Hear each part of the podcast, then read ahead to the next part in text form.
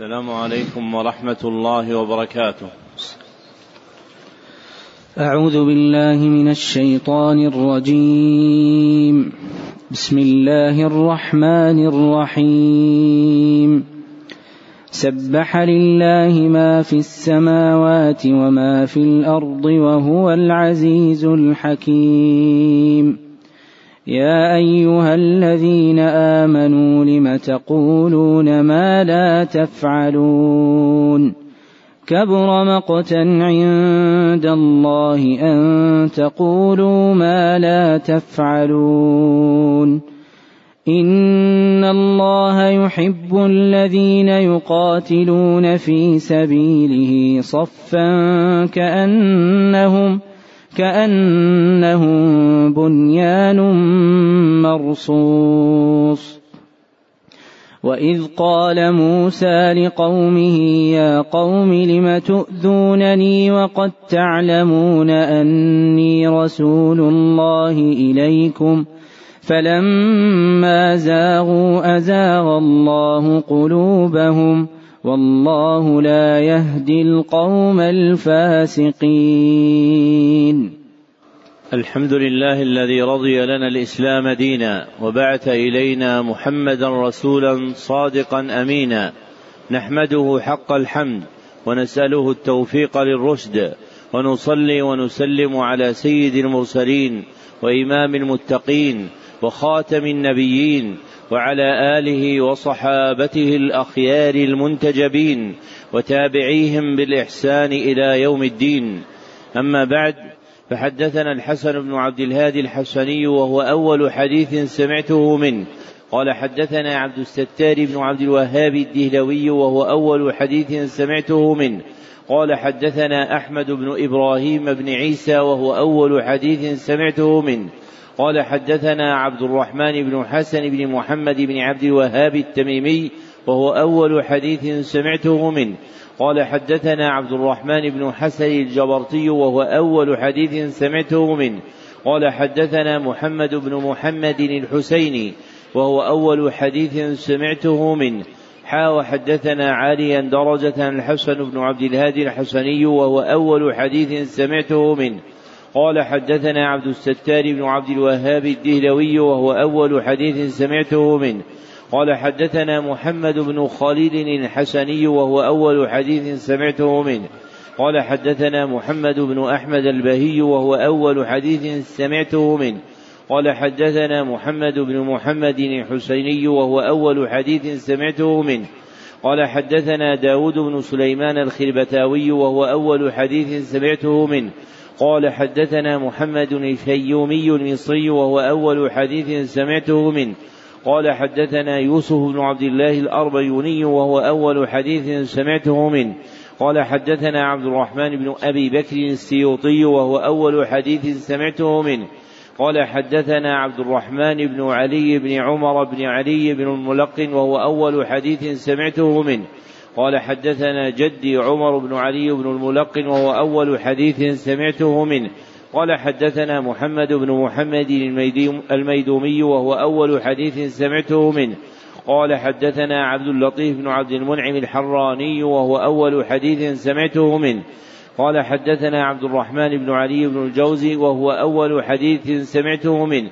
قال حدثني إسماعيل بن أبي صالح النيسابوري وهو أول حديث سمعته منه. قال حدثنا أبي أحمد بن عبد الملك النيسابوري وهو أول حديث سمعته منه. قال حدثنا محمد بن محمد الزيادي وهو أول حديث سمعته منه. قال حدثنا أحمد بن محمد البزاز وهو أول حديث سمعته منه. قال حدثنا عبد الرحمن بن بشر بن الحكم وهو أول حديث سمعته منه. قال حدثنا سفيان بن عيينة وهو أول حديث سمعته منه.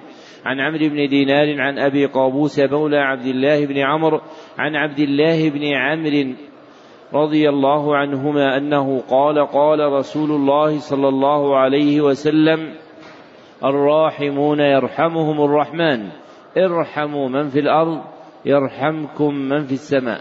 وبعد فهذا المجلس الحادي عشر. في قراءة الكتاب السابع من برنامج قراءة كتب الحديث بالسرد المجود في سنته السابعة أربعين وأربعمائة وألف وهو كتاب الجامع المسند الصحيح المختصر من أمور رسول الله صلى الله عليه وسلم وسننه وأيامه المعروف شهرة بصحيح البخاري للحافظ أبي عبد الله محمد بن إسماعيل بن إبراهيم البخاري رحمه الله المتوفى سنة ست وخمسين ومائتين وقد انتهت بنا قراءته, رحمه قراءته إلى قوله رحمه الله باب في الشرب. الحمد لله رب العالمين وصلى الله وسلم على نبينا محمد وعلى آله وصحبه أجمعين. اللهم اغفر لشيخنا ولوالديه ولمشايخه وللمسلمين أجمعين. أخبركم حفظكم الله عبد العزيز بن فتح محمد الله ولي المعروف بعزيز زبيدي قراءة عليه. قال أخبرنا أحمد الله بن أمير الله الدهلوي وعبد التواب بن قمر الدين الملتاني. قال أخبرنا نذير حسين بن جواد علي الدهلوي. قال أخبرنا محمد إسحاق بن محمد أفضل الدهلوي. قال أخبرنا عبد العزيز بن أحمد الدهلوي. قال أخبرنا محمد أمين الكشميري. قال أخبرنا أحمد بن عبد الرحيم الدهلوي قال أخبرنا أبو طاهر بن إبراهيم الكوراني قال أخبرنا حسن بن علي العجيمي قال أخبرنا عيسى بن محمد الثعلمي قال أخبرنا سلطان بن أحمد المزاحي قال أخبرنا أحمد بن خليل السبكي قال أخبرنا محمد بن أحمد الغيطي قال أخبرنا زكريا بن محمد الأنصاري قال أخبرنا إبراهيم بن صدقة الصالحي قال أخبرنا إبراهيم بن أحمد التنوخي قال أخبرنا أحمد بن أبي طالب الحجار قال أخبرنا الحسين بن المبارك الزبيدي قال أخبرنا عبد الأول بن عيسى السجزي قال أخبرنا عبد الرحمن بن محمد الداودي قال أخبرنا عبد الله بن أحمد السرخسي قال أخبرنا محمد بن يوسف السربدي قال أخبرنا محمد بن إسماعيل الجعفي مولاهم البخاري رحمه الله تعالى أنه قال في صحيحه بسم الله الرحمن الرحيم. باب في الشرب. وقول الله تعالى وجعلنا من الماء كل شيء حي أفلا يؤمنون. وقوله جل ذكره أفرأيتم الماء الذي تشربون؟ أأنتم أنزلتموه من المزن أم نحن المنزلون؟ لو نشاء جعلناه أجاجا فلولا تشكرون. الأجاج المر المزن السحاب. قوله باب في الشرب. تقدم أن هذه الترجمة من أمهات التراجم عند البخاري وأنه قال في ستة وعشرين موضعا باب في الشرب. نعم. أحسن الله إليكم. قال رحمه الله تعالى باب في الشرب ومن رأى صدقة الماء وهبة وصيته جائزة مقسوما كان أو غير مقسوم. وقال عثمان رضي الله عنه قال النبي صلى الله عليه وسلم من اشتري بئر رومة فيكون دلوه فيها كدلاء المسلمين فاشتراها عثمان رضي الله عنه. قال حدثنا سعيد بن أبي مريم قال حدثنا ابو غسان قال حدثني أبو حازم عن سهل بن سعد رضي الله عنه قال أوتي النبي صلى الله عليه وسلم بقدح فشرب منه عن يمينه غلام أصغر القوم والأشياخ عن يساره. فقال يا غلام أتأذن لي أن أعطيه الأشياخ؟ قال ما كنت لأوثر بفضل منك أحدا يا رسول الله فأعطاه إياه. قال حدثنا أبو اليماني قال أخبرنا شعيب عن الزهري قال حدثني أنس بن مالك رضي الله عنه أنها حلبت لرسول الله صلى الله عليه وسلم شاة داجن وهي في دار أنس بن مالك رضي الله عنه وشيب لبنها بماء من البئر التي في دار أنس. فأعطى رسول الله صلى الله عليه وسلم قدح فشرب منه حتى إذا نزع القدح من فيه وعلى يساره أبو بكر وعلى يمينه أعرابي. فقال عمر وخاف أن يعطيه الأعرابي أعطي أبا بكر يا رسول الله عندك فأعطاه الأعرابي الذي على يمينه. ثم قال الأيمن فالأيمن. قوله في الإسناد المتقدم حدثني أبو حازم تقدم أن هذه الكنية تأتي عندهم مهملة فلم يقع عندهم أبو خازم بخلاف الأسماء ففيها حازم وخازم. قوله حدثنا أبو اليمان تقدم أن هذه الكنية عندهم عند الإطلاق هي لأبي اليمان الحمصي واسمه الحكم بن نافع. قوله عن الزهري تقدم أن هذه النسبة لجماعة وهي عند الإطلاق لمحمد بن مسلم ابن عبيد الله ابن عبد الله بن شهاب الزهري. نعم. أحسن الله إليكم. قال رحمه الله تعالى باب من قال إن صاحب الماء أحق بالماء حتى يروى لقول النبي صلى الله عليه وسلم لا يمنع فضل الماء قال قوله رحمه الله باب من قال تقدم أن هذه الترجمة من أمهات التراجم عند البخاري وأنه ذكرها في اثني عشر موضعا نعم. أحسن الله إليكم قال حدثنا عبد الله بن يوسف قال أخبرنا مالك بن الزناد عن رجع عن أبي هريرة رضي الله عنه أن رسول الله صلى الله عليه وسلم قال لا أن رسول الله صلى الله عليه وسلم قال لا يمنع فضل الماء ليمنع به الكلاء قال حدثنا يحيى بن بكير قال حدثنا ليث عن عقيل عن شاب عن ابن المسيب وأبي سلمة عن أبي هريرة رضي الله عنه أن رسول الله صلى الله عليه وسلم قال تمنع فضل الماء تمنع به فضل الكلاء. قوله عن ابن شهاب تقدم أن هذه الكنية عندهم عند الإطلاق هي لابن شهاب الزهري المتقدم ذكره. قوله عن عقيل تقدم أن هذا الاسم يأتي مصغرا في رواة الستة في راويين. أحدهما عقيل بن خالد ابن عقيل الأيلي والآخر يحيى بن عقيل البصري. أحسن الله إليكم. قال رحمه الله باب من حفر بئرا في ملكه لم يضمن. قال حدثنا محمود قال أخبرنا عبيد الله عن إسرائيل عن أبي حصين عن أبي صالح عن أبي هريرة رضي الله عنه أنه قال قال رسول الله صلى الله عليه وسلم المعدن جبار والبئر جبار والعجماء جبار وفي الركاز الخمس. قوله عن أبي حصين تقدم أن هذا الاسم حصين لم يقع إلا في ثلاثة أسماء من الكنى والباقي في الأسماء والكنى فهو حصين أولهم أبو حصين عثمان بن عاصم الكوفي وهو هذا الراوي. وإذا أطلق أبو حصين فالمراد به عثمان بن عاصم الكوفي.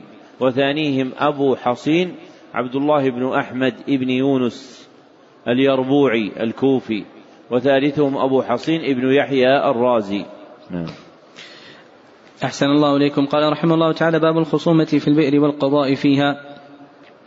قال حدثنا عبدان عن أبي حمزة عن الاعمش عن شقيق عن عبد الله رضي الله عنه عن النبي صلى الله عليه وسلم أنه قال من حلف على يمين يقتطع بها مال امرئ هو عليها فأجر لقي الله عز وجل وعليها غضبان. فأنزل الله تعالى إن الذين يشترون بعهد الله وإيمانهم ثمنا قليلا الآية فجاء الأشعث وقال ما حدثكم أبو عبد الرحمن في أنزلت هذه الآية؟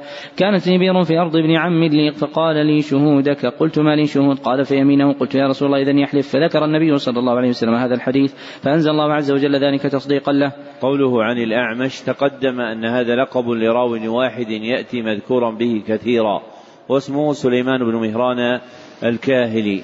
قوله حدثنا عبدان تقدم أن هذا لقب لراو يذكر به كثيرا واسمه عبد الله بن عثمان بن جبلة المروزي. أحسن الله إليكم. قال رحمه الله تعالى باب إثم من منع ابن السبيل من الماء. قوله باب إثم تقدم أنها من أمهات التراجم عند البخاري وأنه ذكرها في خمسة وعشرين موضعا. نعم. أحسن الله إليكم. قال حدثنا موسى بن إسماعيل قال حدثنا عبد واحد بن زياد عن الأعمش قال سمعت أبا صالح يقول سمعت أبا هريرة رضي الله عنه يقول قال رسول الله صلى الله عليه وسلم ثلاثة لا ينظر الله إليهم يوم القيامة ولا يزكيهم ولهم عذاب أليم رجل كان له فضل ماء بالطريق فمنعه من ابن السبيل ورجل بايع إماما لا يبايعه إلا لدنيا فإن أعطاه منها رضي وإن لم يعطي منها سخط ورجل أقام سلعته بعد العصر فقال والله الذي لا إله غيره لقد أعطيت بها كذا وكذا. فصدقه رجل ثم قرأ هذه الآية إن الذين يشترون بعهد الله وإيمانهم ثمنا قليلا. باب سكر الأنهار. قال حدثنا عبد الله بن يوسف قال حدثنا ليث قال حدثني من شاب عروة عبد الله بن الزبير رضي الله عنه أنه حدثه أن رجلا من الأنصار خاصم الزبير عند النبي صلى الله عليه وسلم في شراج الحرة التي يسقون بها النخل فقال الأنصار يسرح الماء يمر فأبى عليه فاختصم عند النبي صلى الله عليه وسلم قال رسول الله صلى الله عليه وسلم للزبير أسقي يا زبير ثم أرسل الماء إلى جارك فغضب الأنصاري فقال آن كان ابن عمتك وتلون وجه رسول الله صلى الله عليه وسلم ثم قال أسقي يا زبير ثم احبس الماء حتى يرجع إلى الجدر فقال الزبير والله إني لأحسب هذه الآية نزلت في ذلك فلا وربك لا يؤمنون حتى يحكموك فيما شجر بينهم. باب شرب الأعلى قبل الأسفل. قوله رحمه الله باب شرب. هذه الترجمة من أمهات التراجم عند البخاري. ذكرها منكرة. باب شرب في ستة مواطن. وذكرها معرفة. باب شرب في ستة مواضع أخر. نعم. أحسن الله إليكم. قال حدثنا عبدان قال أخبرنا عبد الله قال أخبرنا معمر عن الزهري عن عروة قال خاصم الزبير رجل من خاصم الزبير رجل من الأنصار فقال النبي صلى الله عليه وسلم يا زبير اسقي ثم أرسل. فقال الأنصاري وأنه كأنه ابن عمتك. فقال عليه الصلاة والسلام اسقي يا زبير ثم يبلغ الماء الجدر ثم أمسك. فقال الزبير فاحسب هذه الآية نزلت في ذلك فلا وربك لا يؤمنون حتى يحكموك فيما شجر بينهم. باب شرب الأعلى إلى الكعبين. قال حدثنا محمد قال أخبرنا مخلد قال أخبرني ابن جريج قال حدثني ابن شهاب عن عروة بن الزبير إنه حدثه أن رجلا من الانصار خاصم الزبير في شراج من حرة يسقي بها النخل فقال رسول الله صلى الله عليه وسلم يسقي يا زبير فأمره بالمعروف ثم أرسل إلى جارك. فقال الانصاري أن كان ابن عمتك فتلون وجه رسول الله صلى الله عليه وسلم. ثم قال اسقي ثم احبس حتى يرجع الماء إلى الجدر. واستوعى له حقه. فقال الزبير والله إن هذه الايه والله إن هذه الآية أنزلت في ذلك. فلا وربك لا يؤمنون حتى يحكموك فيما شرب بينهم قال لابن شهاب فقدر أنكرت الأنصار والناس قول النبي صلى الله عليه وسلم اسقي ثم احبس حتى يرجع على الجدر وكان ذلك إلى الكعبين قوله أخبرني ابن جريج تقدم أن هذه الكنية عندهم عند الإطلاق هي لابن جريج المكي واسمه عبد الملك بن عبد العزيز. نعم. أحسن الله إليكم. قال رحمه الله تعالى باب فضل سقي الماء. قال حدثنا عبد الله بن يوسف قال أخبرنا مالك عن سمين عن أبي صالح عن أبي هريرة رضي الله عنه أن رسول الله صلى الله عليه وسلم قال بين رجل يمشي فاشتد عليه العطش فنزل بيرا فشرب منها ثم خرج في ذا بكلب ينهث يأكل الثرى من العطش فقال لقد بلغ هذا مثل الذي بلغ به فملا خفه ثم امسكه بفيه ثم رقي فسقى الكلب فشكر الله عز وجل له فغفر له قالوا يا رسول الله وان لنا في البهائم اجرا قال في كل كبد رطبة اجر تابع محمد بن سلمة والربيع بن مسلم عن محمد بن زياد. قوله باب فضل تقدم أن هذه الترجمة من أمهات التراجم عند البخاري وأنه ذكرها في ستة وسبعين موضعا. نعم. أحسن الله إليكم. قال رحمه الله تعالى حدثنا ابن مريم قال حدثنا نافع بن عمر عن ابن أبي مريكة عن اسماء بنت أبي بكر رضي الله عنهما أن النبي صلى الله عليه وسلم صلى صلاة الكسوف قال دنت من النار حتى قلت أي ربي؟ وأنا معه فإذا امرأة فإذا امرأة حسبت أنه قال تخدشها هرة؟ قال ما شأن هذه؟ قالوا حبستها حتى ماتت جوعا. قال حدثنا إسماعيل قال حدثني مالك عن أبي عبد الله بن عمر رضي الله عنه أن رسول الله صلى الله عليه وسلم قال عذبت امرأة في هرة حبستها حتى ماتت جوعا فدخلت فيها النار فقال قال فقال والله أعلم لا أنت أطعمت لا أنت أطعمتيها ولا سقيتيها حين حبستيها ولا أنت أرسلتيها فأكلت من خشاش الأرض. قوله عن ابن ابن أبي مليكة تقدم أن هذه الكنية عندهم عند الإطلاق هي لعبد الله بن عبيد الله ابن أبي مليكة المدني قوله حدثنا ابن أبي مريم تقدم أن هذه الكنية عندهم عند الإطلاق هي لسعيد بن الحكم ابن أبي مريم. نعم. أحسن الله إليكم. قال رحمه الله تعالى باب من رأى أن صاحب الحوض والقربة أحق بمائه. قوله باب من رأى تقدم أن هذه الترجمة من أمهات التراجم عند البخاري وأنه ذكرها في أحد عشر موضعا وهي من طرائقه في ذكر الأقوال. نعم.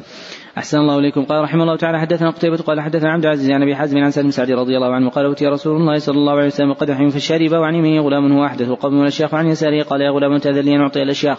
فقال ما كنت ليؤتي بنصيب منك أحدا يا رسول الله فأعطاه إياه.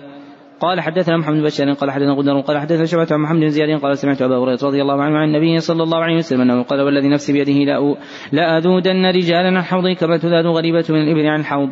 قوله حدثنا غندر تقدم أن هذا لقب لراو عندهم يذكر به كثيرا واسمه محمد بن جعفر البصري. نعم.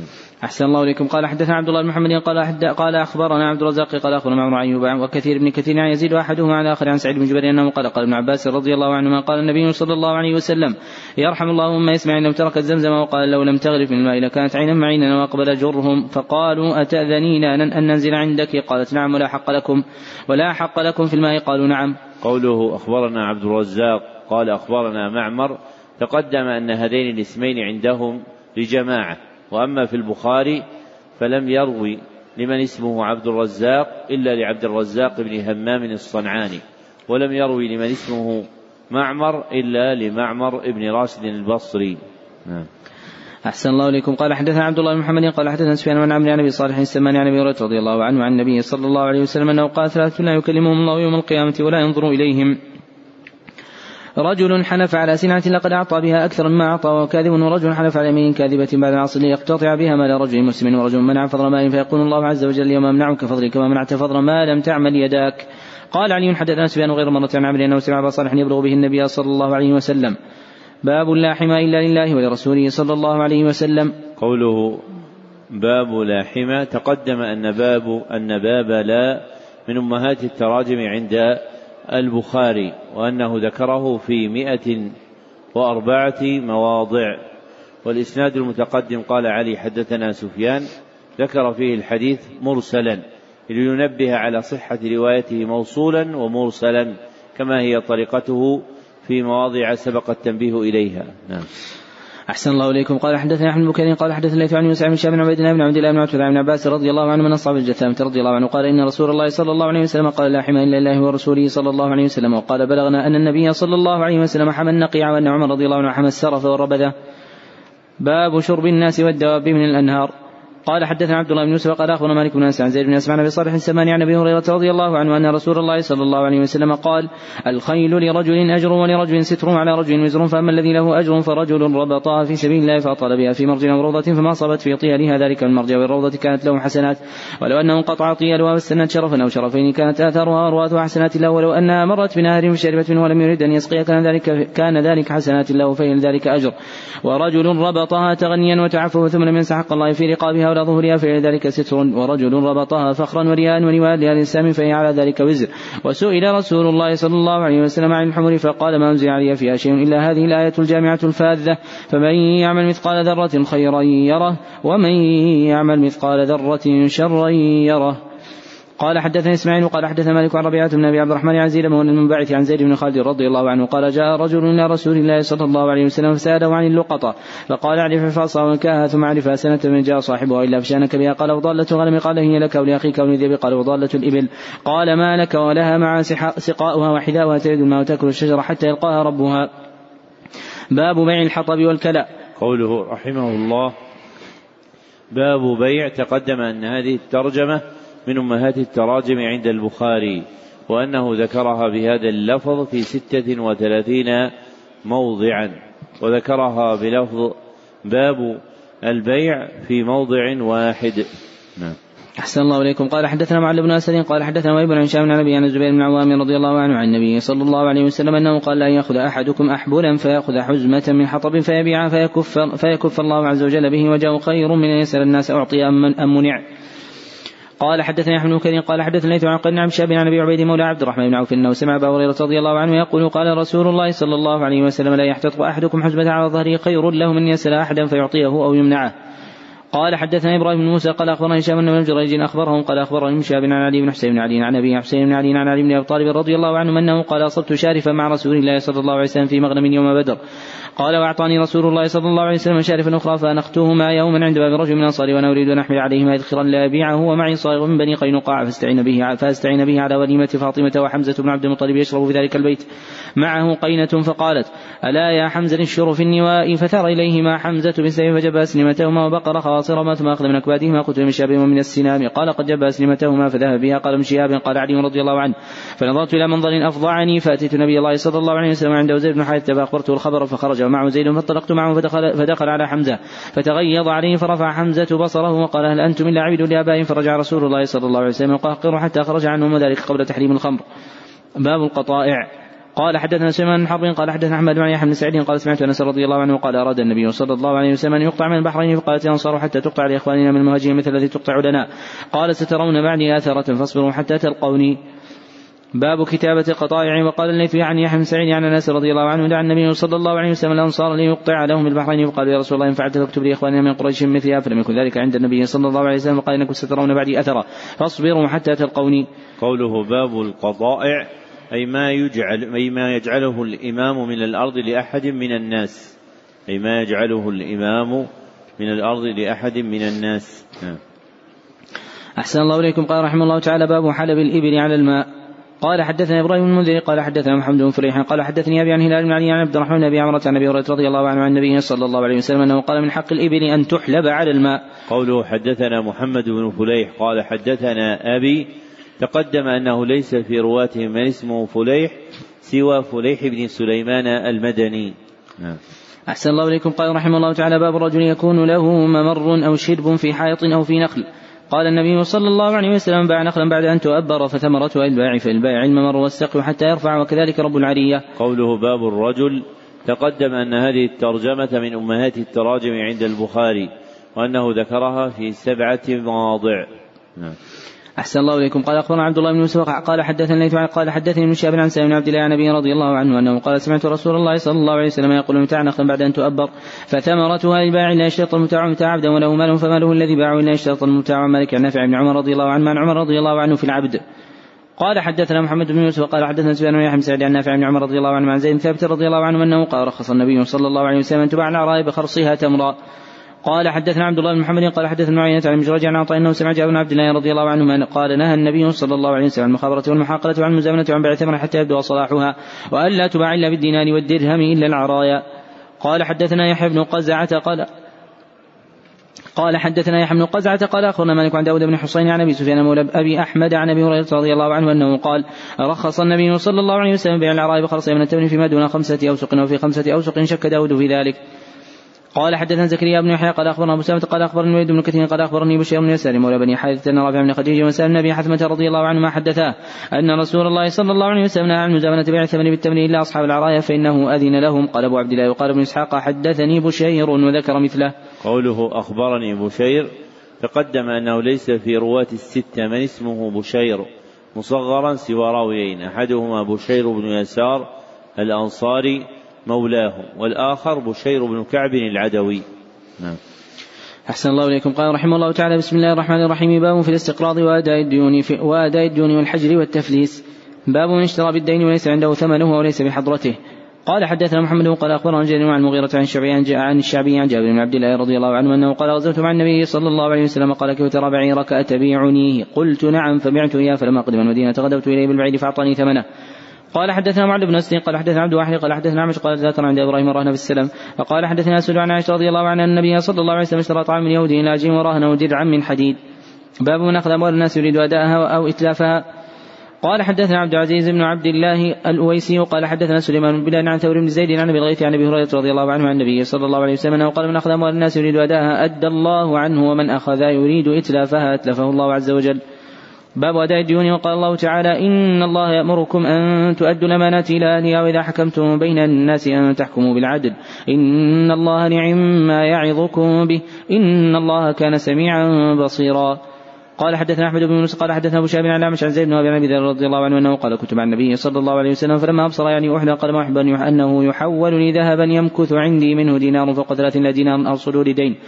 ثم قال إن الأكثرين هم الأقلون إلا من قال بالمال هكذا وهكذا وشرب شيئا بين يديه وعن يمينه وعن شماله وقليل ما هم وقال مكانك وتقدم غير بعيد فسمعت صوتا فأردت أن آتيه ثم ذكرت قوله مكانك حتى آتيك. فلما جاء قلت يا رسول الله الذي سمعت قال أو قال الصوت الذي سمعت. قال وهل سمعت؟ قلت نعم. قال أتاني جبريل عليه السلام؟ فقال من مات من أمتك لا يشرك بالله شيئا دخل الجنة. قلت وإن فعل كذا وكذا؟ قال نعم.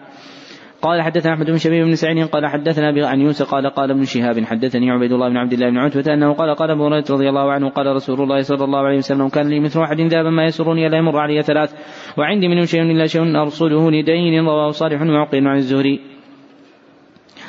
باب استقراض الإبل.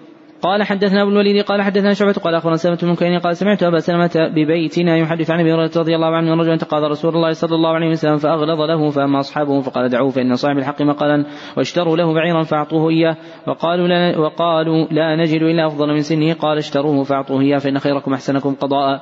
قوله حدثنا أبو الوليد تقدم أن هذه الكنية عندهم عند الإطلاق هي لأبي الوليد الطيالسي واسمه هشام بن عبد الملك. نعم. أحسن الله إليكم. قال رحمه الله تعالى باب حسن التقاضي. قوله باب حسن تقدم أن هذه الترجمة من أمهات التراجم عند البخاري وأنه ذكرها في سبعة مواضع. نعم. أحسن الله إليكم. قال رحمه الله تعالى حدثنا مسلم قال حدثنا شعبة عن عبد الملك عن ربعي عن حذيفة رضي الله عنه أنه قال سمعت النبي صلى الله عليه وسلم يقول مات رجل فقيل له قال كنت أبايع الناس فتجوز عن المسر وخف عن المعسر فغفر له. قال ابن مسعود سمعته من النبي صلى الله عليه وسلم. باب هل يعطى أكبر من سنه؟ قوله باب هل تقدم أن هذه الترجمة من أمهات التراجم عند البخاري وأنه ذكرها في خمسة وخمسين موضعا. نعم. أحسن الله إليكم. قال حدثنا مسدد عن يحيى عن سفيان قال حدثني سلمة بن كعين عن أبي سلمة عن أبي هريرة رضي الله عنه رجلا أتى النبي صلى الله عليه وسلم يتقاضى بعيرا فقال رسول الله صلى الله عليه وسلم أعطوه. فقالوا ما نجد إلا سن أفضل من سنه؟ فقال الرجل أوفيتني أوفاك الله. فقال رسول الله صلى الله عليه وسلم أعطوه فإن من خيار الناس أحسنهم قضاء. باب حسن القضاء. قال حدثنا ابن عمي قال حدثنا سفيان عن سلمة عن أبي سلمة عن أبي هريرة رضي الله عنه أنه قال كان رجل عن النبي صلى الله عليه وسلم سن من الإبل فجاءهم يتقاضاه فقال صلى الله عليه وسلم أعطوه فطالبوا سنه فلم يجدوا له إلا سنا فقال فقال أعطوه فقال أوفيتني وفى الله بك قال النبي صلى الله عليه وسلم إن خياركم أحسنكم قضاء. قوله حدثنا أبو نعيم تقدم أن هذا الاسم يأتي عندهم مصغرا في الأسماء والكنى ولم يقع في رواتهم اسما ولا كنية نعيم بفتح النون وأبو نعيم عند الإطلاق هو الفضل بن دكين الكوفي. نعم. أحسن الله إليكم. قال حدثنا خلاد قال حدثنا مسعر قال حدثنا محارب بن دثان عن جابر بن عبد الله رضي الله عنه أنه قال أتيت النبي صلى الله عليه وسلم وفي المسجد. قال مسعر نوراه قال ضحى فقال صلي ركعتين وكان لي عليه دين فقضاني وزادني. قوله حدثنا محارب بن دثار تقدم أنه ليس في رواتهم من اسمه محارب سوى هذا الراوي وهو محارب بن دثار السدوسي. قوله حدثنا مسعر تقدم أنه ليس في رواتهم من اسمه مسعر سوى مسعر بن كدام الهلالي. نعم. أحسن الله إليكم. قال رحمه الله تعالى باب إذا قضى دون حقه وحلله فهو جائز. قوله باب إذا تقدم أن هذه الترجمة من أمهات التراجم عند البخاري وأنه ذكرها في ستة وأربعين ومائتي موضع. نعم. أحسن الله إليكم. قال رحمه الله تعالى حدثنا عبدان قال أخبرنا عبد الله قال أخبرنا يوسف عن الزهري قال حدثني ابن كعب بن مالك عن جابر بن عبد الله رضي الله عنهما أخبره أن أباه قتل وما أحد شهيدا وعليه دين فاشتد الغرماء في حقوقهم فأتيت النبي صلى الله عليه وسلم وسأله من يقبل تمر حائطي ويحلل أبي فأبوا فلم يعطهم النبي صلى الله عليه وسلم حائطي وقال سنغدو عليك. فقد علينا حين أصبح فطاف النخل ودعا في ثمرها بالبركة وجدتها فقضيتهم وبقي لنا من تمرها قوله باب إذا قضى دون حقه أو حلله أي جعله في حل. بالعفو والمسامحة أي جعله في حل بالعفو والمسامحة. وهذا مما يؤمر به استحبابا في حق من مات. وعليه عمل الناس أنهم يطلبون للميت المسامحة والعفو فيقولون حللوا فلانا أو أبيحوا فلانا. وأصله عتيق قديم فقد كان معروفا في زمن الصحابة. فعند البخاري في آخر كتاب الإيمان من حديث جرير بن عبد الله رضي الله عنه لما مات المغيرة أنه قال استعفوا لأميركم فإنه كان يحب العفو. ومعنى استعفوا لأميركم أي سامحوه واعفوا عنه عند موته. نعم. أحسن الله إليكم. قال رحمه الله تعالى باب إذا قاص أو جاز فهو في الدين تمر بتمر أو غيره. قال حدثنا إبراهيم بن المنذر قال حدثنا أنس عن هشام بن عواه بن كيسان عن جابر بن عبد الله رضي الله عنه أنه أخبره أن أباه توفي وترك عليه ثلاثين وسقا لرجل من اليهود فاستنظره جابر فأبى ينظره فكلم جابر رسول الله صلى الله عليه وسلم ليشفع له إليه. فجاء رسول الله صلى الله عليه وسلم وكلم اليهودي أن يأخذ ثمر نخله بالذي له فأبى. فدخل رسول الله صلى الله عليه وسلم النخله فمشى فيها ثم قال جابر جد له فاوفي له الذي له فجده. بعدما رجع رسول الله صلى الله عليه وسلم فأوفاه ثلاثين وسقا فضلت له سبعة عشر وسقا فجاء جابر رسول الله صلى الله عليه وسلم ليخبره بالذي كان فوجده يصلي العصر.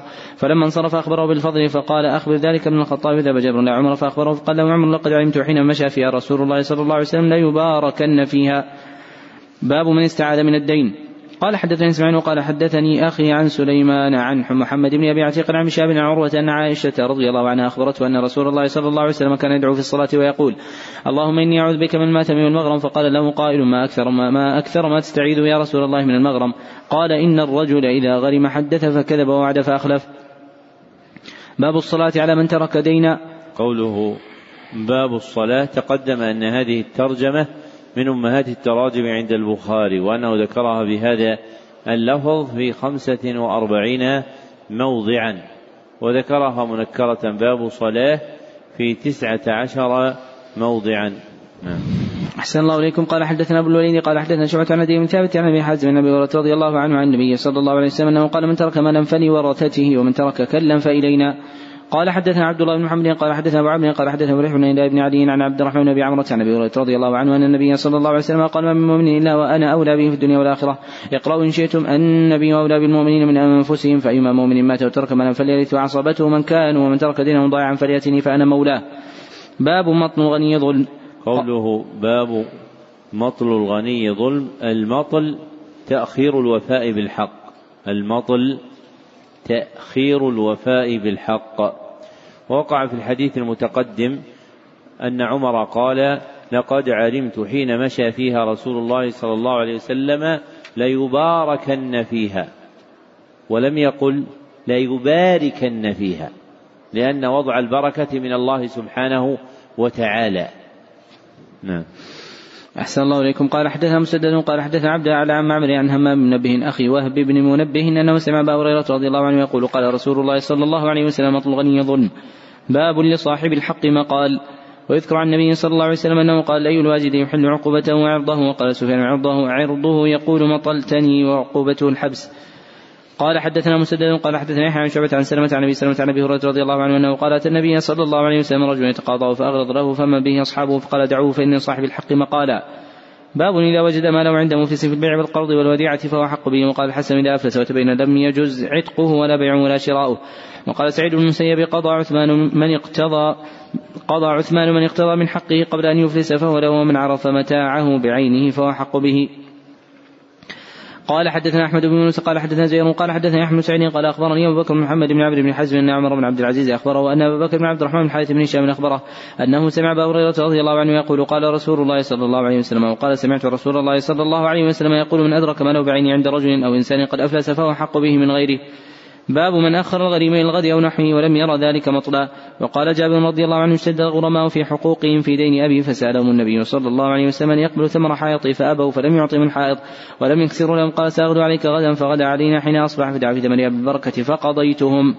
باب من باع مال المفلس أو المعدم فقسم بين الغرماء وأعطاه حتى ينفق على نفسه. قال حدثنا مسدد قال حدثنا زيد بن زرع قال حدثنا حسين المعلم قال حدثنا عطاء بن أبي رباح عن جابر بن عبد الله رضي الله عنه أنه قال أعتق رجل غلاما له عند دبر فقال النبي صلى الله عليه وسلم اشتريه مني فاشتراه نعيم بن عبد الله فأخذ ثمنه فدفعه إليه. باب إذا أقرضه إلى أجل مسمى أو أجله في البيع قال ابن عمر رضي الله عنهما في القرض إلى أجل لا بأس به وإن أعطي أفضل من دراهمه ما لم يشترط وقال عطاء وعمرو بن دينار هو إلى أجله في القرض وقال لي فحدثني جعفر بن ربيعة عن عبد الرحمن بن هرمز عن أبي هريرة رضي الله عنه عن رسول الله صلى الله عليه وسلم أنه ذكر رجل من بني إسرائيل سأل بعض بني إسرائيل ان سيفه فدفعها إليه إلى أجل مسمى وذكر الحديث. باب الشفاعة في وضع الدين. قال حدثنا موسى قال حدثنا أبو عوانة عن مغيرة عن مغيرة عن عامر بن جابر رضي الله عنه قال اصيب عبد الله وترك عيالا ودينا فطلبت إلى أصحاب الدين أن يضعوا بعضا من دينه فأبوا. فأتيت النبي صلى الله عليه وسلم فاستشفعت به عليهم فأبوا فقال صنف تمرك كل شيء منه على حدته عتق بن زيد على حده والنيل على حده والعجوة على حده ثم أحضرهم حتى أتيك ففعلت ثم جاء صلى الله عليه وسلم فقعد عليه وكان لكل رجل حتى استوفى وبقي تمر كما هو كأنه لم يمس. وغزوت مع النبي صلى الله عليه وسلم على نضح لنا فأزحف الجبل فتخلف علي فوكزه النبي صلى الله عليه وسلم من خلفه قال بعنيه ولك ظهره إلى المدينة فلما دون استأذنت قلت يا رسول الله إني حديث عهد بعرس.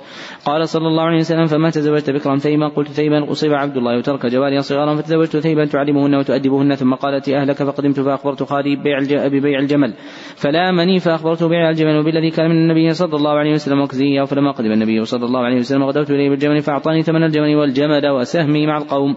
قوله حدثنا أبو عوانة تقدم أن هذه الكنية عندهم لأبي عوانة اليشكري واسمه الوضاح بن عبد الله. نعم. أحسن الله إليكم. قال رحمه الله تعالى باب ما ينهى عن إضاعة المال. وقول الله تعالى والله لا يحب الفساد ولا يصلح عمل المفسدين. وقال في قوله الصلوات تأمرك أن نترك ما يعبد آباؤنا أو أن نفعل في أموالنا ما نشاء. وقال ولا تؤتوا السفهاء أموالكم الحج في ذلك وما ينهى عن الخداع. قوله باب ما ينهى تقدم أن هذه الترجمة من أمهات التراجم عند البخاري وأنه ذكرها في ثلاثة عشر موضعا وقال في خمسة مواضع باب النهي. نعم. أحسن الله إليكم. قال حدثنا ابن عمين قال حدثنا سفيان عبد الله بن دينار أنه قال سمعت ابن عمر رضي الله عنهما قال قال رجل النبي صلى الله عليه وسلم إني أخلع في البيوع فقال إذا بعت فقل لا خلافة فكان الرجل يقوله قال حدثنا عثمان قال حدثنا جابر عن منصور عن شعبي عن مراد مولى المغيرة بن شعبة عن المغيرة بن شعبة رضي الله عنه قال قال النبي صلى الله عليه وسلم إن الله حرم عليكم عقوق الأمهات وأدب البنات ومنعهات ومنع وهات وكره لكم قيل وقال وكثرة السؤال وإضاعة المال. قوله عن وراد ليس في رواتهم من اسمه وراد سوى هذا الراوي وهو وراد الثقفي مولى المغيرة بن شعبة. نعم. أحسن الله إليكم. قال رحمه الله تعالى باب العبد راع في مال سيده ولا يعمل إلا بإذنه. قال حدثنا أبو اليماني قال أخبرنا شعب بن الزهري قال أخبرني سعيد بن عبد الله عن عبد الله بن عمر رضي الله عنه أنه سمع رسول الله صلى الله عليه وسلم يقول كلكم راع ومسؤول عن رعيته فالإمام راع ومسؤول عن رعيته والرجل في أهله راع ومسؤول عن رعيته والمرأة في بيت زوجها راعية ومسؤولة عن رعيتها والخادم في مال سيده راع ومسؤول عن رعيته. قال فسمعت هؤلاء من رسول الله صلى الله عليه وسلم وأحسب النبي صلى الله عليه وسلم قال والرجل في مال أبيه راع ومسؤول عن رعيته فكلكم راع وكلكم مسؤول عن رعيته. بسم الله الرحمن الرحيم. باب ما يذكر في الأشخاص والخصومة بين المسلم واليهود. كسر. أحسن الله إليكم. بسم الله الرحمن الرحيم. باب ما يذكر في الإشخاص والخصومة بين المسلم واليهود. قوله باب ما يذكر.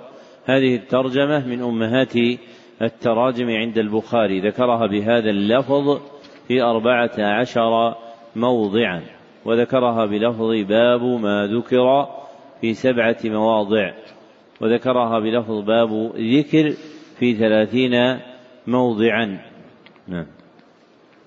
أحسن الله إليكم. قال حدثنا ابن الوليد قال حدثنا شعبة قال عبد الملك بن ميسرة أخبرني قال سمعت النزال سمعت عبد الله رضي الله عنه يقول سمعت رجلا قرأ آية سمعت من النبي صلى الله عليه وسلم خلافها فأخذت بيده فأتيت به رسول الله صلى الله عليه وسلم فقال كلاكما محسن. قال شعبة أظنه قال تختلف وإن من كان قبلكم اختلفوا فهلكوا. قال حدثنا أحمد قزعة قال حدثنا إبراهيم بن سعد عن شاب بن سلمة وعبد الرحمن الاعرج عن ابي هريره رضي الله عنه أنه قال استبى رجلان رجل من المسلمين ورجل من اليهود قال المسلم الذي اصطفى محمدا صلى الله عليه وسلم على العالمين. فقال اليهودي والذي اصطفى موسى عليه الصلاة والسلام على العالمين فرفع المسلم يده عند ذلك فلا وجه اليهودي. فذهب اليهودي إلى النبي صلى الله عليه وسلم فأخبره ما كان من أمره وأمر المسلم. فدعا النبي صلى الله عليه وسلم المسلم فسأله عن ذلك فأخبره فقال النبي صلى الله عليه وسلم لا تخيروني على موسى فإن الناس يصعقون يوم القيامة فأصعق معهم فأكون أول من يفيق. فإذا موسى بطش من جانب العرش ولا ادري اكلا في من صعق افافاق قبل يوم كان ممن استثنى الله.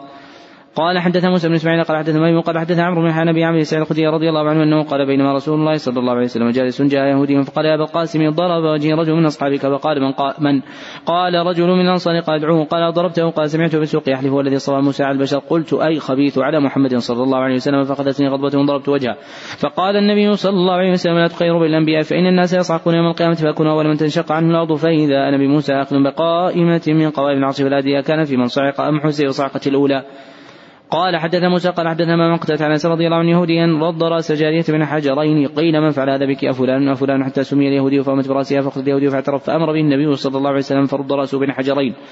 باب من رد أمر السفيه والضعيف العقل وإن لم يكن حجر عليه الإمام ويذكر عن جابر رضي الله عنه عن النبي صلى الله عليه وسلم قال رد على المتصدق قبل النهي ثم نهاه وقال مالك اذا كان رجل على رجل مال وله عبد لا شيء له غيره فاعتقه ولم يجز لم لم يجز عتقه ومن عن الضعيف ونحيه فدفع ثمنه إليه وأمره بالصاحب القيام بشأنه.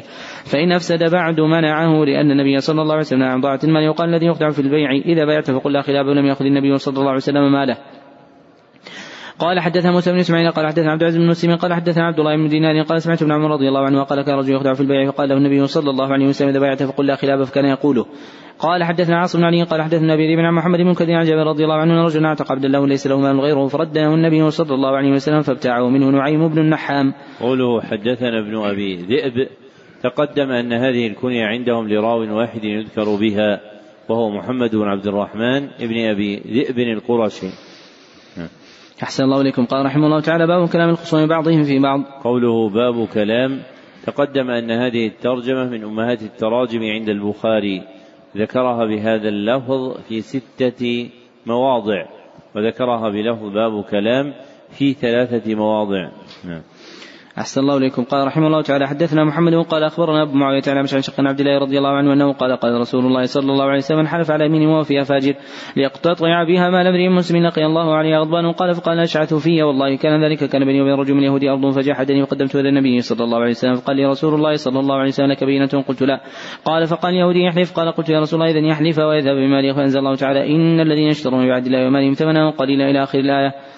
قال حدثنا عبد الله بن محمد قال حدثنا عثمان بن عمر قال أخبرني موسى عن زوري عن عبد الله بن كعب بن مالك عن كعب رضي الله عنه تقاضى من ابي حجرة دينا كان له عليه في المسجد فارتفعت اصواتهما حتى سمعها رسول الله صلى الله عليه وسلم في بيته فخرج اليهما حتى كشف سجف حجرته فنادى يا كعب قال لبيك يا رسول الله قال أضع من دينك هذا فأم إليه الشطر قال لقد فعلت يا رسول الله قال قم فاقضيه قال حدث عبد الله بن يوسف وقال أخبرنا مالك عن هشام عمرة بن الزبير عبد الرحمن بن عبد القاري أنه قال سمعت عمر الخطاب رضي الله عنه يقول سمعت هشام بن حكيم بن حزام يقرأ سورة فقال على غير ما أقرأها وكان رسول الله صلى الله عليه وسلم اقرانيها وكدت أن أعجل عليه ثم أمهلته حتى انصر ثم لببته من ردائه فجئت به رسول الله صلى الله عليه وسلم وقلت إني سمعت هذا يقرأ على غير ما أقرأتني. فقال لي أرسله ثم قال له اقرأ. فقرأ قال هكذا أنزلت. ثم قال اقرأ. فقرأت فقال هكذا أنزلت. إن القرآن أنزل على سبعة احرف فاقرأوا منه ما تيسر باب إخراج أهل المعاصي والخصوم من البيوت بعد معرفته وقد أخرج عمر أخت أبي بكر حين ناحت. قال حدثنا محمد بشار قال حدثنا محمد بن أبي عدي عن شعبة عن سعد بن إبراهيم عن حميد بن عبد الرحمن عن أبي هريرة رضي الله عنه عن النبي صلى الله عليه وسلم أنه قال لقد أمرت أن أمر بالصلاة فتقام. ثم أخالف إلى منازل ثم أخالف إلى منازل قوم لا يشهدون الصلاة فأحرق عليهم. باب دعوى الوصي للميت. قال حدثنا عبد الله بن محمد قال حدثنا سفيان عن الزهري عن عروة عن عائشة رضي الله عنها أن عبدا زمعته سعد بن أبي وقاص رضي الله عنه اختصم إلى النبي صلى الله عليه وسلم في ابن أمة زمعة. فقال سعد يا رسول الله يوصاني أخي إذا قدمت أن أنظر ابن أمة زمعة فأقبضه فإنه ابني. وقال عبد بن زمعة أخي وابن أمة أبي ولد على فراش أبي فرأى النبي صلى الله عليه وسلم شيئا بينهم فقاله لك يا عبد بن زمعة الولد بفراش واحتجب منه يا سودة. باب التوثق ممن تخشى معرته وقيد ابن عباس عن كلمة على تعليم القرآن والسنة والفرائض. قال حدثنا قتيبة قال حدثنا عن سعيد بن أبي سعيد أنه سمع رضي الله عنه يقول بعث رسول الله صلى الله عليه وسلم خيرا قبل النجم فجاءت برجل من بني حنيفة يقال له ثمامة بن وثين سيد أهل اليمامة فربطوا بسيرة من سواد المسجد فخرج إليه رسول الله صلى الله عليه وسلم قال ما عندك يا ثمامة؟ قال عندي يا محمد خير. فذكر الحديث قال اطلقوا ثمامة. باب الربط والحبس بالحرم اشترى نافع بن عبد الحارث دارا للسجن للسجن بمكة من صفوان بن أمية على أن عمر على أن عمر رضي فالبيع بيعه وإن لم يرضى عمر فلصفوان 400 وسجن بن الزبير بمكة. قال حدثنا عبد الله بن يوسف قال حدثنا ليث قال حدثني سعيد بن أبي سعيد أنه سمع أبا هريرة رضي الله عنه قال بعث النبي صلى الله عليه وسلم خيلا قبل نجد فجاءت برجل بني حنيفة يقال له ثمامة بن ثاني فربطوه بساريه من سواد المسجد. بسم الله الرحمن الرحيم باب الملازمة قال حدثني أحمد بن بكير قال حدثني الليث قال حدثني جعفر بن ربيعة وقال غير حدثني الليث قال حدثني جعفر بن ربيعة عن عبد الرحمن بن هرمز عن عبد الله بن كعب بن مالك الأنصاري عن كعب بن مالك رضي الله عنه أنه كان له على عبد الله بن أبي حضر إلى سمي دين فلقيه فلزمه فتكلم حتى ارتفعت اصواتهما فمر بهما النبي صلى الله عليه وسلم وقال يا كعب وأشر بيده كأنه يقول النصف وأخذ النصف عليه وترك النصف. باب التقاضي. قال حدثنا إسحاق وقال حدثنا ابن جرير بن حازم قال أخبرنا شعبة عن عن ضحى مسروق عن خباب رضي الله عنه أنه قال كنت قينا في الجاهلية وكان على العاصم وإن دراهم فأتيت اتقاضى فقال أقضيك حتى تكفر محمد صلى الله عليه وسلم. فقلت لا والله لا أكفر محمد صلى الله عليه وسلم حتى يميتك الله ثم يبعثك. قال فدعني حتى أموت ثم أبعث فأوت مالا ولدا ثم أقضيك. فنزلت فنزلت أفرأيت الذي كفر بآياتنا وقال لاوتين مالا وولدا الآية. قوله عن أبي الضحى تقدم أن هذه الكنية عندهم لراو واحد يذكر فيها كثيرا وهو مسلم بن صبيح الكوفي. أحسن الله إليكم. قال رحمه الله تعالى بسم الله الرحمن الرحيم. كتاب في اللقطة. وإذا أخبره رب اللقطة بالعلامة دفع إليه. وإذا أخبره رب اللقطة بالعلامة دفع إليه. قال حدثنا آدم قال حدثنا شعبة قال حدثني محمد بشار قال حدثنا غدر قال حدثنا شعبة عن سلمة أنه قال سمعت سويد بن غفلة قال لقيت أبي بن كعب رضي الله عنه فقال أخذت صرة مئة صرة مئة دينار. فأتيت النبي صلى الله عليه وسلم وقال اعرفها حولا فعرفتها حولا حولها فلم أجد من يعرفها ثم أتيته فقال اعرفها حولا فعرفتها فلم أجد ثم أتيته ثلاثا فقال احفظ وعاءها وعددها. ووكاءها فإن جاء صاحبها لا استمتع بها ولا فاستمتع بها فاستمتعت فلقيت بعد مكة فقال ادي ثلاثة أحوال أو حولا واحدا. باب ضالة الإبل. قال حدثنا عمرو بن عباس قال حدثنا عبد الرحمن قال حدثنا سفيان عن ربيعة أنه قال حدثني يزيد مولى من بعث عن زيد بن خالد رضي الله عنه قال جاء عربي النبي صلى الله عليه وسلم ساله عما يلتقطه. فقال اعرفها سنه ثم أحفظ عفاصها وكانت فإن جاء أحد يخبرك بها ولا فاستنفقها. قال يا رسول الله ضاله الغنم. قال لك أو لأخيك أو لذي قال ضاله الإبل. فتمعر وجه النبي صلى الله عليه وسلم وقال ما لك ولها معها حذاء وسقى وتريد الماء وتأكل الشجر. باب ضالة الغنم. قال حدثني إسماعيل بن عبد الله قال حدثني سليمان عن يحيى عن زيد مولى من بعث أنه سمع زيد بن خالد رضي الله عنه يقول سئل النبي صلى الله عليه وسلم عن نقطه فزعم انه قال اعرف وكاها ثم عرفها سنه يقول زيد لم تعترف إن لم تعترف استنفق بها صاحبها وكانت وديعة عنده وقال يحيى فهذا الذي لا أدري أفي حديث رسول الله صلى الله عليه وسلم هو أم شيء من عندي. ثم قال كيف ترى في ضالة الغنم؟ قال النبي صلى الله عليه وسلم خذها فإنما هي لك ولأخيك وللذئب. قال يزيد وهي تعرف أيضا. ثم قال كيف ترى في ضالة الإبل؟ قال فقال دعها فإن معها إحدى وسقات الماء الشر حتى يجدها ربها. باب إذا لم يوجد صاحب اللق باب إذا لم يوجد صاحب اللقطة بعد سنة فهي لمن وجدها.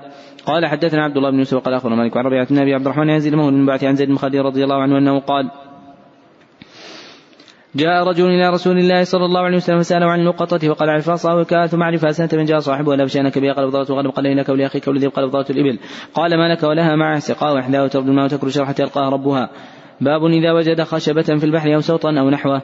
وقال الليث حدثني جعفر ربيعة عن عبد الرحمن بن هرمز عن أبي هريرة رضي الله عنه عن رسول الله صلى الله عليه وسلم أنه ذكر رجل من بني إسرائيل وساق الحديث فخرج ينظر لعل مركبا قد جاء ماله في ذهب بالخشبة فاخذها لأهله حطبا فلما نشرها وجد المال والصحيفة. باب إذا وجد تمرة في الطريق. قال حدثنا محمد بن يوسف قال حدثنا سفيان عن منصور عن طلحة عن أنس رضي الله عنه أنه قال مر النبي صلى الله عليه وسلم بتمرة في الطريق وقال لولا أني أخاف أن تكون من صدقتي لأكلتها. وقال يحيى حدثنا سفيان قال حدثني منصور وقال زيد عن منصور عن طلحة قال حدثنا أنس قال وحدثنا محمد بن قاتل قال أخبرنا عبد الله قال أخبرنا محمد بن نبي عن ابي هريرة رضي الله عنه عن النبي صلى الله عليه وسلم أنه قال إني لا أنقلب إلى أهلي فأجد تمر ساقطة على فراشي فأرفعها لاكلها ثم أخشى أن تكون صدقة فاول فيها. باب كيف تعرف لقطة أهل مكة؟ وقال طوس عن عباس رضي الله عنه مع النبي صلى الله عليه وسلم أنه قال لا يلتقط لقطتها إلا من عرفها. وقال خالد عن كلمة عن عباس رضي الله عنه مع النبي صلى الله عليه وسلم قال لا تلتقط لقطتها إلا لمعرف. وقال أحمد بن سعد قال حدثنا روح قال حدثنا زكريا وقال حدثنا عمرو بن دينار عن كلمة عن عباس رضي الله عنه أن رسول الله صلى الله عليه وسلم قال لا يعضد عضاهها ولا ينفر صيدها ولا تحل لقطتها إلا لمنشد ولا يقتل أخلاها. فقال عباس يا رسول الله إلا الإذخر. فقال إلا الإذخر. قال حدثني احمد موسى قال حدثني وليد مسلم قال حدثني اوزاعي قال حدثني احمد أبي كثير قال حدثني أبو سلمة بن عبد الرحمن قال حدثني أبو هريرة رضي الله عنه أنه قال لما فتح الله على رسوله صلى الله عليه وسلم مكة قام في الناس فحمد الله واثنى عليه ثم قال إن الله حبس عن مكة فينا وسلط عليها رسوله والمؤمنين فإنها لا تحل لأحد. كان قبلي وإنها أحلت لي ساعة من النهار وإنها لا تحل لأحد بعدي فلا ينفر صيدا ولا يقتل شوكها. ولا تحل ساقطتها إلا لمنشد وما قتله قتيل فبخ النظر اما يفدى واما يقيد. فقال العباس رضي الله عنه يدخل فإن نجعل يقبلنا بيوتنا فقال رسول الله صلى الله عليه وسلم يدخل فقام أبو شاه رجل من أهل اليمن فقال اكتبوا لي يا رسول الله. فقال رسول الله صلى الله عليه وسلم اكتب لي أبي شاه قلت للأوزاعي ما قول اكتب لي يا رسول الله قال هذه الخطبة التي سمعها من رسول الله صلى الله عليه وسلم. باب لا يحتلب ما باب لا يحتلب أو لا باب لا تحتلب ماشية أحد بغير إذن. قال حدثنا عبد الله بن يوسف قال أخبرنا مالك عن نافع عبد الله بن عمر رضي الله عنه أن رسول الله صلى الله عليه وسلم قال يحلبن أحد ماشية امرئ بغير إذنه يحب أحدكم أن تتى مشروبته فتكسر خزانته فينتقل طعامه فإنما تخزن لهم ضروع مواشيهم. فإنما تخزن لهم ضروع مواشيهم أطعماتهم فلا يحلبن أحد ماشية أحد إلا بإذنه.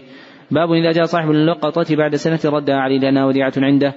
قال حدثنا قتيبة بن سعيد قال حدثنا إسماعيل بن جعفر عن ربيعة بن عبد الرحمن عن زيد مولى من بعث عن زيد بن خالد الجاني رضي الله عنه أن رجلا سأل رسول الله صلى الله عليه وسلم عن اللقطه فقال عرفها سنة ثم أعرف كان فاصلة ثم أستنفق بها فإن جاء ربها فأديني قال يا رسول الله أفضلت غنم قال خذها فإنما إنك ولأخيك ولذي قال يا رسول الله أفضلت قال فغضب رسول الله حتى أحمرت وجنتها وأحمر وجهه ثم ثم قال ما لك ولها مع حذاء وسقاؤها حتى يلقاها ربها. باب هل يأخذ اللقطة ولا يدعها تضيع حتى لا يأخذها من لا يستحق. قال حدثنا سعيد بن حرب قال حدثنا شعبة عن سلم بن قال سمعت سعيد بن غفلة قال كنت مع سلمان ربيعة وزيد بن صوحان في غزاة وجدت السوطان فقال لي ألقه. قلت له لكن إن وجدت صاحبه لاستمتعت به فلما رجعنا حججنا فمررت بالمدينة فسألت به بن كعب رضي الله عنه فقال وجدت صورة على النبي صلى الله عليه وسلم فيها 100 دينار فأتيت بها النبي صلى الله عليه وسلم وقال عرفها حولا فعرفتها حولا. ثم أتيت فقال أعرف حولا فعرفت حولا ثم أتيت فقال أعرف حولا فعرفت حولا ثم أتيت الرابعة فقال أعرف عدتها وكا وعاء فإن جاء صاحبه وإلا استمتع بها. قال حدثنا عبدان قال أخبرني عن شعبة عن سلمة بهذا قال فلقيت بعد مكة فقال لا أدري ثلاث أحوال أو حولا واحدا باب من عرف النقطة ولم يدفعها إلى السلطان. قال حدثنا محمد يوسف قال حدثنا سفيان عن ربيعة عن زيد مولى من بعث عن زيد بن خالد رضي الله عنه.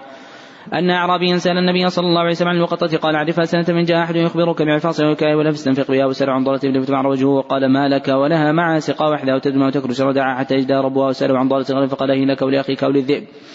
باب قال حدثنا إسحاق بن إبراهيم قال اخبر النضر قال أخبرنا إسرائيل عن أبي إسحاق قال اخبر البراء عن أبي بكر رضي الله عنه قال حدثنا عبد الله بن رجاء قال حدثني إسرائيل عن أبي إسحاق عن البراء عن أبي بكر رضي الله عنه أنه قال انطلقت فاذا أنا براعي غنم يسوق غنمه فقلت لمن أنت؟ قال رجل من قريش فسماه فعرفته فقلت هل في غنمك من لبن؟ فقال نعم. فقلت هل أنت حارب لي؟ قال نعم.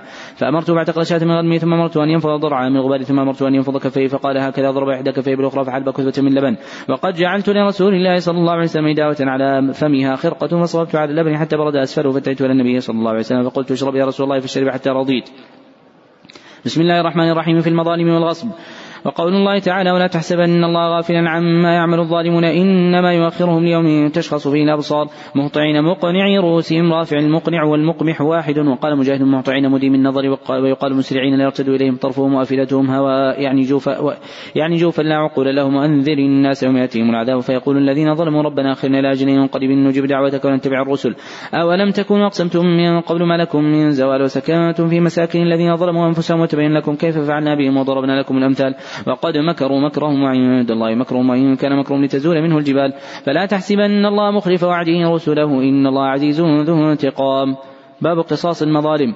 قال حدثنا إسحاق بن إبراهيم قال أخبرنا معاذ بن هشام قال حدثني أبي قتادة عن ابن المتوكل الناجي عن أبي سعيد رضي الله عنه عن رسول الله صلى الله عليه وسلم قال إذا خلص المؤمن من النار يحبس بقنطرة بين الجنة والنار فيتقاصون مظالم كانت بينهم في الدنيا حتى إذا نقوا وهذبوا اذنهم بدخول الجنة والذي نفس محمد صلى الله عليه وسلم بيده لا أحد بمسكنه في الجنة يدل منزله كان في الدنيا. وقال يونس بن محمد حدثنا شيبان عن قتادة قال حدثنا ابن المتوكل. قوله عن أبي المتوكل تقدم أن هذه الكنية عندهم لراو واحد هو أبو المتوكل الناجي واسمه علي بن داود. أحسن الله إليكم. قال رحمه الله تعالى باب قول الله تعالى لعنة الله على الظالمين.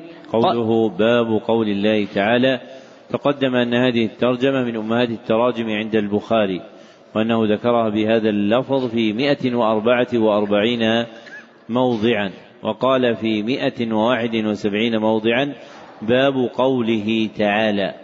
وقع عنده في مئتين وأربعة وثلاثين موضعا أنه يعقد الترجمة بقوله باب ثم يذكر بعدها آية. نعم. أحسن الله إليكم. قال حدثنا موسى بن إسماعيل قال حدثنا همام قال أخبرني قتادة عن صفوان المحرز المازني أنه قال بينما أنا أمشي مع ابن عمر رضي الله عنهما آخذ بيده إذ عرض رجل فقال كيف سمعت رسول الله صلى الله عليه وسلم في النجوى؟ فقال سمعت رسول الله صلى الله عليه وسلم يقول إن الله يدني المؤمن فيضع عليه كنفه ويستره فيقول أتعرف ذنب كذا؟ أتعرف ذنب كذا؟ فيقول نعم أي ربي حتى إذا قرر بذنوبه ورأى في نفسه أنه هلك.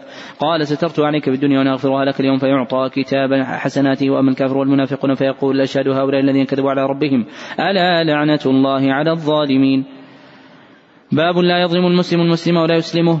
قال حدثنا يحيى بن بكير قال حدثنا ليث عن شاب بن سالم اخبره ان عبد الله بن عمر رضي الله عنهما أخبره أن رسول الله صلى الله عليه وسلم قال المسلم أخو المسلم لا يظلمه ولا يسلمه ومن كان في حاجة اخيه كان الله في حاجته. ومن فرج عن مسلم كربة فرج الله عنه كربة من كربات يوم القيامة ومن ستر مسلما ستره الله يوم القيامة. باب أعن أخاك ظالما أو مظلوما. قال حدثنا عثمان بن أبي شيبة قال حدثنا شيخ قال أخبرنا عبد الله بن أبي بكر بن أنس محمد وطويل أنه سمع أنس مالك رضي الله عنه يقول قال رسول الله صلى الله عليه وسلم انصر أخاك ظالما ومظلوما. قوله حدثنا هشيم تقدم أن هذا الاسم لواحد من رواتهم هو هشيم بن بشير الواسطي. نعم. أحسن الله إليكم قال حدثنا مسلم قال حدثنا معتمر عن حميد عن رضي الله عنه أنه قال قال رسول الله صلى الله عليه وسلم انصر أخاك ظالما أو مظلوما قالوا يا رسول الله هذا ننصره مظلوما فكأن ننصره ظالما قال تأخذ فوق يديه قوله حدثنا مسدد تقدم أن هذا الاسم لراو واحد عندهم هو مسدد بن مسرهد الأسدي نعم.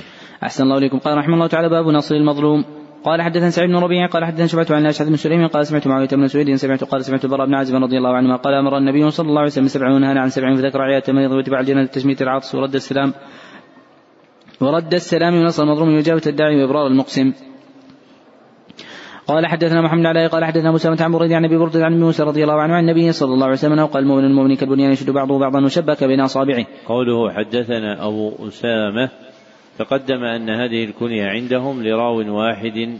تقدم أن هذه الكنية عندهم عند الإطلاق لأبي أسامة الكوفي حماد بن أسامة وفي رواتهم جماعة يكنون أبا أسامة لكن عند الإطلاق فالمراد به حماد بن أسامة الكوفي. نعم. أحسن الله إليكم. قال رحمه الله تعالى باب الانتصار من الظالم لقوله جل ذكره لا يحب الله الجهر بالسوء من القول إلا من ظلم وكان الله سميعا عليما. وقوله الذين إذا أصابهم بغي ينتصرون. قال إبراهيم كان كانوا يكرهون أن يستذلوا فإذا قدروا فإذا قدروا عفوا. باب عفو المظلوم لقوله تعالى إن تبدوا خيرا أو تخفوا أو تعفوا عن سوء فإن الله كان عفوا قديرا. وقوله وجزاء سيئة سيئة مثلها فمن عفا وأصلح فأجره على الله إنه لا يحب الظالمين. ولمن انتصر بعد ظلمه فأولئك ما عليهم من سبيل. إنما السبيل على الذين يظلمون الناس يبغون في الأرض بغير الحق أولئك لهم عذاب أليم. ولمن صبر وغفر إن ذلك لمن عزم الأمور. وترى الظالمين لما رأوا العذاب يقولون هل إلى مرد من سبيل؟ باب الظلم ظلمات يوم القيامة. قال حدثنا أحمد بن يونس قال حدثنا عبد العزيز الماجشون قال أخبرنا عبد الله بن دينار عبد الله بن عمر رضي الله عنه عن النبي صلى الله عليه وسلم أنه قال ظلم ظلمات يوم القيامة. باب الاتقاء من حذر من دعوة مظلوم. قال حدثنا أحمد موسى قال حدثنا مكي قال حدثنا زكريا بن إسحاق المكي وعن يحيى بن عبد الله بن صيفين أبي معمد مولى ابن عباس عن ابن عباس رضي الله عنهما أن النبي صلى الله عليه وسلم بعث معاذا اليمن فقال اتق دعوة المظلوم فإنها ليس بينها وبين الله حجاب. باب من كانت له مظلمة عند الرجل فحلل له هل يبين مظلمته؟ قال حدثنا آدم بن أبي قال حدثنا أبي ذئب قال حدثنا سعيد المقبري عن أبي هريرة رضي الله عنه أنه قال قال رسول الله صلى الله عليه وسلم من كانت له مظلمه لأحد من عرضه أو شيء فليتحلله منه اليوم قبل أن لا يكون دينار ولا درهم. إن كان له عمل صالح اخذ منه بقدر مظلمته ولم تكن له حسنات اخذ من سيئات صاحبه فحمل عليه قال ابو عبد الله قال اسمع من أبي أويس إن وان إنما سمي المقبري لأنه كان نزل ناحية المقابر. قال أبو عبد الله سعيد المقبري وهو مولى بني ليث وهو سعيد بن أبي سعيد واسمه أبي سعيد كيسان. باب إذا حلله من ظلمه فلا رجوع فيه. قال حدثنا محمد قال أخبرنا عبد الله قال أخبرنا هشام بن عروة عن أبي عن عائشة رضي الله عنها في قوله تعالى وإن امرأة خافت من بعدها نشوزا وإعراضا قالت الرجل يكون عنده المراه ليس مستكثر منها يريد أن فارقها فتقول أجعلك من شأني في حل فنزلت هذه الآية في ذلك. باب إذا أذن له وحله ولم يبين كم هو. قال حدثنا عبد الله بن يوسف قال اخونا مالك عن أبي حازم بن دينار عن سالم سعد سعدي رضي الله عنه أن رسول الله صلى الله عليه وسلم أوتي بشراب فشرب منه عن يمينه غلام عن يساره الاشياخ فقال للغلام اتاذن لي أن أعطي هؤلاء؟ فقال الغلام لا والله يا رسول الله لا اوثر بنصيب منك أحدا قال فتله رسول الله صلى الله عليه وسلم في يده. باب إثم من ظلم شيئا من الأرض. قال حدثنا أبو اليماني قال أخبرنا شعيب بن زني قال حدثني طلحة بن عبد الله بن عبد الرحمن بن عمرو بن سهل أخبره أن سعيد بن زيد رضي الله عنه قال سمعت رسول الله صلى الله عليه وسلم يقول من ظلم من الأرض شيئا طوقه من سبع أراضين. قال حدثنا ابو معمر قال حدثنا عبد الوارث قال حدثنا حسين بن يحيى بن كثير قال حدثني محمد بن إبراهيم أبا سلمة حدثه أنه كان بين أنه كانت بينه وبين أناس خصومة. فذكر عائشة رضي الله عنها فقالت يا أبا سلمة تجتنب الأرض فإن النبي صلى الله عليه وسلم قال من ظلم قيد شبر من الأرض طوقه من سبع أراضين. قال حدثنا مسلم بن إبراهيم قال حدثنا عبد الله بن مبارك قال حدثنا مسلم بن عن سامع النبي رضي الله عنه أنه قال قال النبي صلى الله عليه وسلم أخذ من ارض شيئا بغير حقه خسف به يوم القيامة إلى سبع أراضين. قال أبو عبد الله هذا الحديث ليس بخراسان في كتاب مبارك املاه عليهم بالبصرة. باب إذا أذن إنسان لآخر شيئا جاز. قال حدثنا حفص بن عمر قال حدثنا شعبة عن جبلة قال كنا بالمدينة في بعض أهل العراق فأصابنا سنة وكان ابن الزبير يرزقنا التمر فكان ابن عمر رضي الله عنه ما يمر بنا فيقول إن رسول الله صلى الله عليه وسلم نهى عن الإقران لا يستأذن الرجل منكم أخاه. قال حدثنا ابن عمان قال حدثنا أبو عوانة عن عن أبي عن مسعود رضي الله عنه رجل من الانصار يقال له أبو شعيب كان له غلام لحام. فقال له أبو شعيب اصنع لي طعام خمسة لعلي يدعو النبي صلى الله عليه وسلم. خامس خمسة وابصر في وجه النبي صلى الله عليه وسلم الجوع فدعاه فتبعهم رجل لم يدعى فقال النبي صلى الله عليه وسلم إن هذا قد اتبعنا تأذن له؟ قال نعم. باب قول الله تعالى وهو ألد الخصام. قال حدثنا أبو عاصم عن مجرد عن ابن أبي مليكه عن عائشة رضي الله عنها عن النبي صلى الله عليه وسلم أنه قال إن أبغض الرجال إلى الله الالد الخصم باب إثم من خصم في باطن وهو يعلمه. قال حدثنا عبد العزيز بن عبد الله قال حدثني إبراهيم بن سعد عن صالح بن قال اخبرني عروة بن زبير زين بنت أم سلمة أخبرته أن أمها أم سلمة رضي الله عنها زوج النبي صلى الله عليه وسلم أخبرتها عن رسول الله صلى الله عليه وسلم أنه سمع خصومه باب حجرته فخرج إليهم فقال إنما أنا بشر أنه ياتي الخصم فلعل بعضكم أن يكون أبلغ من بعض فاحسب انه صدق فأقضي له بذلك وما قضيته بحق مسلم فإنما هي قطعة من النار فليأخذها أو أو فليتركها. باب إذا خاصم فجر. قال حدثنا بشر بن خالد قال حد قال أخبرنا محمد عن شعبة عن سليمان عبد الله مرة عن مسروق عن عبد الله بن عمرو رضي الله عنه مع النبي صلى الله عليه وسلم أنه قال أربع من كنا فيه كان منافقا وكانت فيه خصلة من أربعة كانت فيه خصلة من النفاق حتى يدعها إذا حدث كذب وإذا وعد اخلف وإذا عهد غدر وإذا خاصم فجر. باب قصاص المظلوم إذا وجد مال ظالمه وقال المسلمين يقاصه وقرأ وإن عاقبتم فعاقبوا بمثل ما عوقبتم به. قال حدثنا أبو اليماني قال أخبرنا شعيب بن الزهري قال حدثني عروة أن عائشة رضي الله عنها قال جاءت هند بنت عتبة بن ربيعة فقالت يا رسول الله إن أبا رجل مسيك فهل علي حرج أن أطعم من الذي له عيالنا فقال لا حرج عليك أن تطعميهم بالمعروف.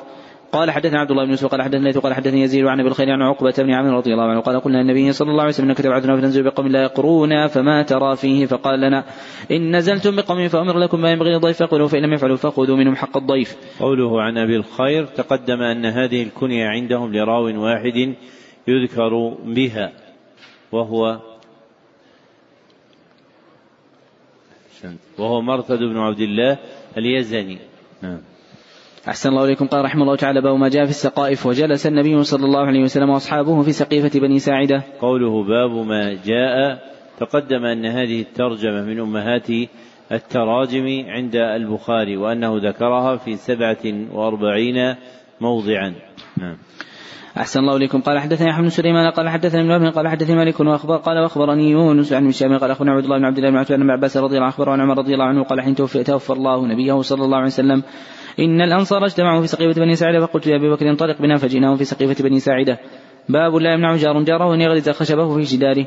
قال حدثنا عبد الله بن سلمة عن مالك عن بن عرج عن أبي هريرة رضي الله عنه رسول الله صلى الله عليه وسلم قال يمنع جار جاره أن يغرز خشبه في جداره. ثم يقول أبو هريرة ما لي أراكم عنها معرضين؟ والله لارمين بها بين اكتافكم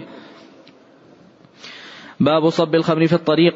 قال حدثنا محمد بن عبد الرحيم أبو يحيى قال أخبرنا عفان قال حدثنا أحمد بن زيد قال حدثنا ثابت عن رضي الله عنه أنه قال كنت ساقي القوم في منزل أبي طلحة وكان خمر يومئذ فضيخ فأمر رسول الله صلى الله عليه وسلم مناديا ينادي ألا إن الخمر قد حرمت قال فقال لي أبو طلحة أخرج فاهنقها فخرجت فأرقتها فجرت في سكك المدينة فقال بعض القوم قد قتل قوم وهي في بطونهم فأنزل الله عز وجل ليس على الذين آمنوا وعملوا الصالحات جناح فيما طعموا الآية باب أفنية الدور والجلوس فيها والجلوس على الصعدات. وقالت عائشة رضي الله عنها فابتنى أبو بكر مسجدا بفناء دار يصلي فيه ويقرأ القرآن فيتقصف عليه نساء المشركين وأبناؤهم يعجبون منه النبي صلى الله عليه وسلم يومئذ بمكة.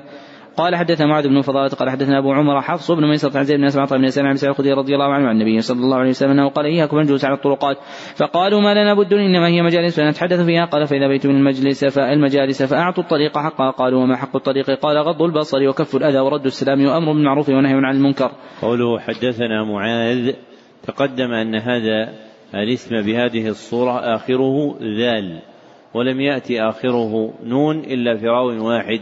هو معان بن رفاعة السلامي. نعم. أحسن الله إليكم. قال رحمه الله تعالى باب الآبار على الطرق إذا لم يتأذى بها. قال حدثنا عبد الله بن مسلمة عن مالك عن سمي مولى أبي بكر عن صالح السماني عن أبي هريرة رضي الله عنه أن النبي صلى الله عليه وسلم قال بين رجل بطريق اشتد عليه العطش فوجد بئرا فنزل فيها فشرب ثم خرج فذاك البني يلهث يأكل الثرى من العطش فقال الرجل قد بلغ هذا الكلب من العطش مثل الذي كان بلغ مني فنزل البئر فلم فملا خفه ماء فسقى الكلب فشكر الله عز وجل له فغفر له قال يا رسول الله وان لنا في البهائم لاجرا فقال في كل ذات كبد رطبة أجر. قوله عن سمي تقدم أنه ليس في رواة البخاري من اسمه سمي وهذا الراوي سمي مولى أبي بكر. وأبو بكر هذا من؟ وأبو بكر هذا هو أبو بكر بن عبد الرحمن بن الحارث القرشي. نعم. أحسن الله إليكم. قال رحمه الله تعالى باب إماطة الأذى. وقال همام عن أبي هريرة رضي الله عنه عن النبي صلى الله عليه وسلم يميط الأذى عن الطريق صدقة. باب الغرفة والعلية والمشرفة وغير المشرفة بالسطوح وغيرها. قال حدثنا عبد الله بن محمد قال حدث العلية المشرفة يعني الغرفة المرتفعة. نعم.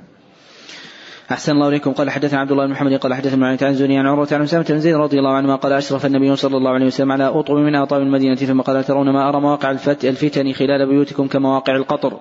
قال حدثني أحمد بن بكير قال حدثني عن قال عن شاب قال أخبرني عبيد الله بن عبد الله بن أبي ثور عبد الله بن عباس رضي الله عنه أنه قال لما زال حريصا على ناس عمر رضي الله عنه عن مرتين من أزواج النبي صلى الله عليه وسلم اللتين قال الله عز وجل لهما إن تتوبا إلى الله فقد صغت قلوبكما فحججت معه فعدل وعدلت معه بالإداوة فتبرز حتى جاء فسكبت على يديه من الاداوه فتوضأ فقلت يا أمير المؤمنين من المرأتان من أزواج النبي صلى الله عليه وسلم؟ اللتان قال لهما إن تتوبا إلى الله فقال وعجبي لك يا ابن عباس عائشة وحفصة ثم استقبل عمر رضي الله عنه حديث يسوقه فقال إني كنت وجار لي من انصاري في بني أمية بن زيد وهي من عوالي المدينة وكنا نتواب النزول على النبي صلى الله عليه وسلم فينزل يوما وينزل يوما فإذا نزلت جئته من خبر ذلك اليوم. من الأمر وغيره وإذا نزل فعل مثله. كنا معشر قريش نغلب النساء فلما قدمنا على الأنصار إذا هم قوم تغلبهم نساء فطبق نساؤنا يأخذن من أدب نساء الأنصار فصحت على امرأتي فراجعتني فأنكرت أن تراجعني فقالت ولم تنكر أن أراجعك فوالله إن أزواج النبي صلى الله عليه وسلم راجعنا وإن إحداهن تهجره لتهجره اليوم حتى الليل. فأفزعني فقلت خابت من فعل منهن بعظيم ثم قالت خابت من فعل منهن بعظيم ثم جمعت علي ثيابي فدخلت على حفصة رضي الله عنها. فقلت أي حفصة؟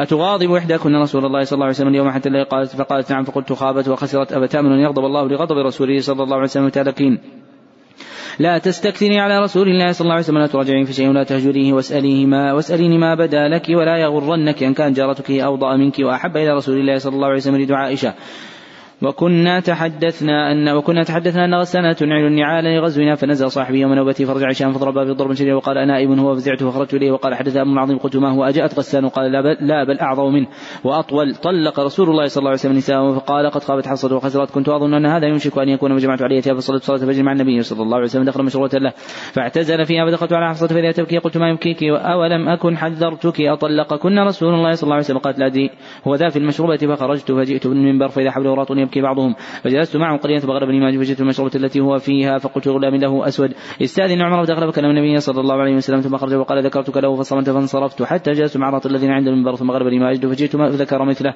فجلست مع الراط الذين عند المنبر ثم غلبني ما أجد فجئت غلام فقلت استأذن عمر فذكر مثله فلما وليت منصرفا فإذا غلام يدعوني. فقال أذن لك رسول الله صلى الله عليه وسلم. فدخلت عليه فإذا مضطجع على رمال حصين ليس بينه وبينه فراش قد أثر الرمال بجنبه متكئ على وسالة من أدم حشوالي فسلمت عليه ثم قلت وأنا قائم. طلقت نساءك فرفع بصره لي فقال لا ثم قلت وأنا قائم أستأنس يا رسول الله لو رأيتني وكنا معشر قريش نغلب النساء فلما قدمنا على قوم تغلبهم نساؤهم فذكره فتبسم النبي صلى الله عليه وسلم ثم قلت لو رأيتني ودخلت على حفصة وقلت لا يغرنك أن كانت جارتك أوضأ منك وأحب إلى النبي صلى الله عليه وسلم لدعاء عائشة. فتبسم أخرى. فجلست حين رأيته تبسم ثم رفعت بصري في بيتي فوالله ما فيه شيئا يرد البصر غير أهبة ثلاثة. وقلت ادعو الله فليوسع على أمتك فإن فارس والروم عليهم وأعطوا الدنيا وهم لا يعبدون الله وكان متكئا. فقال أو في شك أنت يا ابن الخطاب؟ أولئك قوم عجلت لهم طيبات في الحياة الدنيا. فقلت يا رسول الله استغفر لي. فاعتزل النبي صلى الله عليه وسلم. من أجل ذلك الحديث حين أفشت حفصة إلى عائشة. وكان قد مال ما أنا بداخل عليهن شهرا وكان قد قال ما أنا بداخل عليهن شهرا من شدة موجدته عليهن حين عتب الله عز وجل فلما مضت تسع وعشرون دخل عائشة رضي الله عنها بدأ بها فقالت له عائشة إنك أقسمت أن لا تدخل علينا شهرا من أصبحنا تسع وعشرين ليلة أعدها عدا فقال النبي صلى الله عليه وسلم شهر تسع وعشرون وكان ذلك شهر تسع وعشرون. قالت عائشة رضي الله عنها فأنزلت آية التخير فبدأ به أول امرأة فقال إني ذاكر لك أمرا ولا عليك ألا تعجلي حتى تستمري أبويك. قالت قد أعلم قد قالت قد أعلم أن أبوي لم يكن يأمران بفراقك. قال إن الله عز وجل قال يا أيها النبي قل لأزواجك إلى قوله عظيما قلت وفي هذا أستأمر أبوي فإني أريد الله ورسوله والدار الآخرة ثم خير نساءه فقلنا مثل ما قالت عائشة رضي الله عنها. قال حدثنا مسلم قال حدثنا فزاري عن حميد طويل عن رضي الله عنه أنه قال آل رسول الله صلى الله عليه وسلم نساء شهرا وكانت فكت قدمه فجلس في علية له فجاء عمر رضي الله عنه فقال طلقت نساءك. قال لا ولكني آليت منهن شهرا فمكث تسعا وعشرين ثم نزل فدخل على نسائه. قوله حدثنا الفزاري تقدم أن الفزاري عند الإطلاق هو مروان بن معاوية الفزاري. نعم. أحسن الله إليكم. قال رحمه الله تعالى باب من عقل بعيره على البلاط أو باب المسجد. قال حدثنا مسلم قال حدثنا أبو عقيل قال حدثنا أبو المتوكل الناجي وقال أتيت جابر بن عبد الله رضي الله عنه قال دخل النبي صلى الله عليه وسلم المسجد فدخلت عليه وعقلت الجمل في ناحية البلاط فقلت هذا جملك فخرج فجعل يطيف بالجمل قال الثمن والجمل لك. باب الوقوف والبول عند سباطة قوم. قال حدثنا سليمان بن حرب قال عن شعبة عن منصور عن أبي وائل حذيفة رضي الله عنه قال لقد رأيت رسول الله صلى الله عليه وسلم أو قال لقد أتى النبي صلى الله عليه وسلم سباطة قوم فبال قائما. قوله عن أبي وائل هذه الكنية عندهم عند الإطلاق هي لأبي وائل الأسدي واسمه شقيق بن سلمة. أحسن الله إليكم. قال رحمه الله تعالى باب من أخذ الغصن وما يؤذي الناس في الطريق فرمى به. قال حدثنا عبد الله قال أخبرنا مالك عن سبين عن أبي صالح عن أبي هريرة رضي الله عنه أن رسول الله صلى الله عليه وسلم قال بينما رجل يمشي بطريق وجد غصن شوك فأخذه فشكر الله عز وجل له فغفر له. باب اختلفوا في الطريق الميتاء وهي الرحبة تكون بين الطريق ثم يريد أهلها البنيان فترك منها الطريق سبعة أذرع. قال حدثنا موسى بن إسماعيل قال حدثنا جرير بن حازم عن الزبير بن خريث عن كلمة قال سمعت أبا هريرة رضي الله عنه قال سمعت أبا هريرة رضي الله عنه قال قضى النبي صلى الله عليه وسلم إذا تشاجروا في الطريق بسبعة أذرع. باب النهبة بغير إذن صاحبه وقال عبادة بايعنا النبي صلى الله عليه وسلم ألا ننتهب. قال حدثنا عبد بن أبي ياسين قال حدثنا شعبة قال حدثنا عدي بن ثابت قال سمعت عبد الله بن يزيد الأنصاري رضي الله عنه وجد ابو أمه قال نهى النبي صلى الله عليه وسلم عن النهبة والمثلى. قال حدثنا سعيد بن عفان قال حدثني الليث قال حدثنا عقيل عن هشام عن أبي بكر بن عبد الرحمن عن أبي هريرة رضي الله عنه أنه قال قال النبي صلى الله عليه وسلم لا يزني الزاني حين يزني وهو مؤمن ولا يشرب الخمر حين يشرب وهو مؤمن ولا يسرق حين يسرق وهو مؤمن ولا ينتهب نهبة يرفع الناس إليه فيها أبصارهم حين ينتهبها وهو مؤمن. وعن سعيد وابي سلمة عن أبي رضي الله عنه عن النبي صلى الله عليه وسلم ذكر مثله إلا النهبة. باب كسر الصليب وقتل الخنزير قال حدثنا علي بن عبد الله قال حدثنا سفيان قال حدثنا الزهري وقال أخبرنا سعيد بن المسيب أنه سمع أبا هريرة رضي الله عنه عن رسول الله صلى الله عليه وسلم أنه قال تقوم الساعة حتى ينزل فيكم ابن مريم. حكما مقسطا فيكسر الصليب ويقتل الخنزير ويضع الجزية ويفض ماله حتى لا يقبله أحد. باب هل تكسر الدينار التي فيها الخمر أو تخرق الزقاق فينكسر صنما أو صليبا أو طنبورا وما لا ينتفع بخشبه وأتي شريح في طنبور كسر فلم يقبض فلم يقضي فيه بشيء. قال حدثنا عاصم الضحاك المخرج عن يزيد بن أبي عبيد عن سلم الاكوع رضي الله عنه أن النبي صلى الله عليه وسلم رأى نيرانا توقد يوم خيبر. قال على ما توقد هذه النيران قالوا على الحمر الإنسية. قال اكسروها وأهرقوها. قالوا ألا نهريقها ونغسلها. قال اغسلوا. قال حدثنا ابن عبد الله قال حدثنا سفيان قال حدثنا أبي نجيح عن مجاهد عن أبي معمر عبد الله بن مسعود رضي الله عنه قال دخل النبي صلى الله عليه وسلم مكة وحول الكعبة 360 نصبا. فجعل يطعنها بعود في يده وجعل يقول جاء الحق وزهق الباطل. الآية. قال حدثنا إبراهيم بن المنذر قال حدثنا سبن عياض بن عبد الله عن عبد الرحمن القاسم عن ابي القاسم عن عائشة رضي الله عنها أنها كانت اتخذت على سهوة لها سترا فيه تماثيل فهتكه النبي صلى الله عليه وسلم واتخذت من نمرقتين فكانت في البيت يجلس عليهما. قوله حدثنا ابن أبي نجيح في الإسناد المتقدم تقدم أن هذه الكنية عندهم لراو واحد هو عبد الله بن أبي نجيح المكي واسم أبي نجيح يسار. نعم. أحسن الله إليكم قال رحمه الله تعالى باب من قاتل دون ماله قال حدثنا عبد الله بن يزيد قال حدثنا سعيد بن أبي أيوب قال حدثني أبو الاسود عن كلمه عبد الله بن عمر رضي الله عنه قال سمعت النبي صلى الله عليه وسلم يقول من قتل دون ماله فهو شهيد. باب إذا كسر قصعة أو شيئا لغيره. قال حدثنا مسدد قال حدثنا يحيى بن سعيد عن حميد أنس رضي الله عنه النبي صلى الله عليه وسلم كان عند بعض نسائه فأرسلت إحدى أمهات المولى مع خادم بقصعه فيها طعام فضربت بيدها فكسرت قصعه فضمها وجعل فيها طعام وقال كلوا حبس الرسول وقصعه حتى فرغوا فدعوا القصعة الصحيحة وحبس المكسوره وقال ابن أبي مريم اخبرنا يحيى بن أيوب؟ قال حدثنا حميد قال حدثنا أنس عن النبي صلى الله عليه وسلم. باب إذا هدم حائطا فليبن مثله. قال حدثنا مسلم بن إبراهيم قال حدثنا جرير بن حازم عن محمد بن سيرين عن أبي هريرة رضي الله عنه أنه قال قال رسول الله صلى الله عليه وسلم كان رجل في بني إسرائيل يقال له جريج يصلي فجاءت أمه فدعته فأبى أن يجيبها فقال أجيبها أو أصلي ثم أتته فقالت اللهم لا تمته حتى تريه المومسات. وكان جريج في صومعته فقالت امرأة لأفتنن جريجا فتعرضت له فكلمته فأبى فاتت راعيا فأمكنته من نفسها فولدت غلاما فقالت من جريج فأتوه وكسروا صومعته فأنزلوه وسبوه. فتوضأ وصلى ثم أتى فقال من أبوك يا غلام؟ قال الراعي قالوا نبني صومعتك من ذهب قال لا إلا من طين. بسم الله الرحمن الرحيم. باب الشركة في الطعام. باب الشركة في الطعام والنهد والعروض وكيف قسمة ما ينكال ويوزن مجازفة أو قبضة قبضة. لما لم يرى المسلمون في النهد لما لم يرى المسلمون في النهد في, في النهد بأسا أن يأكل هذا بعضها بعضا. أن يأكل هذا بعض وهذا أن يأكل هذا بعض وهذا بعض وكذلك مجازفة الذهب والفضة والقران في التمر. قوله باب الشركة. هذه الترجمة من أمهات التراجم عند البخاري ذكرها بهذا اللفظ معرفا في أربعة مواضع. وقال في موضع واحد باب شركة. وقال في موضعين باب الاشتراك. وقال في موضع واحد باب مشاركة. والنهد بكسر النون في اللغة الفصحى واختلف في فتحها. وهو الطعام المجموع من قوم مختلفين في سفر أو غيره. الطعام المجموع من قوم مختلفين في سفر أو غيره. بأن يأتي كل واحد منهم بشيء من زاده فيضعه فيتناوله هو وغيره مع طعام آخر. نعم. أحسن الله إليكم. قال رحمه الله تعالى حدثنا عبد الله بن يوسف قال أخبرنا مالك عن وهب بن كيسان عن جابر بن عبد الله رضي الله عنه أنه قال بعث رسول الله صلى الله عليه وسلم بعثا قبل الساحل فأمر عليهم أبا عبيدة بن الجراح وهم ثلاثمائة ونفيهم فخرجنا حتى إذا كنا بعد الطريق فنيزدادوا فأمر أبو عبيدة بأزوال ذلك الجيش فجمع ذلك كله فكان مزودي تمر فكان مزودي تمر فكان يقوتنا كل يوم قليلا قليلا حتى فني فلم يكن يصيبنا لا تمرة تمرة فقلت وما تغني تمرة فقال قد وجدنا فقد حين فنيت. قال ثم انتهينا البحر فإذا حوت مثل فإذا حوت مثل الضرب فأكل منه ذلك الجيش ثمانية عشرة ليلة ثم أبو عبيدة بضلعين من أضلاعه فنصب ثم أمر براحلة فرحل ثم مرت تحتهما فلم تصبهما. قال حدثنا بشر المرحوم قال حدثنا حاتم بن إسماعيل عن يزيد بن أبي عبيد عن سلمة رضي الله عنه أنه قال خفت أزواج القوم واملقوا فأتوا النبي صلى الله عليه وسلم في نحر إبلهم فأذن لهم فلقيهم عمر رضي الله عنه فأخبروه فقال ما بقاؤكم بعد إبلكم؟ فدخل عليه النبي صلى الله عليه وسلم فدخل على النبي صلى الله عليه وسلم وقال يا رسول الله ما بقاؤهم بعد إبلهم؟ فقال رسول الله صلى الله عليه وسلم نادي في الناس فيأتون بفضل أزواجهم فبسط لذلك النطع. وجعلوا عن النطع فقام رسول الله صلى الله عليه وسلم ودعا وبارك عليه ثم دعاهم بأوعيتهم فاحتث الناس حتى فرغوا ثم قال رسول الله صلى الله عليه وسلم أشهد أن لا إله إلا الله وأني رسول الله قال حدثنا محمد بن يوسف قال حدثنا وزيع قال حدثنا أبو النجاشي قال سمعت رافع بن خديج رضي الله عنه قال كنا نصلي مع النبي صلى الله عليه وسلم العصر فننحر جزورا فتقسم عشر فتقسم عشر قسم فنأكل لحما نضيجا قبل أن تغرب الشمس. قوله حدثنا أبو النجاشي تقدم أن هذه الكنيه أن هذه الكنية عندهم لراو واحد يذكر بها واسمه عطاء بن صهيب الأنصاري مولاهم. نعم.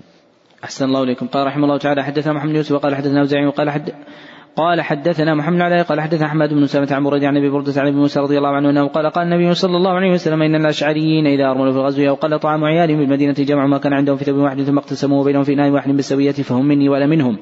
باب ما كان من خليطين هذا, هذا الإسناد من الأسانيد التي أكثر منها البخاري. حدثنا محمد بن علاء قال حدثنا حماد بن أسامة عن بريد عن أبي هردة عن أبي موسى روى به أحاديث كثيرة ولكثرة الرواية به أفرده الدار قطني في جزء معروف. نعم. أحسن الله إليكم. قال رحمه الله تعالى باب ما كان من خليطين فإنهما يتراجعان بينهما بالسوية في الصدقة. قوله باب ما كان تقدم أن هذه الترجمة من أمهات التراجم عند البخاري وأنه ذكرها في أحد عشر موضعا. نعم. أحسن الله إليكم. قال حدثنا محمد بن عبد الله بن قال حدثني أبي قال حدثني ثمامة بن عبد الله بن أنس أنس رضي الله عنه حدثنا أبو بكر رضي الله عنه كتب له في الصدقة التي فرض رسول الله صلى الله عليه وسلم. قال وما كان من خليطين فإنهما يتراجعان بينهما بالسوية. باب قسمة الغنم. قال حدثنا علي بن الحكم الأنصاري قال حدثنا أبو عوانة عن سعيد بن مسروق عن رفاعة بن رافع بن خديجة عن جده أنه قال كنا مع النبي صلى الله عليه وسلم في الحليفة فأصاب الناس جوع فأصابوا إبلا وغنما قال وكان النبي صلى الله عليه وسلم في أخريات القوم فعاجلوا وذبحوا ونصبوا القدور فأمر النبي صلى الله عليه وسلم القدور فأكفئت ثم قسم فعد عشرة من غنم بعير فند منها بعير فطلبوه فعيا ومكر في القوم خير يسيرة فهو رجل منهم بسبب فحبسه الله ثم قال إن هذه البهائم أوابد كأوابد الوحش فما غلبكم منها فاصنعوا به هكذا فقال جدي إنا نرجو أو نخاف العدو غدا وليست مدا وليست مدا فنذبح بالقصر قال منها رد ما ذكر اسم الله عليه فكلوا ليس السن والظفر سأحدثكم عن ذلك أما السن فعظم وأما الظفر فمدى الحبشة. قوله عن عباية تقدم أنه ليس في رواتهم من اسمه عباية سوى هذا الراوي. عباية بن رفاعة بن رافع بن خديج الأنصاري. نعم. أحسن الله إليكم. قال رحمه الله تعالى باب القرآن في التمر بين الشركاء حتى يستأذن أصحابه. قال حدثنا خلاد بن يحيى قال حدثنا سفيان قال حدثنا جبل بن سحيم قال سمعت ابن عمر رضي الله عنهما يقول نهى النبي صلى الله عليه وسلم أن يقرن الرجل بين التمرتين جميعا حتى يستأذن أصحابه. قال حدثنا الوليد قال حدثنا شعبة عن جبلة قال كنا بالمدينة فأصابتنا سنة وكان ابن الزبير يرزقنا التمر وكان عمر رضي الله عنه يمر بنا فيقول لا تقرنوا فإن النبي صلى الله عليه وسلم عن الإقران إلا يستأذن الرجل منكم أخاه. باب تقويم الأشياء بين الشركاء بقيمة عدل. قال حدثنا عمرو بن مسعود قال حدثنا عبد الوارث قال حدثنا ابن نافع عن عمر رضي الله عنه أنه قال قال رسول الله صلى الله عليه وسلم من أعتق شقصا له من عبد أو شركا أو قال نصيبا كان له مال يبلغ ثمنه بقيمة العدل. فهو عتيق وإن قال أعتق منه ما أعتق قال قوله أعتق منه ما أعتق قوله من نافع انه في الحديث عن النبي صلى الله عليه وسلم. قال حدث بشر محمد قال اخبر عبد الله قال اخبر سعد بن أبي عروه عن قتاده عن نضر بن أنس عن بشير بن نهيك عن عن بشير بن نهيك عن أبي هريرة رضي الله عنه عن النبي صلى الله عليه وسلم أنه قال من اعتق من اعتق شقيص من مملوكه فعليه خلاصه في ماله فلم يكن له مال قيم المملوك قيمة عدل ثم استسعي غير مشقوق عليه. باب هل يقرع في القسمة والاستهام فيه. قال حدثنا ابن عمي قال حدثنا زكريا وقال سمعت عامرا يقول سمعت النعمان بن بشير رضي الله عنه عن النبي صلى الله عليه وسلم انه قال مثل قائم على حدود الله بالواقع فيها كمثل قوم استهموا على سفينة فاصاب بعضهم اعلاها وبعضهم اسفلها أسفلها فكأن الذين في أسفلها إذا استقوا من الماء مروا على من فوقهم. فقال لو انا خرقنا في نصيبنا خرقا ولم نؤذي من فوقنا فان يتركوه ما ردوا هلكوا جميعا من اخذوا على أيديهم. نجوا ونجوا جميعا. باب شركة اليتيم وأهل الميراث. هذا الإسناد أيضا من الأسانيد التي أكثر منها البخاري.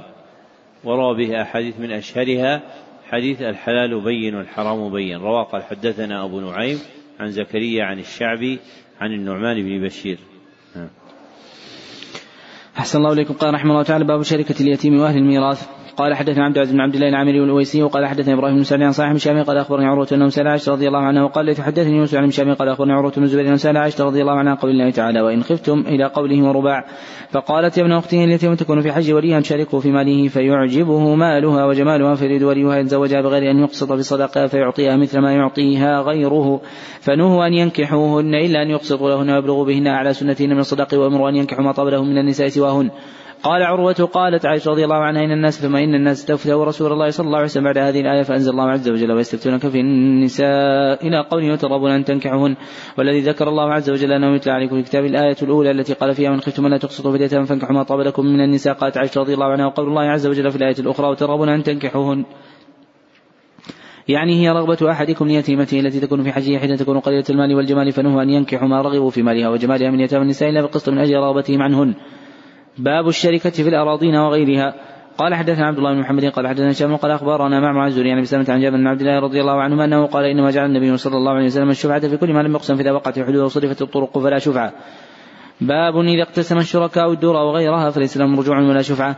قال حدثنا مسدد قال حدثنا عبد الواحد قال حدثنا معمر عن الزهري عن عن جابر بن عبد الله رضي الله عنه أنه قال قضى النبي صلى الله عليه وسلم بالشفعة في كل ما لم يقسم فاذا وقعت الحدود وصرفت الطرق فلا شفعة. باب الاشتراك بالذهب والفضة وما يكون فيه الصرف. قال حدثنا عمرو بن علي قال حدثنا ابو عاصم بن عثمان يعني من الأسود قال أخبرني سليمان بن أبي مسلم قال سمعت أبا من سألت أبا المنهال عن صرف يدا بيد فقال اشتريت أنا وشريك كل شيء يدا بيد ونسيته فجاء انبر بن عازب رضي الله عنه فسألناه فقال فعلت أنا وشريك زيد بن أرقم سأل النبي صلى الله عليه وسلم عن ذلك فقال ما كان يدا بيد فخذوه وما كان نسيته فذروه. باب مشاركه الذمي والمشركين في المزارعة. قال حدثنا موسى بن إسماعيل قال حدثنا بن أسماع النافع عبد الله رضي الله عنه قال اعطى رسول الله صلى الله عليه وسلم خير اليهود ان يعملوها ويزرعوها ولم شطر ما يخرج منها. قال باب قسمة الغنم والعدل فيها. قال حدثنا قتيبة بن سعيد قال حدثنا عن يزيد بن أبي حبيب عن بخير عن عقبة بن عمرو رضي الله عنه أن رسول الله صلى الله عليه وسلم أعطاه غنم يقسم على صحابته ضحايا فبقي عتود فذكروا لرسول الله صلى الله عليه وسلم وقال ضحي به أنت. باب الشركة في الطعام وغيره ويذكر أن رجلا ساوم شيئا فغمزه آخر فرع عمر رضي الله عنه شركة. قال حدثنا أصبغ بن فرج قال أخبرني عبد الله بن أبي قال أخبرني سعيد عن زهرة بن معبد عن جده عبد الله بن هشام كان قد أدرك النبي صلى الله عليه وسلم وذهبت به امه زينب بنت حميد إلى رسول الله صلى الله عليه وسلم وقالت يا رسول الله بايع. فقال هو صغير فمسح رأسه ودعا له. وعن زهرة بن معبد أنه كان يخرج به جده عبد الله بن هشام إلى السوق فيشتري, فيشتري الطعام فيلقاه ابن عمر وابن الزبير رضي الله عنه فيقولان له أشركنا فإن النبي صلى الله عليه وسلم قد دعا البركة فيشرك فيشركهم فربما أصاب الراحلة كما هي فيبعث بها إلى المنزل. باب الشركة في الرقيق. قال حدثنا مسدد قال حدثنا جويرة بن أسماء النافع بن عمر رضي الله عنهما عن النبي صلى الله عليه وسلم أنه قال من اعتق شرك له في مملوك وجب عليه أن يعتق كله إن كان له مال قدر ثمنه يقام قيمة عدل ويعطى شركاء حصتهم ويخلى سبيل المعتق. قال حدثنا ابن عمر قال عن جرير بن حازم عن قتل عن نضر بن أنس عن بشير بن كان عن أبي هريرة رضي الله عنه عن النبي صلى الله عليه وسلم أنه قال من أعتق شقص له في عبد أعتق كله إن كان له مال وإلا يستسعى غير مشقوق عليه. باب الاشتراك في الهدي والبدن وإذا أشرك الرجل الرجل في هديه بعدما أهدى قال حدثنا ابن عمر قال حدث أحمد بن زيد قال اخبر عبد الملك بن جريج عن عطاء عن جابر وعن طاووس عن عباس رضي الله عنهما أنه قال قدم النبي صلى الله عليه وسلم صبح ربيعة من ذي الحجة مهلين بالحج لا يخلطهم شيء فلما قدمنا أمرنا فجعلناها عمرة وأن حل إلى نسائنا ففشت في ذلك القالة. قال عطاء قال فقال جابر فيروح أحدنا يمينا وذكره يقطر منيا. فقال جابر بكفه برا ذلك النبي صلى الله عليه وسلم. فقام خطيب وغرب إن قوم أن قوم يقولون كذا وكذا والله لا أنا أبر وأتقى لله منهم.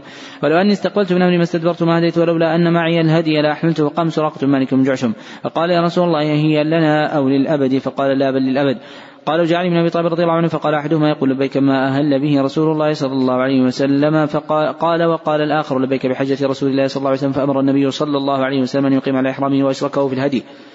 باب من عدل عشرا من الغنم بجزور في القسم. قال حدثنا محمد قال أخبرنا وكيع عن سفيان عن أبي عن عبادة بن رفاعة عن جدي رافع بن خديجة رضي الله عنه قال كنا مع النبي صلى الله عليه وسلم ذي الحليفة من تهامة فأصبنا غنما وإبلا فعجل القوم فاغلوا فاغلوا, فأغلوا فعجل القوم فأغلوا القدور بها القدور. فجاء رسول الله صلى الله عليه وسلم فأمر بها فأكفئت عدل عشر من غنم بجزور. ثم إن بعير الندى وليس بالقوم إلا خير يسيرة فرماه رجل فحبسه بسهم فقال رسول الله صلى الله عليه وسلم إن هذه البهائم أوابد كوابد الوحش وما غربكم منها فاصنعوا بها هكذا. قال قال جدي يا رسول الله إن نرجو أو نخاف أن نلقى العدو غدا وليس معنا مدا فنذبح بالقصب. فقال عجل أو أرني ما أنهر الدم وذكر اسم الله عليه فكل فكلوا ليس السن والظفر سأحدثكم عن ذلك من السن فعظم أما الظفر فمدى الحبشة. بسم الله الرحمن الرحيم. باب في الرهن في الحضر. وقوله تعالى وإن كنتم على سفر ولم تجدوا كاتبا فرهان مقبوضة. قال حدثنا مسلم بن إبراهيم قال حدثنا هشام وقال حدثنا قتادة عن أنس رضي الله عنه قال ولقد رهن النبي صلى الله عليه وسلم درعه بشعير ومشيت إلى النبي صلى الله عليه وسلم خبز شعير وإهالة وإهالة سنقة. ولقد سمعت يقول ما أصبح لآل محمد صلى الله عليه وسلم إلا صاع ولا أمسى وإنهم لتسعة أبيات. باب من رهن درعه. قال حدثنا مسدد قال حدثنا عبد واحد قال حدثنا عمش قال ذكر عند إبراهيم الرهن والقبيله في السلف فقال إبراهيم حدثنا اسود عن عائشة رضي الله عنها النبي صلى الله عليه وسلم اشترى من يهوديا طعاما إلى أجل ورهنه درعه. باب رهن السلاع باب رهن السلاح. قال حدثنا علي بن عبد الله قال حدثنا سفيان قال عن موسى بن عبد الله رضي الله عنه يقول قال رسول الله صلى الله عليه وسلم لكعب بن الأشرف فإنه اذى الله ورسوله صلى الله عليه وسلم. قال محمد بن سلمة أنا فاتاه فقال أردنا أن تسلفنا وسقا أو وسقين فقال ارهنوا نساءكم. قالوا كيف نرهنك نساءنا وأنت أجمل العرب.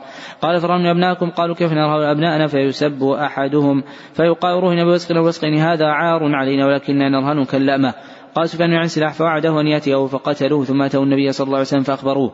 باب الرهن مركوب ومحلوب. وقال مغيرة عن إبراهيم تركب الضالة بقدر علفها وتحلب بقدر علفها والرهن مثله. قال حدثنا ابن نعيم قال حدثنا زكريا عن عامر عن أبي هريرة رضي الله عنه عن النبي صلى الله عليه وسلم أنه كان يقول الرهن يركب نفقتي ويشرب لبن الدر إذا كان مرهونا.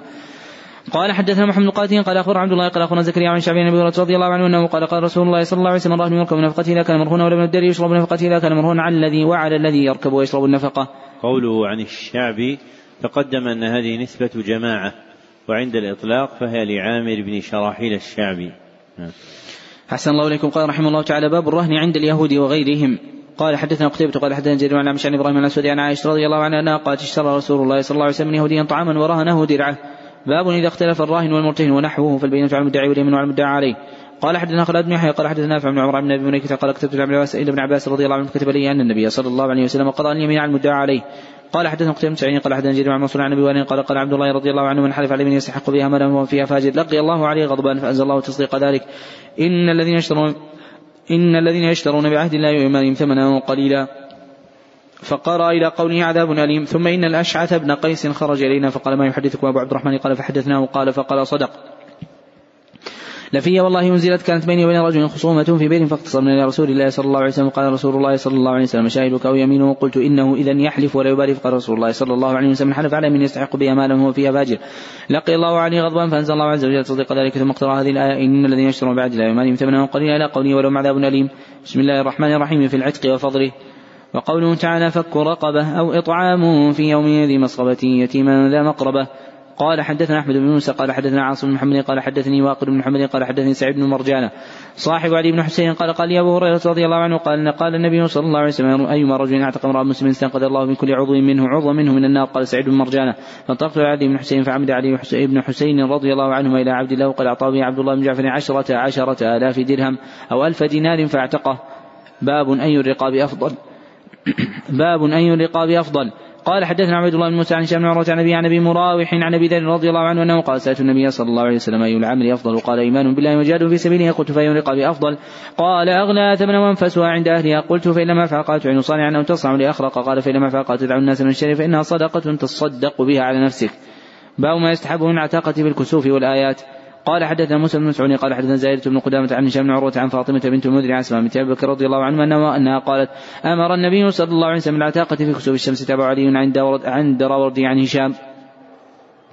قال حدثنا محمد بن أبي بكر قال حدثنا عثام قال حدثنا هشام عن فاطمة بنت المنذر عن بنت أبي بكر رضي الله عنها قالت كنا نؤمر عند الخسوف بالعتاقة. باب إذا اعتق عبدا بين اثنين نوامة من الشركاء. قال حدثنا علي بن عبد الله قال حدثنا سفيان بن عمرو عن سمع النبي رضي الله عنه عن النبي صلى الله عليه وسلم وقال ما اعتق عبدا بين اثنين فإن كان مسرا فإن كان مسرا قوم عليه ثم يعتق. قال حدثنا عبد الله بن يوسف قال اخونا مالك عن عبد الله بن عمر رضي الله عنه من رسول الله صلى الله عليه وسلم قال من اعتق شركا له في عبد فكان له مال يبلغ ثمن عبد يقول من عبد قيمه عبد فأعطى شركاء وحصصه وما عتق عليه والا وعتق عليه والا فقد عتق منه ما عتق. قال حدثنا عبيد بن إسماعيل عن أبي سلمة عن عبيد الله عن نافع بن عمر رضي الله عنه أنه قال قال رسول الله صلى الله عليه وسلم اعتق شرك له في مملوك فعليه عتقه كله. إن كان له مال يبلغ ثمنه فإن لم يكن له مال يقوم عليه قيمة عدل فأعتق منه ما أعتق. قال حدثنا مسدد قال حدثنا بشر عن عبيد الله اختصره. قال حدثنا أبو النعمان قال حدثنا أحمد عن عن نافع عن ابن عمر رضي الله عنه عن النبي صلى الله عليه وسلم قال ما اعتقد نصيب له في ملوك وشرك له في عبد وكان له من المال ما يبلغ قيمته بقيمة العدل فهو عتيق قال نافعون فقد عتق منه ما عتق لا يبقى لا أدري أشيء. قاله نافع أو شيء في الحديث. قال حدثنا أحمد بن مقدام قال حدثنا الفضل الفضل قال حدثنا الفضيل بن سليمان قال حدثنا مسلم بن عقبه قال أخبرني نافع عن عمر رضي الله عنه أنه كان يفتي بالعبد أو الأمة. يكون بين الشركاء فيعتق أحدهم نصيبه منه ويقول قد وجب عليه عتقه كله إذا كان الذي أعتق من المال ما يقوم من ماله قيمة العدل ويدفع إلى الشركاء أنصباؤهم. ويخلى سبيل المعتق يخبر ذلك ابن عمر عن النبي صلى الله عليه وسلم. ورواه الليث بن أبي بن إسحاق وجويرية ويحيى بن سعيد وإسماعيل بن أمية عن نافع بن عمر رضي الله عنه عن النبي صلى الله عليه وسلم مختصرا. باب إذا اعتق نصيبا في عبد وليس له مال استسعي العبد غير مشقوق عليه على نحو الكتابة. قال حدثنا أحمد بن أبي رجاء قال حدثنا يحيى بن آدم قال حدثنا جرير بن حازم قال سمعت قتادة قال حدثني النضر بن أنس بن مالك عن بشير بن عن أبي هريرة رضي الله عنه أنه قال قال النبي صلى الله عليه وسلم اعتق شقيصا من عبده. قال حدثنا مسدد قال حدثنا يزيد بن زريع قال حدثنا سعيد عن قتادة عن النضر بن أنس عن بشير بن عن أبي هريرة رضي الله عنه أن النبي صلى الله عليه وسلم قال من أعتق نصيبا من أعتق نصيبا أو شقيصا في ملوك فخلص عليه في مال كان له مال ولا قوم عليه فاستسعي به غير مشقوق عليه. تابع حجاج بن حجاج وبان وموسى بن خلف عن قتادة اختصره شعبة. باب الخطأ والنسيان في العتاقة والطلاق ونحوه ولا عتاقة إلا لوجه الله وقال النبي صلى الله عليه وسلم لكل من ما نوى ولا نية للناس والمخطئ. قال حدثنا حميدي وقال حدثنا سفيان وقال حدثنا مسعر عن قتادة عن زراد بن عن أبي هريرة رضي الله عنه أنه قال قال النبي صلى الله عليه وسلم الله تجاوز عن أمتي تجاوز لي عن أمتي ما وسوست به صدور ما وسوست به صدورها ما لم تعمل أو تكلم قال حدثنا محمد بن كثير عن سفيان قال حدثني احمد بن محمد بن إبراهيم التيمي عن قبة بن القاسم الذي قال سمعت عمر الخطاب رضي الله عنه عن النبي صلى الله عليه وسلم أنه قال اعمل بالنية ولامرئ ما نوى فمن كانت هجرته إلى الله ورسوله فهجرته إلى الله ورسوله ومن كانت هجرته لدنيا مصيبه امرأة يتزوجها فهجرته إلى ما هاجر إليه. باب إذا قال رجل لعبد باب إذا قال رجل لعبده هو لله ونوى العتق والإشهاد في العتق. قال حدثنا محمد عبد الله بن بني عن محمد بن بشير عن إسماعيل عن قيس عن أبي هريرة رضي الله عنه أنه لما أقبل يريد الإسلام ومعه غلامه ضل كل واحد منهما من صاحبه. فأقبل بعد ذلك أبو هريرة رضي الله عنه جالس مع النبي صلى الله عليه وسلم فقال النبي صلى الله عليه وسلم يا أبا هريرة هذا غلامك قد أتاك؟ فقال ما إني انشرك أنه حر. قال فهو حين يقول يا ليلة من طولها وعنائها على أنها من دارة الكفر نجتي قال حدثنا عبد الله بن سعيد قال حدثنا أبو سامة قال حدثنا إسماعيل بن قيس عن أبي هريرة رضي الله عنه أنه قال لما قدمت على النبي صلى الله عليه وسلم قلت في الطريق يا ليلة من طولها وعنائها على انها من دارة الكفر نجتي. قال وأبقى مني غلام لي في الطريق. فقال فلما قدمت على النبي صلى الله عليه وسلم بايعته بنا أنا عنده. إذ طلع إذ طلع الغلام فقال يا رسول الله سمع أبا هريرة هذا غلامك فقلت هو حر لوجه الله. فأعتقته لم يقل أبو بكر بن أبي أسامة حر. قال حدثنا هشام بن عباد قال حدثنا إبراهيم بن حميد عن إسماعيل عن قيس قال لما أقبل أبو هريرة رضي الله عنه معه غلامه ويطلب الإسلام فظل أحدهما صاحبه فذكروا بهذا وقال أما إني انشدك أنه لله؟ باب أم الولد وقال قال أبو هريرة عن النبي صلى الله عليه وسلم من أشراط الساعة أن تلد الأمة ربها. قال حدثنا أبو اليماني قال أخبرنا شعيب بن الزهري قال حدثني عروة بن زبير ان عائشة رضي الله عنها قالت إن عتبة بن أبي وقاص عهد إلى أخيه سعد بن أبي وقاص أن يقبض أن يقبض إليه ابن وليدة ابن وليدة زمعة. قال عتبة إن ابني فلما قدم رسول الله صلى الله عليه وسلم زمن الفتح أخذ سعد ابن وليدة زمعة فأقبل به إلى رسول الله صلى الله عليه وسلم أقبل معه بعبد بن زمعة. فقال سعد يا رسول الله هذا ابن أخي عهد إلي أنه ابنه فقال عبد بن زمعة يا رسول الله هذا أخي ابن وليدة زمعة ولد على فراشه فنظر رسول الله صلى الله عليه وسلم إلى ابن وليدة زمعة فإذا هو أشبه الناس به فقال رسول الله صلى الله عليه وسلم هو لك يا عبد بن زمعة من أجل أنه ولد على فراش أبيه. قال رسول الله صلى الله عليه وسلم احتجم منه يا سودة. يا سودة بنت زمعة مما رأى من شبهه بعتبة سودة, سودة زوج النبي صلى الله عليه وسلم باب بيع المدبر. قال حدثنا آدم بن أبي ياسين قال حدثنا شعبة وقال حدثنا عمرو بن دينار قال سمعت جابر بن عبد الله رضي الله عنهما قال أعتق رجل من عبد الله وعن دبر فدعا النبي صلى الله عليه وسلم به فباعه. قال جابر مات الغلام عام أول؟ باب بيع الولاء وهبته. هذه الترجمة تقدمت معنا في كتاب البيوع. قال باب بيع المدبر. هنا أيضا قال باب بيع المدبر. المدبر ما هو؟ هو المملوك الذي علق عتقه على وفاة معتقه. نعم. أحسن الله إليكم. قال رحمه الله تعالى حدثنا آدم بن أبي ياسين قال حدثنا شعبة قال حدثنا عمرو بن دينار قال سمعت بن عبد الله رضي الله عنه تراجم المكررة في البخاري من المباحث التي لم يصنف فيها أحد ولم يعتنوا بها اعتنوا بتكرار الأحاديث. أما تكرار التراجم فلا أعرف أحدا اعتنى به حتى من الشراح. نعم. أحسن الله إليكم. قال حدثنا آدم بن أبي ياسين قال حدثنا شعبة قال حدثنا عمرو بن دينار قال سمعت جابر بن عبد الله رضي الله عنه قال أعتق رجل من عبد الله وعن دبر فدعا النبي صلى الله عليه وسلم به فباعه قال جابر مات الغلام عام أول. باب بيع الولاء وهبته. قال حدثنا ابن الليث قال حدثنا شعبة قال أخبرني عبد الله بن دينار قال سمعت ابن عمر رضي الله عنه يقول نهى رسول الله صلى الله عليه وسلم عن بيع الولاء وعن هبته. قال حدثنا عثمان بن شبل قال حدثنا جرير عن منصور عن إبراهيم بن الاسود عن عائشة رضي الله عنها قال اشتريت اشتريت بريرة فاشترط أهلها ولا فذكرت ذلك النبي صلى الله عليه وسلم. قال اعتقها لمن أعطى الورق فأعتقتها فدعاها النبي صلى الله عليه وسلم خيرا من زوجها فقالت لو أعطاني كذا وكذا ما ثبت عنده. فاختارت نفسها. باب إذا أسر أخو الرجل أو عمه هل يفاد إذا كان مشركا. وقال أنس رضي الله عنه قال عباس للنبي صلى الله عليه وسلم إفادة نفسي وفادة عقيلا وكان علي له نصيب في تلك الغنيمة التي أصاب من أخيه عقيل وعمه عباس. قال حدثنا إسماعيل بن عبد الله قال حدثنا إسماعيل بن إبراهيم بن عقبة عن موسى عن ابن شهاب قال حدثنا أنس رضي الله عنه جاء من الانصار استأذن رسول الله صلى الله عليه وسلم. قال اذن فقالوا اذا فلنترك لابن أختنا عباس فداءه فقال لا تدعون منه درهما. باب عتق المشرك. قال حدثنا عبيد بن إسماعيل قال حدثنا أبو سلمة عن هشام قال أخبرني أبي أن حكيم بن حزام رضي الله عنه أعتق في الجاهليه 100 رقبة وحمل على 100 بعير فلما أسلم حمل على 100 بعير وأعتق 100 رقبة. قال فسألت رسول الله صلى الله عليه وسلم قلت يا رسول الله رأيت أشياء كنت اصنعها في الجاهلية كنت أتحدث بها يعني اتبر بها فقال قال فقال رسول الله صلى الله عليه وسلم أسلمت على ما سلف لك من خير. من ملك من العرب رقيقا فوهب وباع وجامعه فداه وسب ذريه وقوله تعالى ضرب الله مثلا عبدا مملوكا لا يقدر على شيء ومن رزقناه منا رزقا حسنا فهو ينفق منه سرا وجهرا ليستوون. الحمد لله بل أكثرهم لا يعلمون. قال حدثنا ابن مريم قال أخبرنا الليث عن عقيل عن شاب قال ذكر عروة أن مروان والمسور بن مخرمة أخبراه أن النبي صلى الله عليه وسلم قام حين جاء وفد هوازن فسألوا أن يرد إليهم أموالهم وسبيهم فقال إن معي ما ترون إن معي من ترون وأحب الحديث إلي أصدقه فاختاروا إحدى الطائفتين المال وإما السبي وقد كنت استانيت بهم وكان النبي صلى الله عليه وسلم انتظرهم بضع عشرة ليلة. حين قبل من الطائف ولم تبين النبي صلى الله عليه وسلم غير راد إليهم من أحد الطائفتين قالوا فإن اختاروا سبينا. فقام النبي صلى الله عليه وسلم الناس بأثنى على الله ما وآله ثم قال ما بعد فإن إخوانكم جاءونا تائبين وإني رأيت أن أرد إليهم سبيهم. أنا أحب منكم أن يطيب ذلك فليفعل من أحب أن يكون على حظي حتى نعطيه إياه من أول ما يفي الله عز وجل علينا فليفعل. فقال الناس طيبنا ذلك. قال إنا لا من أذن منكم من لم يأذن. فارجعوا حتى يرفع إلينا عرفاءكم أمركم. فرجع الناس وكلموا عرفاءهم ثم رجعوا النبي صلى الله عليه وسلم فأخبروا أنهم طيبوا أذنوا فهذا الذي بلغنا عن سبيل هوازن وقال أنس قال عباس رضي الله عنهما للنبي صلى الله عليه وسلم فاتيت نفسي وفاتت عقيلا. قال حدثنا علي بن قوله وأحب الحديث إلي أصدقه. من مباحث علم الحديث الأحاديث الأثنائية وهي جمل وجيزة جاءت في أحاديث طوال ويغفل عنها ويكون فيها معان عظيمة. كهذا الحديث أحب الحديث إلي أصدقه. وكحديث في الصحيحين اعمل من وراء البحار فإن الله لن يترك شيئا. وهي حقيقة بالإفراد بأن تستقرأ الأحاديث الطوال ثم تخرج هذه الجمل وهي تسمى الأحاديث الأثنائية يعني التي في ضمن حديث طويل نعم. أحسن الله إليكم. قال رحمه الله تعالى حدثنا علي بن الحسن قال أخبرنا عبد الله قال أخبرنا عون قال كتبت نافع فكتب لي أن النبي صلى الله عليه وسلم أغار على بني المصطلق ومقارون والعام تسقى على الماء فقتل مقاتلته وسبى ذرارية وما صبي من جويرية قال حدثني بي عبد الله بن عمر وكان في ذلك الجيش. قال حدثنا عبد الله بن يوسف قال أخبرنا مالك عن ربيعة بن أبي عبد الرحمن عن محمد بن يحيى بن حبان عن ابن محيريز انه قرأت أبا سعيد رضي الله عنه فسالته فقال أخرجنا مع رسول الله صلى الله عليه وسلم في غزوة بن المصطلق. فأصبنا سبيا من سبيل العرب في النساء من سبيل العرب في النساء فاشتد علينا العزبة. وأحببنا العزل فسألنا رسول الله صلى الله عليه وسلم فقال ما عليكم أن تفعلوا من نسبة كائنة إلى يوم القيامة إلا وهي كائنة. قال حدثنا جرير بن قال حدثنا جرير بن عمارة بن قعقاع عن أبي زرعة عن رضي الله عنه قال لا أزال أحب بني تميم.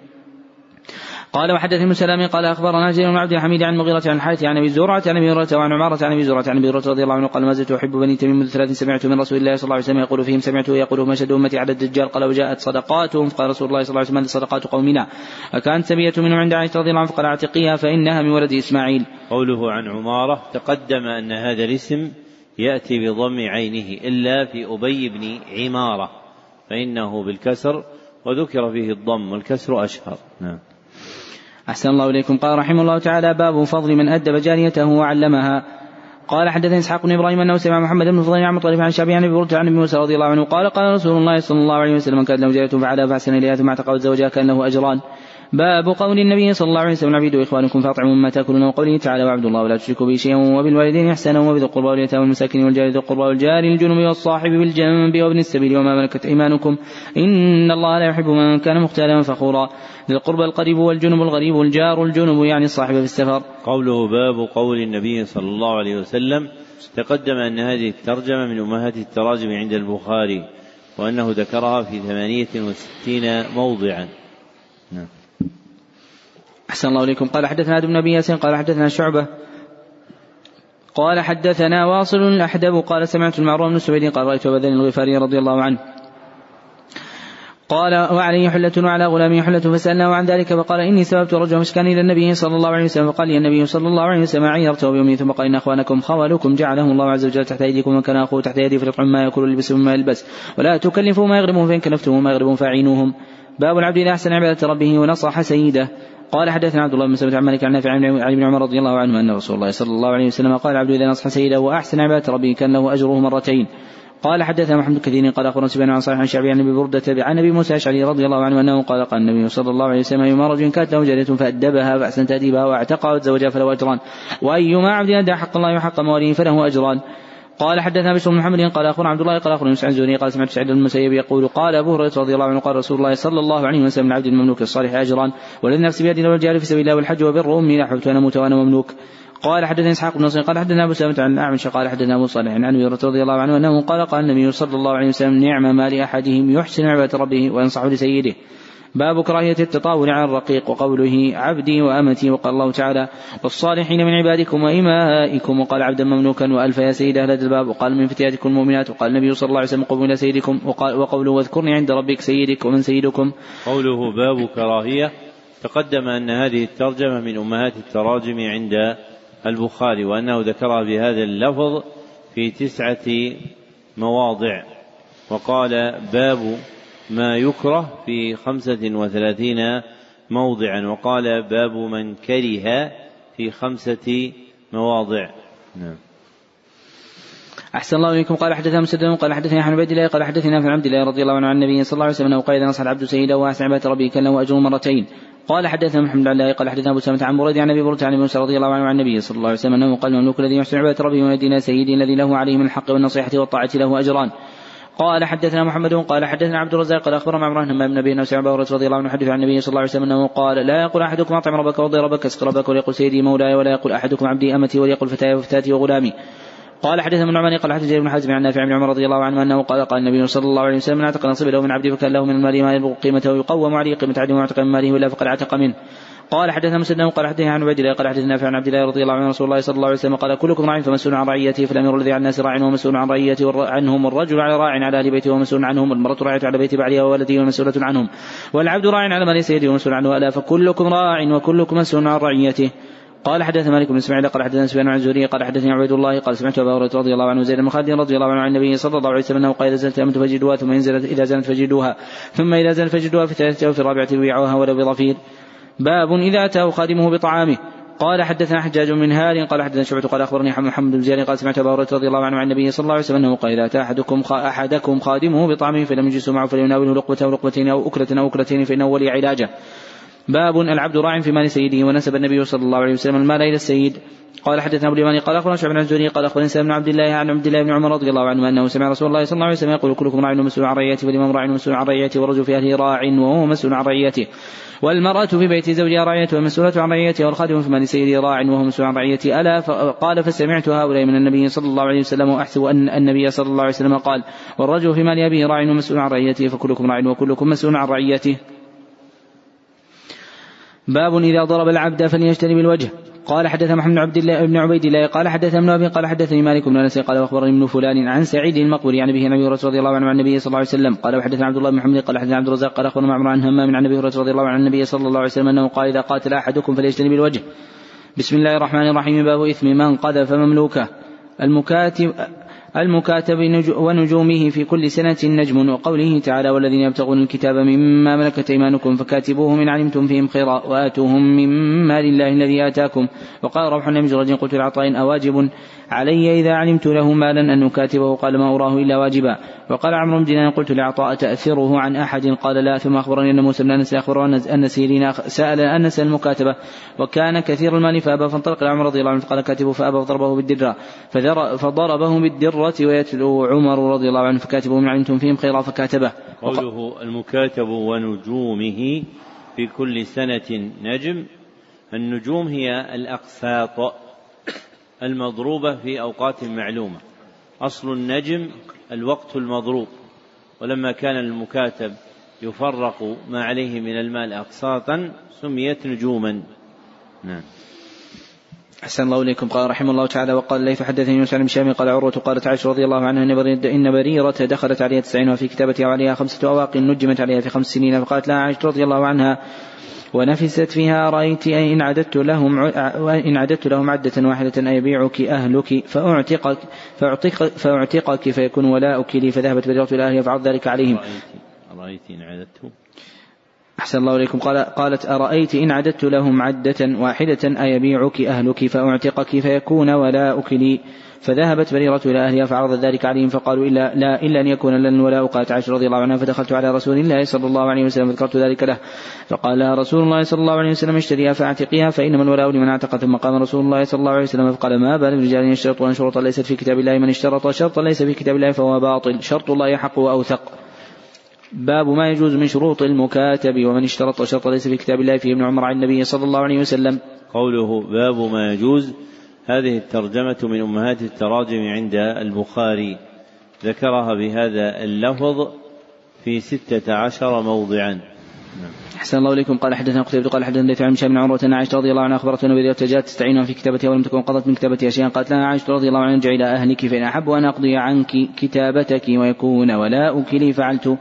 فذكر ذلك بنية لأهلها فأبوا وقالوا إن شاءت أن تحتسب عليك فلتفعل وكن ولاؤك لنا. فذكر ذلك لرسول الله صلى الله عليه وسلم. فقال رسول الله صلى الله عليه وسلم تعي فاعتق فإنما الولاء لمن اعتق قال ثم قام رسول الله صلى الله عليه وسلم فقال ما بال الناس يشترطون شروط ليس في كتاب الله من شرط شرط ليس في كتاب الله فليس له وإن شرط مئة مرة. شرط الله حق وأوثق. قال حدث عبد الله بن يوسف قال أخبرنا مالك عن نافع عبد الله بن عمر رضي الله عنه أنه قال ارادت عائشة رضي الله عنها أم المؤمنين أن تعتقها فقال أنواع على ان ولاءها لنا. قال رسول الله صلى الله عليه وسلم لا يمنعك ذلك فإنما الولاء لمن اعتق. باب استعانة المكاتب وسؤاله الناس. قال حدثنا عبيد بن إسماعيل قال حدثنا أبو سلمة عن هشام عن ابي عن عائشة رضي الله عنها انها قالت جاءت بريرة فقالت إني كتبت أني على تسع واقف في كل عام في كل عام وقية فعينيني فقالت عائشة رضي الله عنها إن أحب أهلك أن أعد لهم عدة واحدة وأعتقك فعلت ويكون ولاؤك لي. فذهبت إلى أهلها فأبوا ذلك عليها فقالت إني قد عرضت ذلك عليهم فأبوا إلا أن يكون لهم الولاء فأبوا إلا أن يكون الولاء لهم فسمع ذلك. رسول الله صلى الله عليه وسلم فسألني فأخبرته. فقال خذيها فاعتقيها واشترطي لهم الولاء فإن الولاء لمن اعتقات عائشة رضي الله عنها. فقام رسول الله صلى الله عليه وسلم الناس بحمد الله تعالى ثم قال ما بعد؟ فما بال رجال منكم يشترطون شروطا ليست في كتاب الله فأيما شرط ليس في كتاب الله فهو باطل. وإن كان مئة شرط فقضاء الله حق وشرط الله يوثق. ما بال رجال منكم يقول أحدهم أعتق يا فلان ولي ولي الولاء وإنما الولاء لمن اعتق باب بيع المكاتب إذا رضي. وقالت عائشة رضي الله عنها هو عبد ما بقى عليه شيء وقال زيد بن ثابت ما بقى عليه درهم. وقال ابن عمر رضي الله عنه عبد إن عاش وإن مات وإن جنى ما بقي عليه شيء. قال حدثنا عبد الله بن يوسف وقال أخبرنا مالك عن يحيى سعيد عمرة بنت عبد الرحمن بديرة جاءت تستعين عائشة رضي الله عنها ام المؤمنين. رضي الله عنها فقالت إن أحب أهلك أن أصب لهم ثمنك صبة واحدة فأعتقك فعلت. فذكرت بريرة ذلك لأهلها فقالوا لا إلا أن يكون ولاؤك لنا قال مالك قال يحيى زعمت عمرة وأن عائشة رضي الله عنها ذكر ذلك رسول الله صلى الله عليه وسلم. فقال اشتريها واعتقيها فإنما الولاء لمن اعتق. باب إذا قال المكاتب اشتري واعتقني فاشتراه لذلك. قال حدثنا ابن عمي قال حدث عبد واحد بن أيمن قال حدثني ابن أبي قال حدثني أبي أيمن قال دخلت على عائشة رضي الله عنها فقلت كنت لعتبة بن أبي لهب ومات وورثني بنوه وإنهم باعوني من ابن أبي عمرو فاعتقني ابن أبي عمرو واشترط بنو عتبة ولا فقالت دخلت بريرة وهي مكاتبة فقالت اشتريني واعتقني قالت نعم قالت لا يبيعني حتى يشترط غلائي فقالت لا حاجة لي بذلك فسمع بذلك النبي صلى الله عليه وسلم وبلغه فذكر. فذكر لعائشة فذكرت فذكرت عائشة ما قالت لها فقال اشتريها واعتقيها ودعي من يشترطون ما شاءوا فاشترت عائشة رضي الله عنها فاعتقتها واشترط أهلها الولاء فقال النبي صلى الله عليه وسلم الولاء لمن أعتق وإن اشترطوا مئة شرط. قوله حدثني أبي أيمن تقدم أنه ليس في رواة البخاري من اسمه أيمن سوى هذا الراوي وهو أيمن بن نابل الحبشي نعم. أحسن الله إليكم قال رحمه الله تعالى بسم الله الرحمن الرحيم كتاب الهبة وفضلها والتحريض عليها. قال حدثنا عاصم بن علي قال حدثنا أبي عن المقبري عن أبي رضي الله عنه عن النبي صلى الله عليه وسلم انه قال الانسان المسلمات لا تحقرن جارة لجارتها ولو فرس ولو فرس نشاه قال حدثنا عبد العزيز بن عبد الله الونسي وقال حدثنا أبي حازم عن أبي عن زيد بن رومان عن عروة عن عائشة رضي الله عنها أنها قالت لعروة ابن أختي إن كنا لننظر إلى الهلال ثم الهلال ثلاثة أهلة في شهرين وما أقلت في بيت رسول الله صلى الله عليه وسلم نار. فقلت يا خال ما كان يعيشكم؟ قالت اسودان التمر والماء. إلا أنه قد كان رسول الله صلى الله عليه وسلم جرى من أنصار كانت لهم منايح وكانوا يمنحون رسول الله صلى الله عليه وسلم من البانهم فيسقينا. قوله حدثنا ابن أبي حازم تقدم أن هذه الكنية لراو عندهم يذكر بها. وهو عبد العزيز بن سلمة بن دينار المدني. أحسن الله إليكم. قال رحمه الله تعالى باب القليل من الهبة. قال حدثنا محمد بن قال حدثنا أبي عدي عن شعبة عن سليمان عن أبي حازم عن أبي رضي الله عنه عن النبي صلى الله عليه وسلم أنه قال لو دعيت إلى ذراع أو كراع لاجبت ولو أهدي إلي ذراع أو كراع لقبلت. باب من استوى من أصحابه. حدثنا ابن أبي عدي ما قاعدته؟ أن هذه الكنية عندهم لراو واحد يذكر بها وهو محمد ابن إبراهيم ابن أبي عدي البصري. نعم أحسن الله إليكم. قال رحمه الله تعالى باب من استوهب من أصحابه شيئا وقال أبو سعيد قال النبي صلى الله عليه وسلم اضربوا لي معكم سهما قال حدثنا ابن مريم قال حدثنا أبو غسان قال حدثني أبي حازم عن سائر رضي الله عنه النبي صلى الله عليه وسلم أرسل امرأة من المهاجرين وكان غلام النجار قال أمر عبدك فليعمل لنا أعواد المنبر أعواد المنبر. فأمرت عبدها فذهب فقطع من الطرفين فصنع له منبرا فلما قضاه أرسلت النبي صلى الله عليه وسلم أنه قد قضاه قال صلى الله عليه وسلم أرسل به إلي فجاءوا به فاحتمله النبي صلى الله عليه وسلم فوضعه حيث ترون. قال حدثنا عبد العزيز بن عبد الله قال حدثني محمد بن جعفر عن أبي حازم عن عبد الله بن أبي قتادة السلمي عن أبيه رضي الله عنه أنه قال كنت يوم جالس مع رجال من أصحاب النبي صلى الله عليه وسلم في منزل في طريق مكة. ورسول الله صلى الله عليه وسلم نازل امامنا والقوم محرمون ولا غير محرم فأبصر احمر محشيا وأنا مشغول اخصفون عليه فلم يؤذنوني به وأحب لي وأحب لو أني ابصرته والتفت وابصرته فقمت إلى الفرس فاسرجته ثم ركبت ونسيت الصوت والرمح فقلت لهم نابلوني الصوت والرمح فقالوا لا والله لا نعينك عليه بشيء فغضبت فنزلت فأخذت ماء.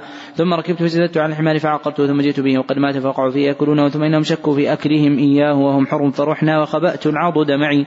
فأدركنا رسول الله صلى الله عليه وسلم عن ذلك فقال معكم منه شيء فقلت نعم فناولته العضد فأكل حتى نف حتى نفدها وهو محرم فحدثني بزيد بن أسمع طبعا عن أبي قتادة رضي الله عنه. باب من استسقى وقال سلم قال بن أبي قتادة السلمي أم السلمي؟ ولماذا؟ الجواب لماذا؟ لأنه أنصاري.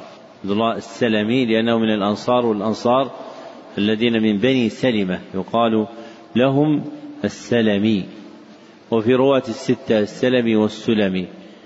وأما في الموطأ فلم يقع فيه إلا السلمي لأن كتاب الموطأ لمالك في المدينة والمدينة دار الأنصار فاتفق أنه لم يقع نسبة في رواته إلا السلمي بفتح الميم. نعم. بفتح السين. نعم. أحسن الله إليكم. قال رحمه الله تعالى باب من استسقى وقال سهل قال لي النبي صلى الله عليه وسلم اسقني قال حدثنا خالد بن قال حدثنا سليمان بن بلال قال حدثني أبو طوالة اسمه عبد الله بن عبد الرحمن قال سمعت انس رضي الله عنه يقول أتانا رسول الله صلى الله عليه وسلم في دارنا هذه فاستسقى فحلبنا له شاة لنا ثم شبته بماء بئرنا هذه فأعطيته أبو بكر عن يساره وعمر تجاهه وأعرابي عن يمينه فلما فرق قال عمر هذا أبو بكر فأعطى العربيه ثم قال الايمنون الايمنون ألا فيمنوا؟ قال انس فهي سنة قال ثلاث مرات.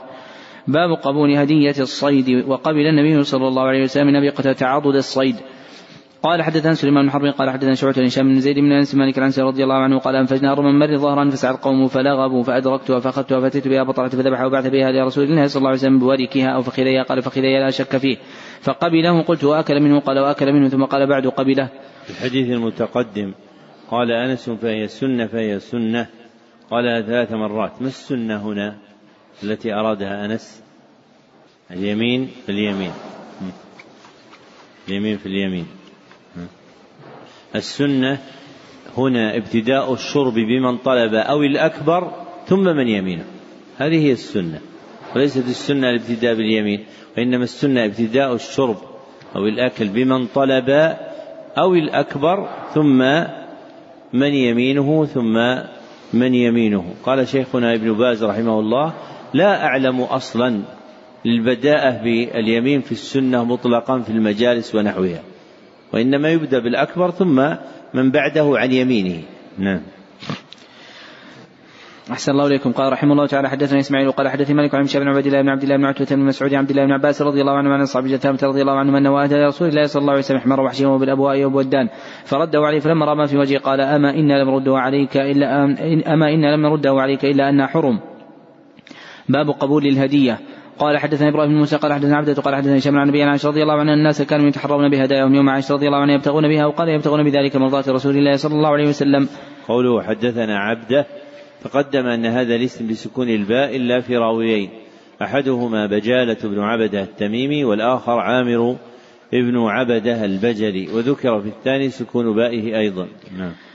أحسن الله إليكم. قال حدثنا آدم قال حدثنا شعبة قال حدثنا جعفر بن ياسين قال سمعت سعيد بن جبير عن عباس رضي الله عنهما قال أهدت أم حفيد خالة ابن عباس للنبي صلى الله عليه وسلم آقطا وسمنا وأضبا فأكل النبي صلى الله عليه وسلم الآقط والسمن وترك الضبة قدرا فقال ابن عباس رضي قال ابن عباس رضي الله عنه فأكل على مائدة رسول الله صلى الله عليه وسلم ولو كان حراما ما أكل على مائدة رسول الله صلى الله عليه وسلم.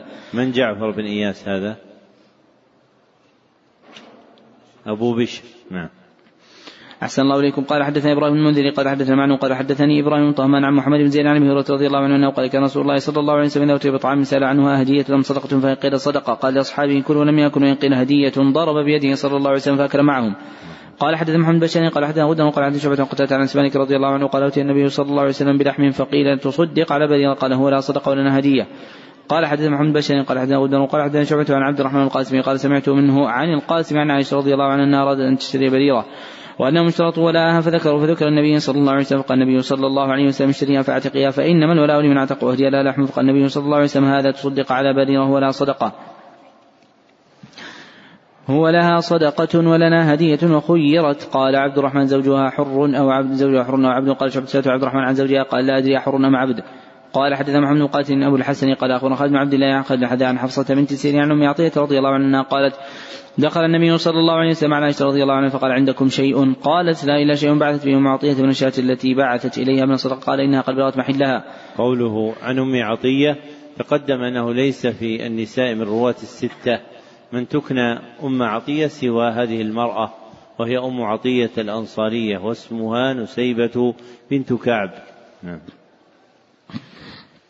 أحسن الله إليكم قال رحمه الله تعالى باب من أهدى إلى صاحبه وتحرى بعض نسائه دون بعض قال حدثنا سليمان بن حرب قال حدثنا أحمد بن زيد يعني شيخ بن عائشة رضي الله عنها قالت كان الناس يتحرون بهداياهم يومهم وقالت أم سلمة رضي الله عنها صواحب اجتمعنا فذكرت فذكرت له فأعرض عنها. قال حدثني إسماعيل وقال حدثني أخي عن سليمان عن هشام بن عروة عن أبي عن عائشة رضي الله عنها نساء رسول الله صلى الله عليه وسلم كنا حزبين.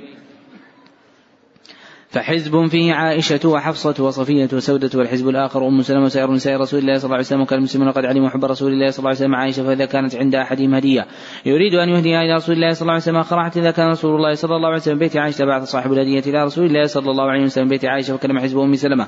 فقلنا لا كلمي رسول الله صلى الله عليه وسلم. يكلم الناس فيقول من أراد أن يهدي من أراد أن يهدي رسول الله صلى الله عليه وسلم هدية فليهدي إليه حيث كان من بيوت نسائه. فكلمته أم سلمة ما قلنا فلم يقل لها شيئا فسألناها فقالت ما قال لي شيئا فقلنا لها فكلميه قالت فكلم كلمته حين دار إليها أيضا. فلم يقلها شيئا فسألناها فقالت ما قال لي شيئا فقلنا لها كلميه حتى يكلمك فدار إليها فكلمته فقال لا, لا تؤذيني في عائشة. فإن الوحي لم يأتني وأنا في ثوب امرأة إلى عائشة قالت فقالت أتوب إلى الله من أذاك يا رسول الله. ثم إنهن دعونا فاطمة بنت رسول الله صلى الله عليه وسلم فأرسلنا إلى رسول الله صلى الله عليه وسلم تقول إن نساك ينشدنك الله العدل في بنت أبي بكر فكلمته فقال يا بني لا تحبين ما أحب. قالت بلى فرجعت إليهن فأخبرتهن فقلنا ارجعي إليه فأبت أن ترجع فأرسلنا زينب بنت جحش فأتت فأغلظت وقالت إن نساك ينشدنك الله العدل في بنت ابن أبي قحافة فرفعت صوتها حتى تناوت عائشة وهي قاعدة فثبتها حتى إن رسول الله صلى الله عليه وسلم ينظر عائشة رضي الله عنها تكلم. قال فتكلمت عائشة رضي الله عنها ترد على زينب حتى أسكتتها. قالت فنظر النبي صلى الله عليه وسلم عائشة وقال إنها بنت أبي بكر. قال البخاري الكلام الأخير قصة فاطمة يذكر عن هشام بن عروة عن رجل عن زوريا محمد بن عبد الرحمن. وقال أبو مروان عن هشام بن عروة كان الناس يتحرون بهدام يوم عائشة وعن هشام عن رجل من قريش ورجل من الموالي عن زوريا محمد بن عبد الرحمن بن الحارث بن هشام. قالت عائشة رضي الله عنها كنت عند النبي صلى الله عليه وسلم. استأذنت فاطمة باب ما لا يرد من هدية قال حدثنا معمر قال حدثنا عبد الوارث قال حدثنا عزرة بن ثابت انصاري قال حدثني ثمامة بن عبد الله قال دخلت عليه فناولني طيبا. قال كان أنس رضي الله عنه لا يرد الطيب. قال وزعم انس رضي الله عنه النبي صلى الله عليه وسلم كان لا يرد الطيب. باب من رأى الهبة لغائبة باب من رأى الهبة الغائبة جائزة. قوله باب من رأى هذه الترجمة من أمهات التراجم عند البخاري. ذكرها بهذا اللفظ في عشرة مواضع. أحسن الله إليكم. قال رحمه الله تعالى حدثنا سعيد بن مريم قال حدثنا الليث قال حدثني عقيل عن هشام قال ذكر عروة بن مصر المقرمة رضي الله عنه ومروان أخبراه أن النبي صلى الله عليه وسلم حين جاء وفد هوازن قام في الناس فاثنى عن الله ما وأهله ثم قال أما بعد فإن إخوانكم جاءونا تائبين وإني رجل رد إليهم سبيهم فمن أحب منكم أن يطيب ذلك وليفعل من أحب أن يكون على حظه حتى نعطيه إياه من أول ما يفي الله عز وجل علينا فقال الناس طيبنا لك. باب المكافأة في الهبة. قال حدثنا مسدد قال حدثنا عيسى بن موسى عن هشام عن أبي عن عائشة رضي الله عنها أنها قالت كان رسول الله صلى الله عليه وسلم يقبل الهدية ويثيب عليها لم يذكر وكيع عن محاضر عن هشام عن أبي عن عائشة. باب الهبة الولد إذا أعطى بعض ولده شيئا لم يجوز حتى يعدل بينهم ويعطي الآخرين مثله ولا يشهد عليه ولا يشهد عليه. وقال النبي صلى الله عليه وسلم اعدلوا بين أولادكم في العطية وهل للولد أن يرجع في عطية وللوالد أن يرجع في عطيته وما يكون من مال ولده بالمعروف ولا يتعدى. واشترى النبي صلى الله عليه وسلم من عمر بعيرا. ثم أعطاه ابن عمر رضي الله عنه قال اصنع به ما شئت. قوله باب الهبة هذه الترجمة من أمهات التراجم عند البخاري ذكرها معرفة في ترجمتين وقال في ثلاثة مواضع باب هبة. نعم. أحسن الله إليكم. قال حدثنا عبد الله بن يوسف وقال أخبرنا مالك عن هشام بن محمد بن عبد الرحمن ومحمد بن نعمان بن بشير إنما حدثه عن نعمان بن بشير رضي الله عنه أنه أتى به إلى النبي إلى رسول الله صلى الله عليه وسلم فقال إني نحلت ابني هذا غلاما فقال كل ولدك نحلت مثله؟ قال لا. قال فارجعه. باب الإشهاد في الهبة. قال حدثنا حامد بن عمر قال حدثنا أبو عوانة عن حسين عن عامر قال سمعت النعمان بن بشير رضي الله عنهما وهو عن المنبر يقول أعطاني أبي عطية فقالت عمرة بنت رواحة لا أرضى حتى تشهد رسول الله صلى الله عليه وسلم فأتى رسول الله صلى الله عليه وسلم فقال إني أعطيت ابني من عمرة بنت رواحة عطية فأمرتني أن أنشدك يا رسول الله. قال أعطيت سائر ولدك مثل هذا. قال لا. قال فاتقوا الله واعدلوا بين أولادكم. قال فرجع فرد عطيته. باب هبة الرجل امرأته والمرأة لزوجها. قال إبراهيم جائزة. وقال عمر بن عبد العزيز لا يرجعان.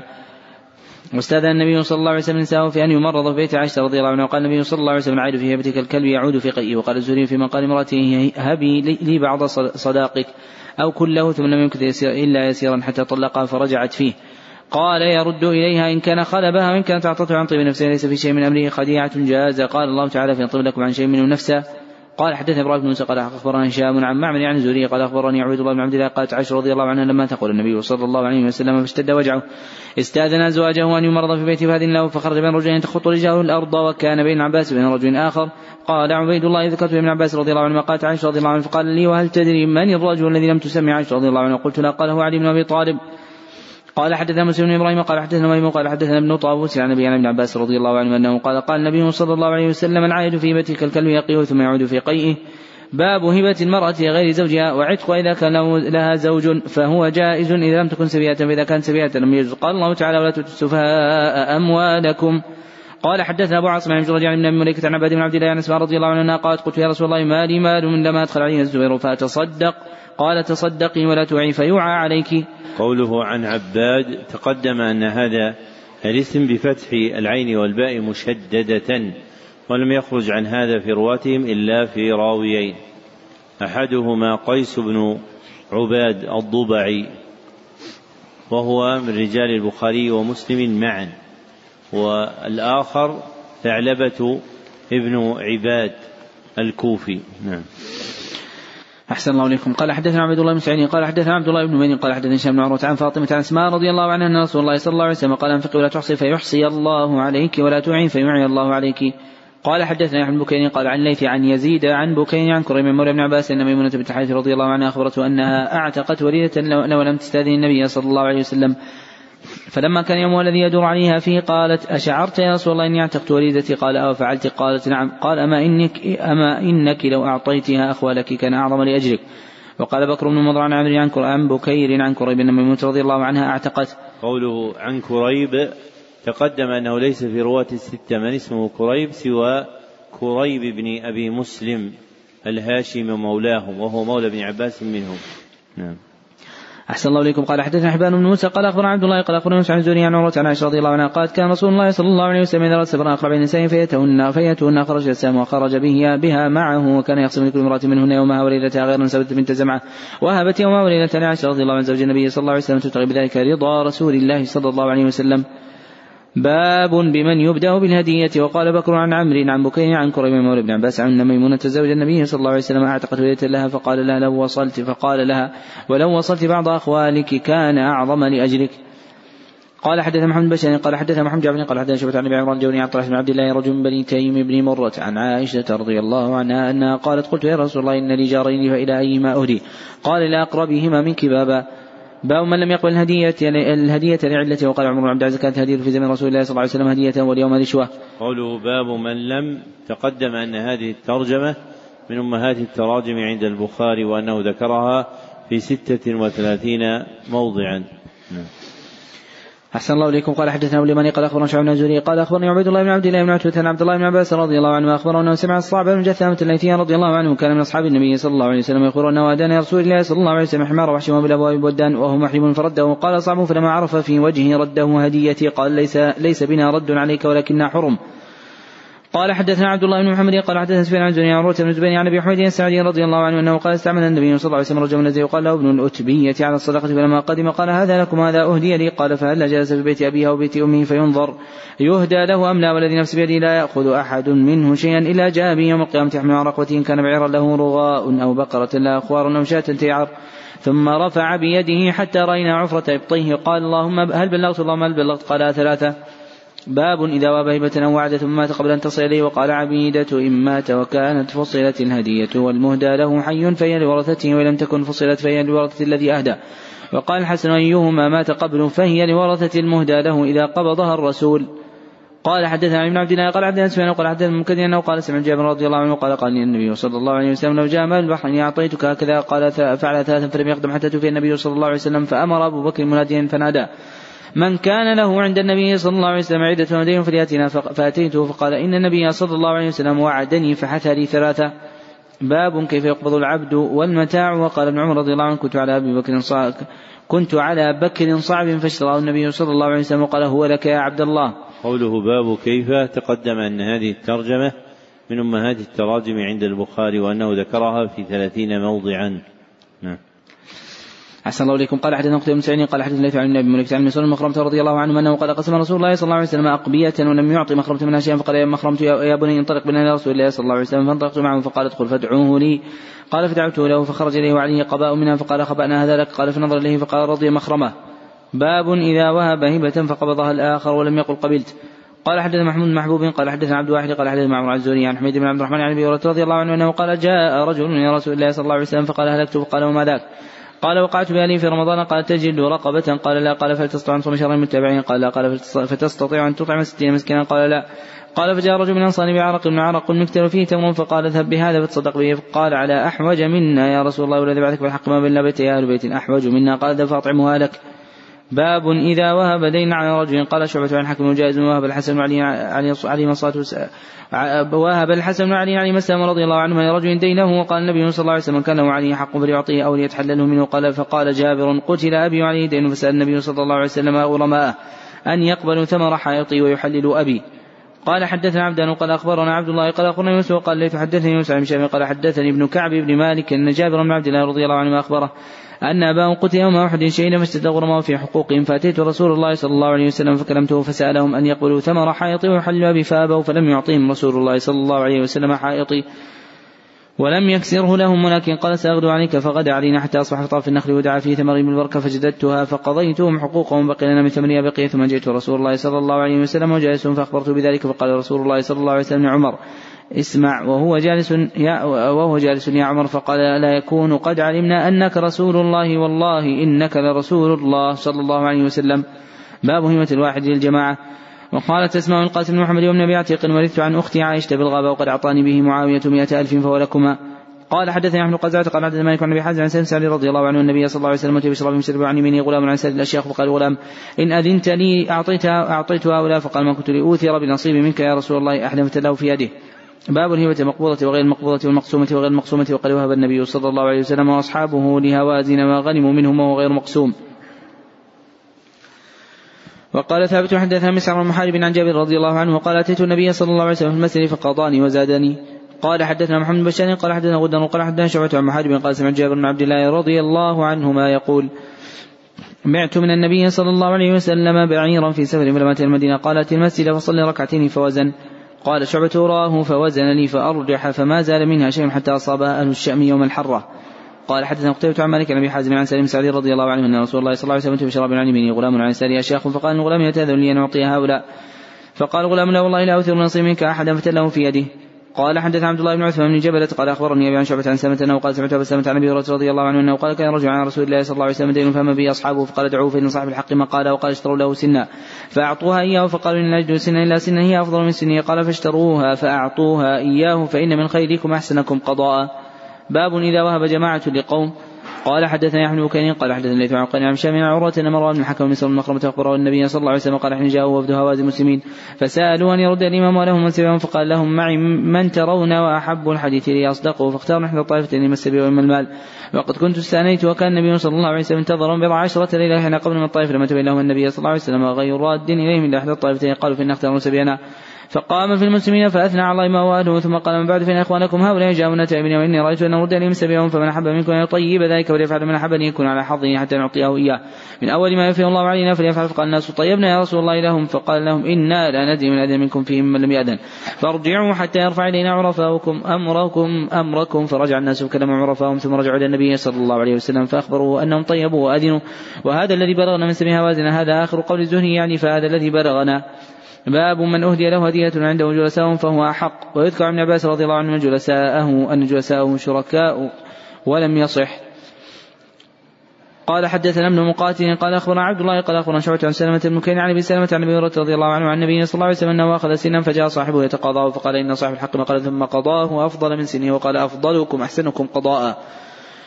قال حدثنا عبد الله بن محمد قال حدثنا عن عمرو عن عن عمرو عن ابن عمر رضي الله عنه أنه كان مع النبي صلى الله عليه وسلم في فكان على بكر لعمر صعب فكان يتقدم النبي صلى الله عليه وسلم ويقول أبوه يا عبد الله لا يتقدم لا يتقدم النبي النبي صلى الله عليه وسلم أحد فقال النبي صلى الله عليه وسلم بيعنيه فقال عمر هو لك فاشتراه ثم قال هو لك يا عبد الله فاصنع به ما شئت. باب اذا بعير لرجل وهو راكبه فهو جائز. وقال الحمدي وحدثنا سفيان قال حدثنا عمرو بن عمر رضي الله عنه أنه قال كنا مع النبي صلى الله عليه وسلم في سفر وكنت على بكر صعب فقال النبي صلى الله عليه وسلم عمر بعنيه فابتاعه فقال النبي صلى الله عليه وسلم هو لك يا عبد الله. باب هدية ما يكره لبسها.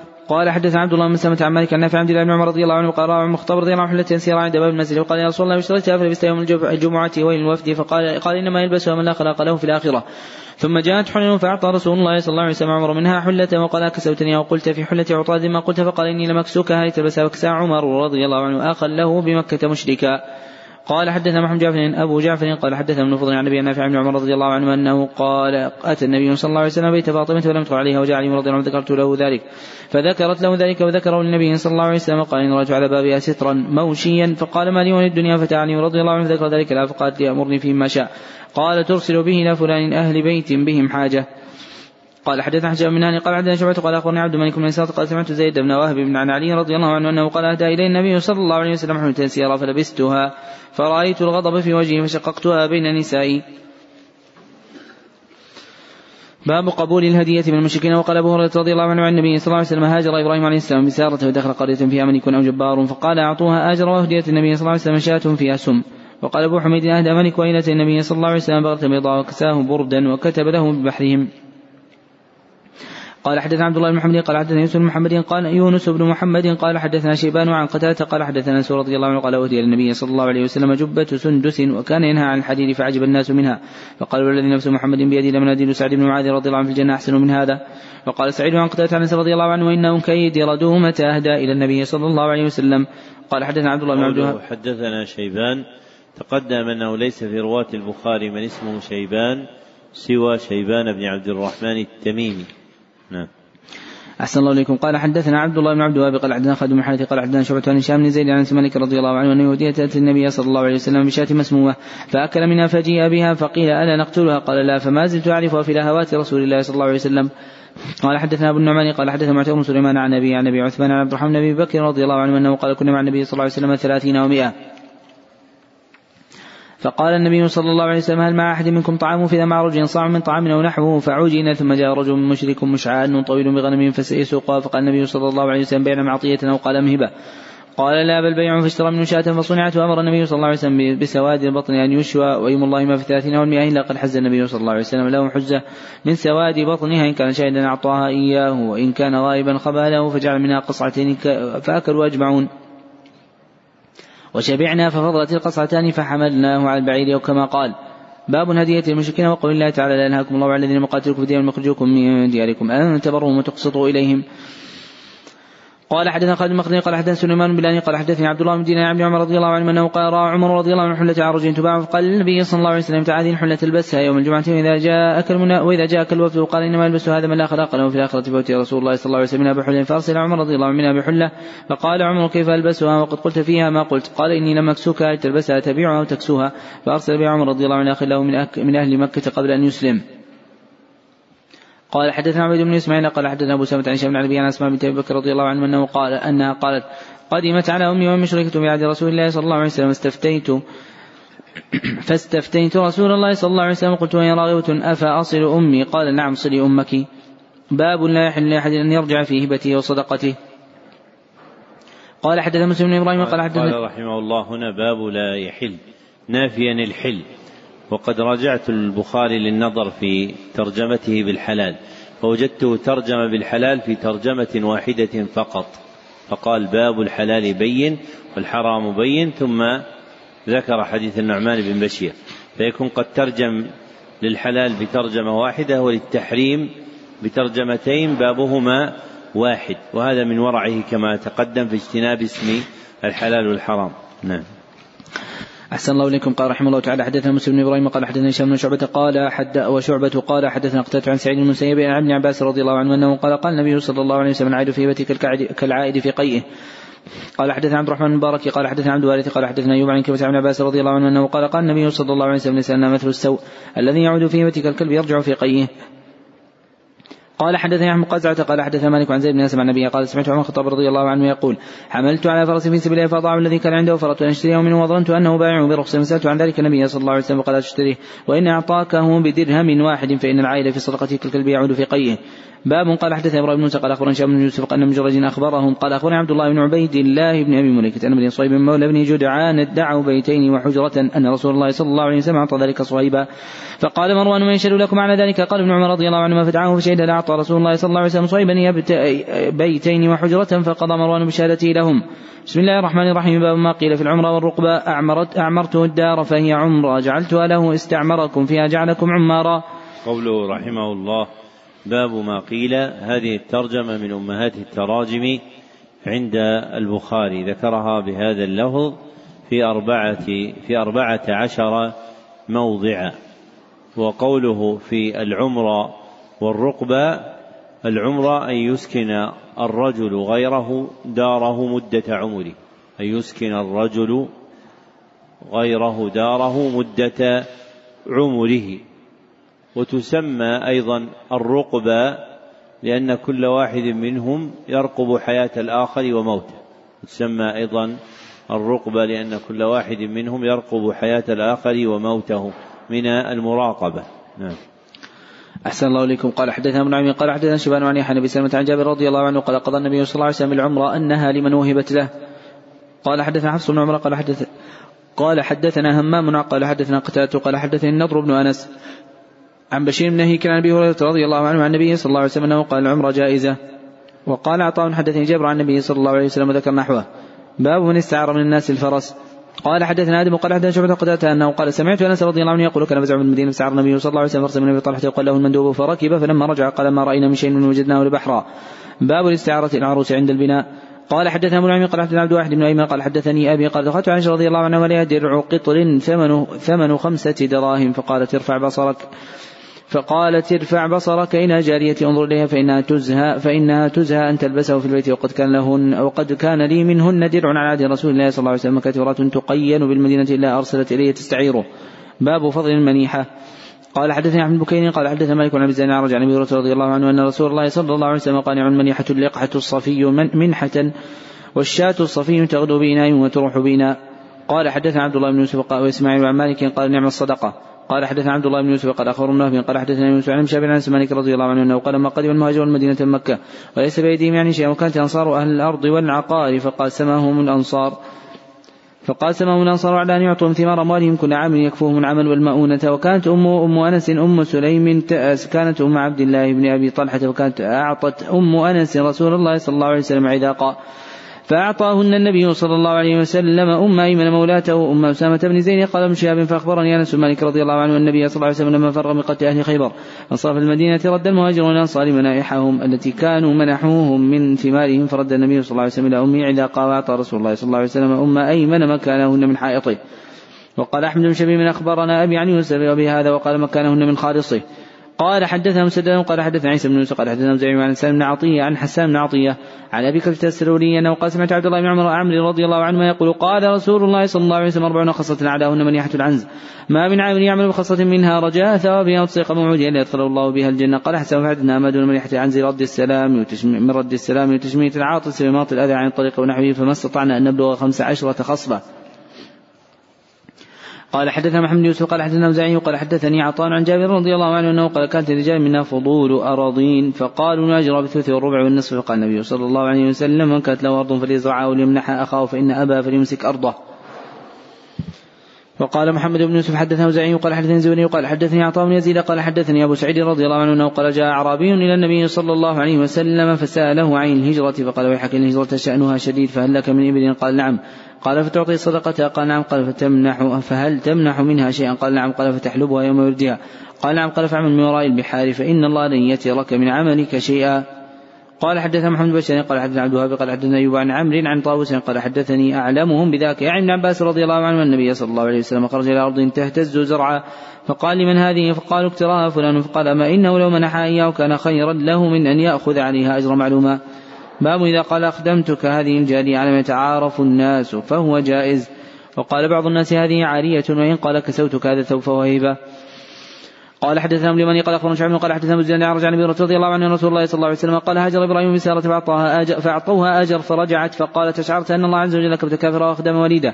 وقال ابن سيرين عن ابي رضي الله عنه عن النبي صلى الله عليه وسلم فأخدمها هاجر. باب إذا حمل رجل على فرس فوق العمرة والصدقة وقال بعض الناس له يرجع فيها. قال حدث أحمد وقال أخبرنا سفيان وقال سمعت مالكا يستوزن الناس قال سمعت أبي يقول قال عمر رضي الله عنه حملت على فرس في سبيل الله فرأت يباع فسألت رسول الله صلى الله عليه وسلم قال لا تشتري ولا تعد في صدقتك. بسم الله الرحمن الرحيم كتاب الشهادات. باب ما جاء في البينة على المدعي يا أيها الذين آمنوا إذا تداينتم بدين إلى أجل مسمى فاكتبوا وليكتب بينكم كاتب وليكتب بينكم كاتب بالعدل. ولا يأبى كاتب أن يكتب كما علمه الله فليكتب اليمين الذي عليه الحق وليتق الله ربه ولا يبخس منه شيئا. فإن كان الذي عليه الحق سبيلا أو ضعيفا أو لا يستطيع أن يميل هو وليه بالعدل. واستشهدوا شهيدين من رجالكم فإن لم يكونا رجلين فرجل وامرأتان ممن ترضون من الشهداء أن تضل إحداهما فتذكر إحداهما الأخرى. ولا يأبى الشهداء إذا ما دعوا ولا تسموا أن تكتبوا صغيرا وكبيرا إلى أجله. ذلك مقسط عند الله وأقوى من الشهادة وأدنى ألا ترتابوا إلا أن تكون تجارة حاضرة تديرون بينكم. فليس عليكم جناح ألا تكتبوها وأشهدوا إذا تبايعتم ولا ضار كاتب ولا شهيد وإن تفعلوا فإنهم سوق بكم. اتقوا الله ويعلمكم الله والله بكل شيء عليم. قوله تعالى يا أيها الذين آمنوا كونوا قوامين بالقسط شهداء لله ولا على أنفسكم أو الوالدين والأقربين إن يكن غنيا أو فقيرا فالله أولى بهما فلا تتبعوا الهوى أن تعدلوا وإن تلووا وتعرضوا فإن الله كان ما تعملون خبيرا. باب إذا عدى رجل أحدا فقال لا نعلم إلا خيرا أو قال ما علمت إلا خيرا. قال حدثنا حجاج قال حدثنا عبد الله بن عمر النميري قال حدثنا ثبان قال الليث حدثني يوسف بن شهاب قال أخبرني عروة بن مسيب عقبت بن القاسم عبد الله عن حديث عائشة رضي الله عنها بعض حديثه مصدق بعض حين قال من الافك فدعا رسول الله صلى الله عليه وسلم عليا وأسامة حين استلبث الوحي واستأمره. حين حين استلبث الوحي يستأمرهما في فراق أهله فأما أسامة قال أهلك ولا نعلم إلا خيرا وقالت بريرة إن رأيت, إن رأيت عليها أمرا أغمصه أكثر من أنها جارية. حديثة السن تنام عن عجين أهلها فتأتي الداجن تأكله فقال رسول الله صلى الله عليه وسلم يعذرون من رجل بلغني أذاه في أهل بيتي فوالله ما علمت من إلا خيرا. وقد ذكر رجل ما علمت عليه إلا خيرا.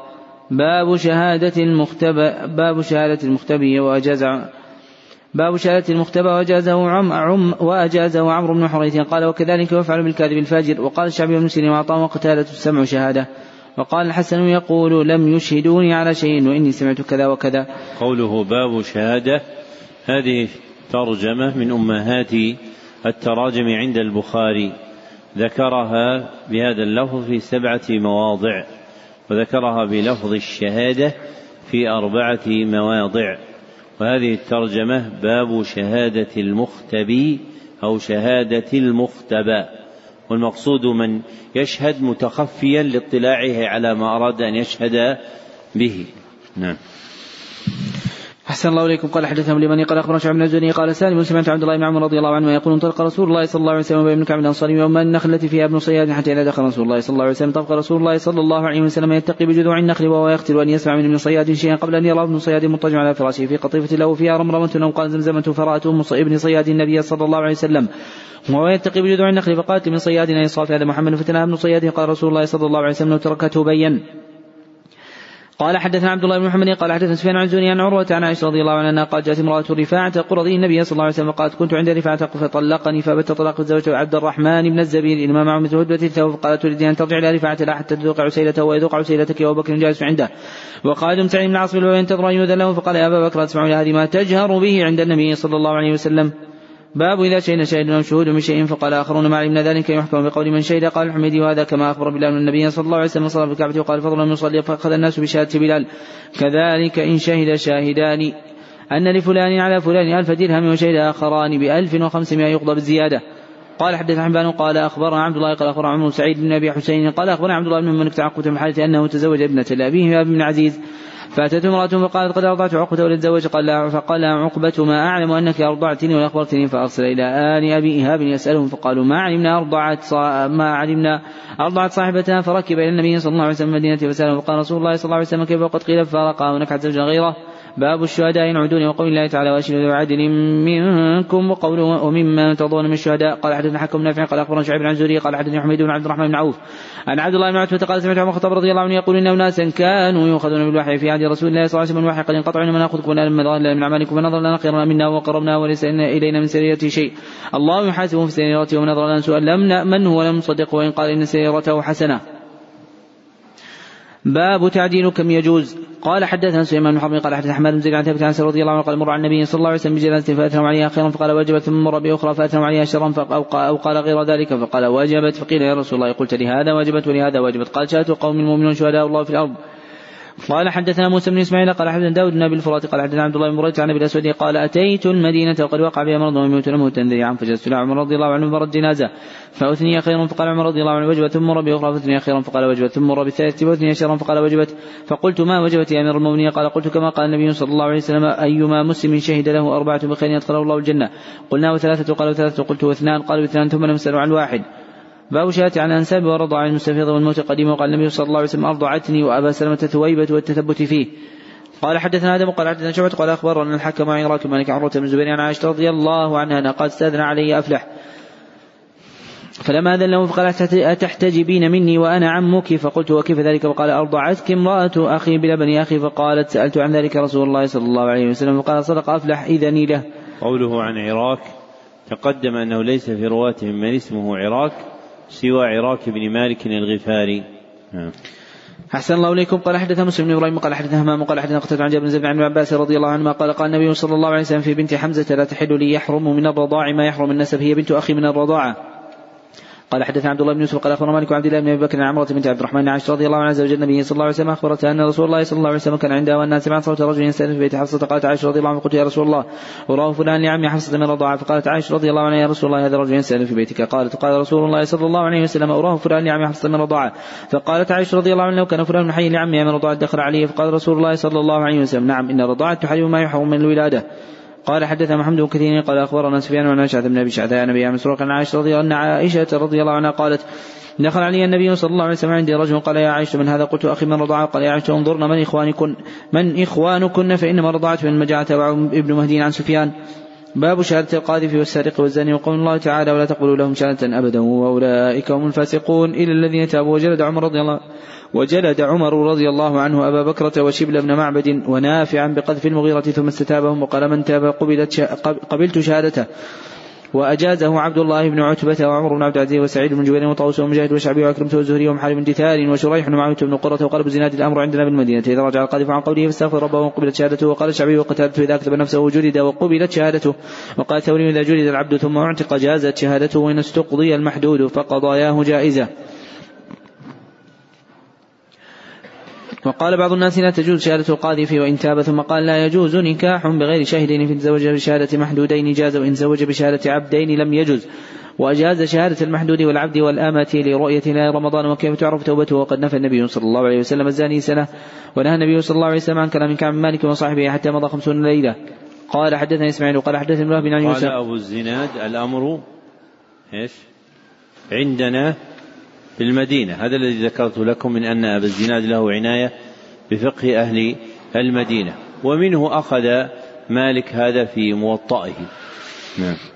أحسن الله إليكم. قال حدثني إسماعيل وقال حدثني أبي عن يونس وقال الليث حدثني يونس عن شهاب قال أخبرنا عروة بن الزبير امرأة سرقت في غزوة فتح فتي بها رسول الله صلى الله عليه وسلم ثم أمر بقطعة يده وقالت عائشة رضي الله عنها فحسنت توبتها وتزوجت وكانت بعد ذلك فارفع حاجتها إلى رسول الله صلى الله عليه وسلم. قال حدثني احمد بن قال حدثني الليث عن قنع عن شهاب بن عبد الله بن عبد الله عن زيد بن خالد رضي الله عنه عن رسول الله صلى الله عليه وسلم أنه أمر في منزل ولم يحصن بجلد مئة وتغريب عام. قال باب لا يشهد على شهادة جور إذا أشهد. قال حدثنا عبدان قال أخبرنا عبد الله قال أخبرنا أبو حيان التيمي عن الشعبي عن النعمان بن بشير رضي الله عنه أنه قال سألت أمي ابي بعض الموهبة لي من ماله ثم بدا له فوهب لي فقالت لا أرضى حتى تشهد النبي صلى الله عليه وسلم. فأخذ بيدي وأنا غلام فأتى بي النبي صلى الله عليه وسلم فقال إن أمه إن أمه بنت رواحة سألتني بعض الموهبة لهذا. قال لك ولد سواه. قال نعم. قال فأراه. قال لا تشهدني على جور قال أبو حريز عن الشعبي لا أشهد على جور قال حدثنا آدم. قال حدثنا شعبة. قال حدثنا أبو جمرة. قال سمعت زيد بن مضرب. قال سمعت عمران بن حصين رضي الله عنه. قال قال النبي صلى الله عليه وسلم خيركم قرني ثم الذين يلونهم ثم الذين يلونهم. قال عمران لا ادري ذكر النبي صلى الله عليه وسلم بعد قرنين بعد قرنين أو ثلاثة. قال النبي صلى الله عليه وسلم إن بعدكم قوما يخونون ولا يتمنون ويشهدون ولا يستشهدون وينذرون ولا يفون ويظهر فيهم السمن. قوله حدثنا أبو جمرة تقدم أن هذه كنية راو واحد عندهم يذكر بها واسمه نصر بن عمران الضبعي. نعم. أحسن الله إليكم. قال حدثنا محمد كثير قال أخبرنا سفيان عن منصور عن إبراهيم عن عبيدة عن عبد الله رضي الله عنه عن النبي صلى الله عليه وسلم أنه قال خير الناس قرني ثم الذين يلونهم ثم الذين يلونهم ثم يجيء قوم تسبق شهادة أحدهم يمينه ويمينه شهادته. قال إبراهيم وكانوا يضربوننا على الشهادة والعهد. باب ما قيل في شهادة الزور لقول الله عز وجل والذين لا يشهدون الزور وإذا والذين لا يشهدون الزور وكتمان الشهادة ولا تكتموا الشهادة ومن يكتمها فإنه آثم وقلبه والله ما تعمل عليم. تلو ألسنتكم بالشهادة. قال حدثنا عبد الله بن منير أنه سمع وهب بن جرير وعبد الملك بن إبراهيم. قال حدثنا شعبة عن عبيد الله بن أبي بكر بن أنس عن أنس رضي الله عنه أنه قال سئل النبي صلى الله عليه وسلم عن كبائر قال الاشراك بالله وعقوق الوالدين وقتل نفسه وشهادة الزور. تابعه غندر وأبو عامر وباز وعبد الصمد. عن شعبة قال حدثنا مسدد قال حدثنا بشر المفضل قال حدثنا الجريري عن عبد الرحمن بن بكرة عن النبي رضي الله عنه أنه قال قال النبي صلى الله عليه وسلم لبيكم أكبر الكبائر قالوا بلى يا رسول اثقال ثلاثا قالوا بلى يا رسول الله قال الإشراك بالله وعقوق الوالدين وجلس وكان متكئا فقال ألا وقول الزور قال ما زال يكرر حتى قلنا ليته سكت وقال إسماعيل بن إبراهيم حدثنا الجريري قال حدثنا عبد الرحمن. قوله حدثنا الجريري تقدم أن هذه النسبة عندهم عند الإطلاق هي لسعيد بن إياس الجريري. نعم. أحسن الله إليكم. قال رحمه الله تعالى باب شهادة الأعمى وأمره ونكاحه وإنكاحه وبيعته وقبوله في التأذين وغيره وما يعرف بالأصوات وأجاز شهادته قاسم والحسن وابن سيرين والزهري وعطاء وقال الشعبي تجوز شهادته إذا كان عاقلا. وقال الحكم رب شيء تجوز فيه. وقال الزهري أرأيت ابن عباس رضي الله عنه شهد على شهادة إن كنت ترده؟ وكان ابن عباس رضي الله عنه يبعث الرجل إذا غابت الشمس أفطر ويسأل عن الفجر. فإذا قيل له طلع صلى ركعتين. وقال سليمان بن يسار استأذنت على عائشة رضي الله عنها فعرفت صوتي. قالت قالت سليمان ادخل فإنك مملوك ما بقي عليك شيء وأجاز سمرة بن جندب رضي الله عنه شهادة امرأة منتقبة. قال حدث محمد بن عبيد ميمون قال أخبرنا عيسى بن يونس عن هشام عن عن عائشة رضي الله عنها قال سمع النبي صلى الله عليه وسلم رجلا يقرأ في المسجد فقال رحمه الله لقد أذكرني كذا وكذا آية أسقطتهن من سورة كذا وكذا زل عباد بن عبد الله عن عائشة رضي الله عنها قال تهجد النبي صلى الله عليه وسلم بيتي فسمع صوت عباد يصلي في المسجد. فقال يا عائشة صوت عباد هذا؟ قلت نعم قال اللهم ارحم عبادا. قال حدث مالك بن إسماعيل قال حدث عبد العزيز بن أبي سلمة قال اخبر مشاب بن عن عبد الله عن عبد الله بن عمر رضي الله عنه أنه قال قال النبي صلى الله عليه وسلم ان يؤذن بالنبي فكل واشرب حتى يؤذن أو قال حتى تسمع ذا ابن أم مكتوم. وكان ابن أم مكتوم رجل أعمى لا يؤذن حتى يقول له الناس أصبحت. قال حدثنا زياد بن يحيى قال حدثنا حاتم بن وردان قال حدثنا أيوب بن عبد الله بن أبي مليكة عن مسلم المخرمه رضي الله عنه أنه قال قدمت قدمت على النبي صلى الله عليه وسلم أقبية فقال لي أبي فقال لي أبي مخرمة انطلق من إليه عسى أن يعطينا منها شيئا؟ فقام أبي على الباب يتكلم فعرف النبي صلى الله عليه وسلم صوته فخرج النبي صلى الله عليه وسلم معه قباء وهو يريه محاسنه ويقول خبأت هذا لك خبأت هذا لك. باب شهادة النساء وقوله تعالى فلم يكن رجلين فرجله وامرأتان قال حدثنا ابن مريم قال أخبرنا محمد جعفر قال أخبرني زيد عن عياض بن عبد الله بن مسعود رضي الله عنه النبي صلى الله عليه وسلم قال أليس شهادة المرأة مثل نصف شهادة الرجل؟ قلنا بلى. قال فذلك من نقصان دينها. قال فذلك من نقصان عقلها. باب شاة الإماء والعبيد وقال أنس رضي الله عنه شاة العبد جائزة إذا كان عبدا وجازه شريح زرة بن وقال مسلم شاته جائزة إلا العبد لسيده. وجاز الحسن إبراهيم في شيء التافه وقال شريح كلكم بنو عبيد وإماء قال حدثنا أبو عاصم بن جريج عن ابن منكت عن عقبة بن حارث قال وحدثنا علي بن عبد الله قال حدثنا يحيى بن سعيد عن جريج قال سمعت النبي بن منكت قال حدثني عقبة بن حارث رضي الله عنه سمعت من زوج أم يحيى بنت أبي هاب. قال فجاءت أمة سوداء فقالت قد أرضعتكم فذكرت ذلك النبي صلى الله عليه وسلم فأعرض فذكرت ذلك النبي صلى الله عليه وسلم فأعرض عني فقال فتلحنت فذكرت ذلك له قال وكيف وقد زعمت أن قد أرضعتكم فنهوا عنها. باب شهادة المرضعة. قال حدثنا ابو عاصم بن عمر بن سعيد بن عن ابن أبي ملك عن بن حارث رضي الله عنه قال تزوجت امرأة فجاءت امرأة فقالت إني قد أرضعتكم فأتيت النبي صلى الله عليه وسلم فقال وكيف قد قيل دعها عنك أو قال أو ذكر نحوه. باب تعديل النساء بعضهن بعضا. قال حدثنا أبو ربيع سليمان داود قال وأفهمني بعضه. أحمد وأفهمني بعضه أحمد قال حدثنا فريح بن سليمان عن شاب الزهري عن عروة بن الزبير وسعيد بن مسيب وعن قبة بن التي وعبيد بن عبد الله بن عتبة عن عائشة رضي الله عنها. زوج النبي صلى الله عليه وسلم حين قال لا منك ما قالوا برأ الله منه. قال الزهري وكل محدثين طائفة الحديث وبعضهم أو عن بعض وأثبتوا له اختصاصا وقال وعيت عن كل واحد منهم الحديث الذي حدثنا عن عائشة وبعض حديث مصدق بعضا. زعموا أن عائشة رضي الله عنها قالت كان رسول الله صلى الله عليه وسلم إذا أراد يخرج سفرا أقرع بين أزواجه فأتيتهن فأيتهن فأيتهن خرج سهمها خرج بها معه فأقرع بين في غزة غزاها فخرج سهمي فخرجت معه بعدما أنزل الحجاب فأنا أحمل في هودج وأنزل فيه فسرنا حتى إذا فر رسول الله صلى الله عليه وسلم من غزوته تلك. وقال فلما دنونا من المدينة آذن ليلة برحيلي فقمت حين آذن برحيلي فمشيت حتى جاوزت الجيش فلما قضيت شأني أقبلت إلى الرحل فلمست صدري فإذا عقد لي من جزع أظفار قد انقطع فرجعت فالتمس عقدي فحبسني ابتغاؤه فأقبل الذين يرحلون فاحتملوا يرحلون لي فاحتملوا هودجي فرحلوه على بعير الذي كنت أركبه وهم يحسبون أني فيه وكان النساء ذاك خفافا لم يثقل لم يثقلن ولم يغشهن اللحم وإنما يأكلن العلقة من الطعام فلم يستنكر القوم حين رفعوا ثقل الهودج فاحتملوا وكنت جاري حديث السن فبعثوا الجمل وساروا فوجدت عقدي بعد ما استمر الجيش وجدت منزلهم ليس فيه أحد فأمت المنزل الذي كنت به فظننت أنهم سيفقدونني سيفقدوني فيرجعون إلي فبين أنا جالسة غلبت عيني فنمت وكان صبا من معطل السلمي ثم ذكرني من وراء الجيش فأصبح عند منزل فراس سواد إنسان نائم فأتاني وكان يراني قبل الحجاب فاستيقظت باسترجاعي حين اناخ راحلته فوطئ يدها فركبتها. فانطلق يقود بالراحلة حتى أتينا الجيش بعدما نزلوا معرسنا في نحر الظهيرة فهلك من هلك وكان يتولى الإفك عبد الله بن أبي بن ابن سلول. فقدم المدينة فسكيت بها شهرا يفيضون من قول أصحاب الإفك ويريبني في وجعين لا أرى من النبي صلى الله عليه وسلم اللطف الذي كنت أرى منه حين أمرض. إنما يدخل فيسلم ثم يقول كيف تيكم لا أشعر بشيء من ذلك حتى نقلت فخرجت أنا وأم مصطح قبل المناصع متبرز متبر متبرزنا. لا نخرج إلا لا متبرزنا. لا نخرج إلا ليلا إلى ليل وذلك قبل أن نتخذ الكنوف قريبا من بيوتنا وأمرنا أمر العرب الأول. في البرية أو في التنزه فأقبلت أنا وأم مصطح بنت أبي رهم نمشي فعثرت في مرطها في مرطها فقالت تعس مصطح. فقلت لها بئس ما قلت تسبين رجلا شيئا بدرا فقالت يا أنت سمع قالوا فأخبرتني بقول أهل الافك فازددت مرضا إلى مرضي فلما رجعت إلى بيتي. دخل علي رسول الله صلى الله عليه وسلم فقال كيف تيكم فقلت اذن لي أبوي فقالت اذن لي إلى أبوي. فقالت وأنا حين يريد أن يستيقن الخبر من قبلهما فأذن لي رسول الله صلى الله عليه وسلم فأتيت أبوي فقلت لأمي ما يتحدث به الناس؟ فقال يا بني هون على نفسك الشأن. فوالله لا قل ما كانت امرأة قط وضيت عند رجل يحبها ولها ضرائر لا يكثرن عليها. فقلت سبحان الله ولقد يتحدث الناس بهذا.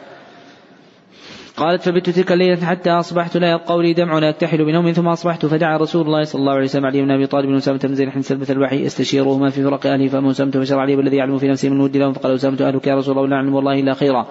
وأما علي بن أبي طالب رضي الله عنه قال يا رسول الله من ضيق الله عليك والنساء سواء كثير وسائل الجارية تصدقك فدعا رسول الله صلى الله عليه وسلم بريرة فقال يا بريرة رأيت فيها شيئا يريبك فقالت بريرة لا والذي بعثك بالحق ان رأيت منها أمرا أغمصه عليها أكثر من الناجرة حديثة السنين تنامر عن العجين فتأتي الداجن فتأكله فقام رسول الله صلى الله عليه وسلم من يومه فاستعذر من عبد الله بن أبي بن سلول.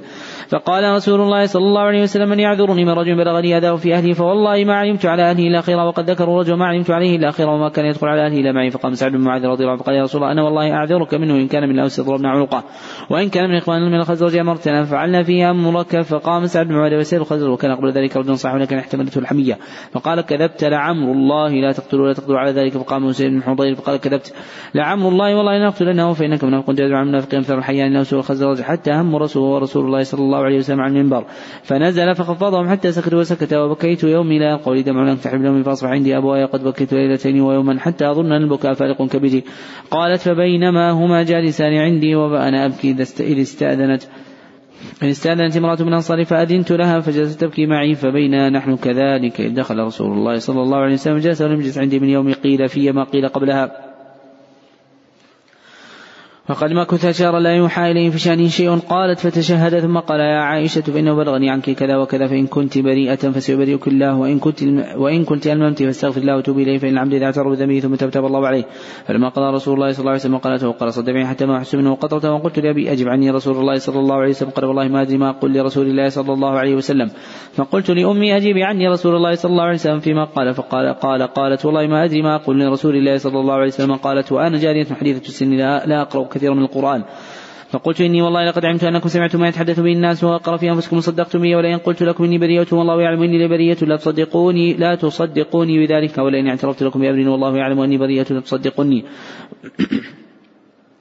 والله ما أجد لي ولكم مثلا إلا أبا يوسف إذ قال فصبر جميل والله المستعان ما تصفون ثم تحولت على فراشي وأنا أرجو أن يبرئني الله عز وجل ولكن والله ما ظننت أن ينزل في شأني وحيا ولا أنا أحقر ولا أنا أحقر في نفسي من أن يتكلم بالقرآن في أمري ولكني كنت أرجو أن يرى رسول الله صلى الله عليه وسلم في النوم رؤيا ويبرئني الله عز وجل فوالله ما رأى مجلسا ولا خرج أحد من أهل البيت.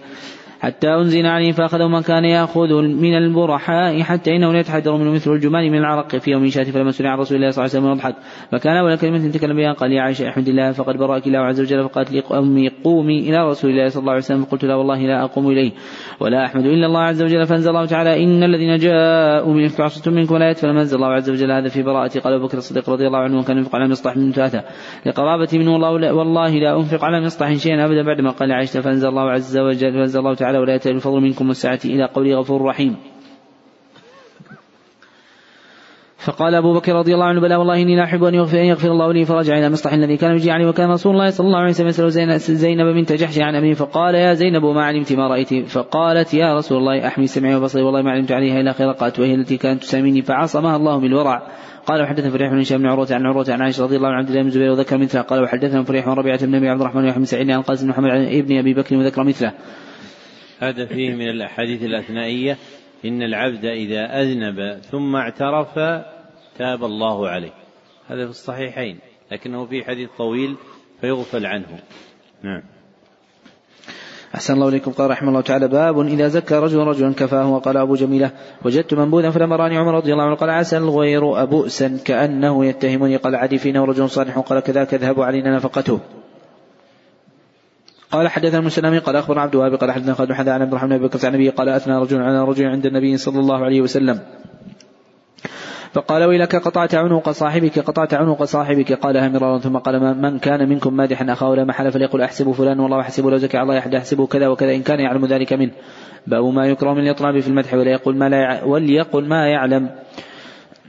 قال حدثنا محمد صباح قال حدثنا إسماعيل بن زكريا قال حدثنا مريد بن عبد الله يعني بن عن موسى رضي الله عنه قال سمع النبي صلى الله عليه وسلم رجلا يثني على رجل ويطريه في مدحه فقال أهلكتم أو قال قطعتم ظهر الرجل. باب بلوغ الصبيان وشهادتهم وقول الله تعالى وإذا بلغ الأطفال منكم من حلف السادن وقال مغيرة احتلمت وأنا ابن ثنتي عشرة سنة وبلوغ النساء في الحيض لقوله عز وجل واللائي يئسن من المحيض من من واللائي يئسن من المحيض من إلى قوله أن يضعن حملهن وقال حسن صالح أدركت جارة لنا جدة بنت إحدى وعشرين سنة قال حدثنا عبد الله بن سعيد قال حدثنا مسامة قال حدثنا عبد الله قال حدثني نافع قال حدثني ابن عمر رضي الله عنهما أن رسول الله صلى الله عليه وسلم عرضه يوم أحد. وابن أربع عشرة سنة فلم يجزني ثم عرضني يوم خندقا وخمس عشرة فأجازني قال نافع. فقدمت على عمر بن عبد العزيز وخليفته فحدثته بهذا الحديث فحدثته هذا الحديث فقال إن هذا لحد من الصغير والكبير وكتب إلى عمالي أن يفرض من بلغ خمس عشرة. قال حدثنا ابن عبد الله قال حدثنا سفيان وقال حدثنا صفوان بن سليمان عن طالب بن عن مسعود الخدري رضي الله عنه أن يبلغ به النبي صلى الله عليه وسلم قال غسل يوم الجمعة واجب على كل محتلم. باب سؤال الحاكم المدعي هل لك بينة قبل اليمين؟ قوله باب سؤال تقدم أن هذه الترجمة من مؤهلة التراجم عند البخاري وأنه ذكرها في ستة مواضع. نعم. أحسن الله إليكم. قال حدثنا محمد قال أخبر معاوية تعالى عن شقيق عبد الله رضي الله عنه قال قال رسول الله صلى الله عليه وسلم من حلف على يمين وفي فاج يقتطع بأمان من المسلم لقي الله عليه غضبان. وقال فقال أشعث بن قيس فيه. والله كان ذلك كان بيني وبين رجل من اليهود أرض فجاحدني فقدمته إلى النبي صلى الله عليه وسلم فقال لي رسول الله صلى الله عليه وسلم لك بينة. قال قلت لا. قال فقال اليهودي يحلف. قال قلت يا رسول الله إذا يحلف ويذهب بمالي. قال فأنزل الله تعالى إن الذين يشترون بعد الله ومالهم ثمنا قليلا إلى آخر الآية. باب اليمين على المدعى عليه في الأموال والحدود. وقال النبي صلى الله عليه وسلم شهداك ويمين وقال قتيبة حدثنا سفيان عن شبرمة قال كلمني أبو الزناد في شهادة الشاهد ويمين المدعي فقلت قال الله تعالى واستشهدوا شهدين من رجالكم. فإن لم يكونا رجلين فرجل وامرأتان ممن ترضون من الشهداء أن تضل إحداهما فتذكر إحداهما الأخرى. قلت إذا كان قلت إذا كان يكتفى بشهادة شاهد ويمين المدعي فما تحتاج أن تذكر فما فما تحتاج أن تذكر إحداهما الأخرى فما تحتاج أن تذكر إحداهما الأخرى ما كان يصنع بذكر هذه الأخرى. قال حدثنا ابن عمي قال حدثنا نافع بن عمر ابن مليكة قال كتب ابن عباس رضي الله عنه النبي صلى الله عليه وسلم قضى باليمين على المدعى عليه. باب قال حدثنا عثمان بن شيبة قال حدثنا جرير عن منصور عن أبي قال قال عبد الله رضي الله عنه من حلف على من يستحق بها مالا لقي الله عز وجل وعليه غضبان ثم أنزل الله عز وجل تصديق ذلك إن الذين اشتروا بعد الله ومالهم إلى قوله عذاب أليم ثم إن اشعث بن قيس خرج إلينا فقال ما يحدثكم أبو عبد الرحمن فحدثناه بما قال فقال صدق لفيها انزلت كان بيني وبين رجل خصومة في شيء فاختصمنا إلى رسول الله صلى الله عليه وسلم فقال شهداك ويمينه قلت له فقلت له إنه اذا يحلف لا يبادي فقال النبي صلى الله عليه وسلم من حلف على يمين يستحق بها مالا هو فيها فاجر لقي الله عليه غضبان فانزل الله عز وجل تصدق ذلك ثم اقترى هذه الآية. باب إذا ادعى وقذف فله يلتمس بينة وينطلق لطلب لطلب البينة. قال حدث محمد بن قال حدث ابن أبي عدي عن قال حدث عن كلمة عن عباس رضي الله عنه من هلال بن أمية قذف امرأته عند النبي صلى الله عليه وسلم بشريك سحماء فقال النبي صلى الله عليه وسلم بينة أحد في ذلك وقال يا رسول الله إذا رأى أحدنا امرأته رجلا ينطلق ويلتمس البينة فجعل يقول البينة إلى أحد في ذلك وذكر حديث اللعان. باب اليمين بعد العصر. قال حدثنا علي بن عبد الله قال حدثنا بن عبد الحميد عن نعمش عن صالح بن رضي الله عنه أنه قال قال رسول الله صلى الله عليه وسلم ثلاثة لا يكرم الله ولا ينظر إليهم ولا يزكيهم ولهم عذاب أليم. رجل على فضل ما بطريق يمنع يمنع منه ابن السبيل ورجل بايع رجل لا يبايع إلا للدنيا فإن أعطاه ما يريد وفى له وإلا لم يفي له ورجل ساوم رجل بالساعة بعد العصر فحلف بالله لقد أعطى به كذا وكذا فاخذها قوله باب اليمين هذه الترجمة من امهات التراجم عند البخاري. ذكرها بهذا اللفظ في أربعة مواضع وذكرها منكرة في موضع واحد. نعم. أحسن الله إليكم. قال رحمه الله تعالى باب يحلف المدعى عليه حيثما وجبت عليه اليمين ولا يصرف من موضع إلا غيره قضى مروان باليمين على زيد ثبت على المنبر فقال أحلف له مكاني وجعل زيد يحلف وأبان يحلف على المنبر فجعل مروان يعدو منه وقال النبي صلى الله عليه وسلم جهدك يمينه فلم يخص مكانا دون مكان. قال حدثنا موسى بن إسماعيل قال عبد واحد بن مش عن عن مسعود رضي الله عنه عن النبي صلى الله عليه وسلم قال ما حلف على اليمين اقتطع بها مالا لقي الله عز وجل وعليه غضوان. باب إذا تسارع قوم في اليمين. قال حدثنا إسحاق بن نصير قال حدثنا عبد الرزاق قال أخبرنا عمرو همام عن النبي رضي الله عنه أن النبي صلى الله عليه وسلم اعطى قوم اليمين فأسرعوا فأمر أن يس فأمر أن يسام بينهم في اليمين أيهم يحلف. باب قول الله تعالى إن الذين يشرب بعد لا يمن ثمنا قليلا. قال حدثني إسحاق قال أخبرنا يزيد بن هارون قال أخبرنا العوام قال حدثني إبراهيم وأبو إسماعيل السكسكي وقال أنه سمع عبد الله بن أبي أوفى رضي الله عنه ما يقول أقام رجل ساعته فعلوا بالليل قد أعطى بها ما لم يعطها فنزلت إن الذين يشترون بعد يوم ثمنا قليلا وقال ابن أبي أوفى الناجش آكل ربا خائن. قال حدثنا بن بن خالد قال حدثنا محمد جعفر قال عن شعبة عن سليمان عن أبي عبد الله رضي الله عنه عن النبي صلى الله عليه وسلم أنه قال من حلف على يمين كاذب يقتضع مال رجل أو قال أخي لقي الله وعلي غضبان. وأنزل الله عز وجل تصديق ذلك في القرآن إن الذين يشترون بعد لا يوم ثمنا قليلا فلقيني فلقيني الأشعث. فقال ما حدثكم عبد الله اليوم؟ قلت كذا وكذا. قال فيه أنزلت. باب كيف يستحلف. قال تعالى يحلفون بالله لكم وقوله عز وجل ثم جاءوك يحلفون بالله ردنا الإحسان والتوفيق ويقال بالله وتالله والله والله وقال النبي صلى الله عليه وسلم رجل حلف بالله كذب بعد عصي ولا يحلف بغير الله. قال حدث اسماعيل بن عبد الله قال حدث مالك عن عمه أبي سهيل عن أبيه أنه سمع طلحة بن عبيد الله يقول جاء رجل إلى رسول الله صلى الله عليه وسلم فذا ويسأله عن الإسلام قال رسول الله صلى الله عليه وسلم خمس صلوات في اليوم وليلة قال علي غيرها قال لا إلا أن تتطوع قال رسول الله صلى الله عليه وسلم فقال رسول الله صلى الله عليه وسلم صيام رمضان قال هل علي غيره قال لا إلا أن تتطوع قال وذكر له رسول الله صلى الله عليه وسلم الزكاة قال هل علي غيره قال لا إلا أن تتطوع فأدبر الرجل ويقول والله لا أزيد على هذا ولا أنقص قال رسول الله صلى الله عليه وسلم أفلح إن صدق قال حدث موسى بن اسماعيل قال حدثنا جويرية قال ذكرنا في عبد الله رضي الله عنه النبي صلى الله عليه وسلم قال من كان حالفا فليعلم بالله وليصمت. باب من أقام البينة بعد اليمين وقال النبي صلى الله عليه وسلم لعل بعضكم ونحن بحجة من بعض وقال طوس إبراهيم شريح بينة عاجز وحق من اليمين الفاجرة. قال حدثنا عبد الله بن سلمة عن مالك عن شيخ عمرة عن أبي عن زينب عن عن زينب عن أم سلمة رضي الله عنها أن رسول الله صلى الله عليه وسلم قال إنكم تقتصرون إلي ولعل بعضكم الحن من بعض. فمن قضيت له بحق اخيه شيئا فبقوله فإنما أقطع له قطعة من النار فلا يأخذها. باب من أمر بإنجاز الوعد وفعله الحسن وذكر إسماعيل إنه كان صادق الوعد وقضى ابن الأشوع بالوعد وذكر ذلك عن سمره وقال مصر بن سمعت النبي صلى الله عليه وسلم ذكر صيغ له وقال وعدني فوفى لي وقال أبو عبد الله ورأيت إسحاق بن إبراهيم يحتج بحديث من أشوع. قال حدثنا إبراهيم بن حمزة قال حدثنا إبراهيم بن سعد عن صحيح بن شهاب بن عبد الله بن عبد الله بن عبد الله بن عباس رضي الله عنه اخبره قال أخبرني أبو سفيان هرقل قال لو سالتك ماذا يأمركم فزعمت أنه أمركم بالصلاة والصدق والعفاف والوفاء بالعهد واداء الامانه وقال هذه صفة النبي وقال قال وهذه صفة النبي. قال حدثنا قتيبة بن قال حدثنا إسماعيل بن جعفر عن أبي سهيل عن عن أبي سهيل نافع بن مالك ابن أبي عامر عن أبي رضي الله عنه رسول الله صلى الله عليه وسلم قال آية المنافق ثلاث إذا حدث كذب وإذا أتمنى خان وإذا بعد أخلف. قال حدثنا إبراهيم موسى قال أخبرنا هشام بن جريج قال أخبرني عمرو بن دينار عن محمد بن علي عن جابر بن عبد الله رضي الله عنهم أنه قال لما مات النبي صلى الله عليه وسلم جاء أبا بكر مال من قبل على ابن الحضرمي فقال أبو بكر من كان له على النبي صلى الله عليه وسلم دين وكانت له قبله وعدة فليأتنا. قال جابر قلت فقلت وعدني رسول الله صلى الله عليه وسلم يعطيني كذا يعطيني هكذا وهكذا وهكذا فصدي ثلاث مرات. قال جابر فعد في يدي خمسمائة ثم خمسمائة ثم خمسمائة. قال حدثنا محمد عبد الرحيم قال أخبرنا سعيد بن سليمان قال حدثنا مروان بن شجاع عن سالم بن الافطس عن سعيد بن جبير عن عن سعيد بن جبير قال سألني يهودي من أهل الحيرة أي الأجلين قضى موسى؟ قلت لا أدري حتى أقدم على حبل العرب. فأسأله فقدمت فسألت ابن عباس رضي الله عنه فقال قضى أكثرهما وأطيبهما إن رسول الله صلى الله عليه وسلم إذا قال فعل. باب لا يسأل أهل الشرك عن الشاة وغيرها. وقال الشعبي لا تجوز شاة أهل الملل بعضهم على بعض قوله تعالى فأغرينا بينهم العداوة والبغضاء. وقال أبو هريرة عن النبي صلى الله عليه وسلم لا تصدقوا أهل الكتاب ولا تكذبوا وقولوا آمنا بالله وما أنزل إليه وما أنزل الآية. قال حدثنا يحيى بن بكير قال حدثنا ليث عن يوسف بن شهاب بن عبد الله بن عبد الله بن عبد بن عباس رضي الله عنهما قال يا معشر المسلمين كيف تسألون عن الكتاب وكتابكم الذي يوزع النبي صلى الله عليه وسلم؟ أحمد الاخبار بلا تقرؤونه لم يشب وقد حدثكم الله عز وجل أن الكتاب بدلوا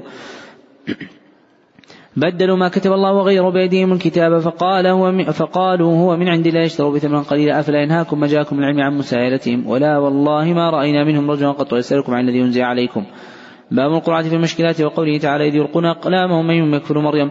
وقال ابن عباس رضي الله عنه اقترعوا فجرت الأقلام عن الجرية وعال قلم زكريا الجرية فكفلها زكريا وقوله فسهم أقرع فكان من المدحضين من المسهومين وقال أبو هريرة عرض النبي صلى الله عليه وسلم على قوم اليمين فأسرعوا فأمر أن يسهم بينهم أي فأمر أن يسهم بينهم, بينهم أيهم يحلف.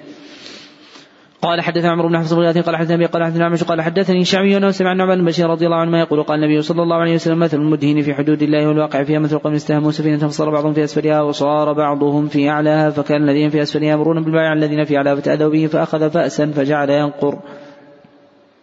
فجعل ينقر أسفل السفينة فأتوه فقالوا ما لك؟ قال تأذيتم بي ولا بد لي من الماء فإن أخذوا على يديه أنجوه ونجوا أنفسهم وإن تركوا أهل وإن تركوه أهلكوا أهلكوا أنفسهم. قال حدثنا لمن أخبرنا شعبان الزهري قال حدثني خالد بن زيد الأنصاري أنه من علاء امرأة من النساء وقد بايعت النبي صلى الله عليه وسلم أخبرته عثمان بن رضي الله عنه طار له سهمه في السكنى حين اقرعت انصار سكن المهاجرين قالت من علاء فسكن عندنا عثمان المضعون فاشتكى فمرضنا حتى إذا توفي وجعلناه في ثيابه دخل علينا رسول الله صلى الله عليه وسلم فقلت رحمة الله عليك. أبا السائم شاءت عليك لقد أكرم الله أكرمك. الله عز وجل قال النبي صلى الله عليه وسلم وما يدريك أن الله أكرمه. فقلت لا أدري بأبي أنت وأمي يا رسول الله. فقال رسول الله صلى الله عليه وسلم أما عثمان فقد جاءه. والله اليقين وإني لأرجو له الخير. والله ما أدري وأن رسول الله صلى الله عليه وسلم ما يفعل به ما يفعل به. قالت فوالله لا أزكي أحدا بعده أبدا. وأحزنني ذلك قالت فنمت فأريت لعثمان عينا تجري فجئت إلى رسول الله صلى الله عليه وسلم فأخبرته فقال ذلك عمله. قال حدثنا محمد بن مقاتل قال أخبرنا عبد الله قال أخبرنا سعد الزهري قال أخبرني عروة عن عائشة رضي الله عنها قالت كان رسول الله صلى الله عليه وسلم إذا رأت سبع أقرب النساء فيتنا خرج سهمه وخرج بها معه. وقال يقسم وكان يقسم لكل امرأة منهن يومها وليلة غير سوت من تزمع وهبت يومها ليلتها لعائشة زوج النبي صلى الله عليه وسلم تتغي بذلك رضا رسول الله صلى الله عليه وسلم. قال حدثنا إسماعيل قال حدثني مالك عن سليمان مولى أبي بكر عن بصر عن ابي رضي الله عنه أن رسول الله صلى الله عليه وسلم قال ويعلم الناس ما في النداء والصف له ثم إلى السلام عليه السهم ولو يعلم ما في التأجير ولا استبقوا إليه ولو يعلم ما في العتبة والصبح لا تهم ولو حبوا بسم الله الرحمن الرحيم ما جاء في صاحب الناس وقول الله تعالى الاخره في كثير من نجواهم إلا من أمر صدقة ومعروف أو صاحب الناس وما يفعل ذلك ابتغاء مرضات الله بسبب امتياز عظيم وخروج الإمام إلى المواضع ليصلح بين الناس باصحابه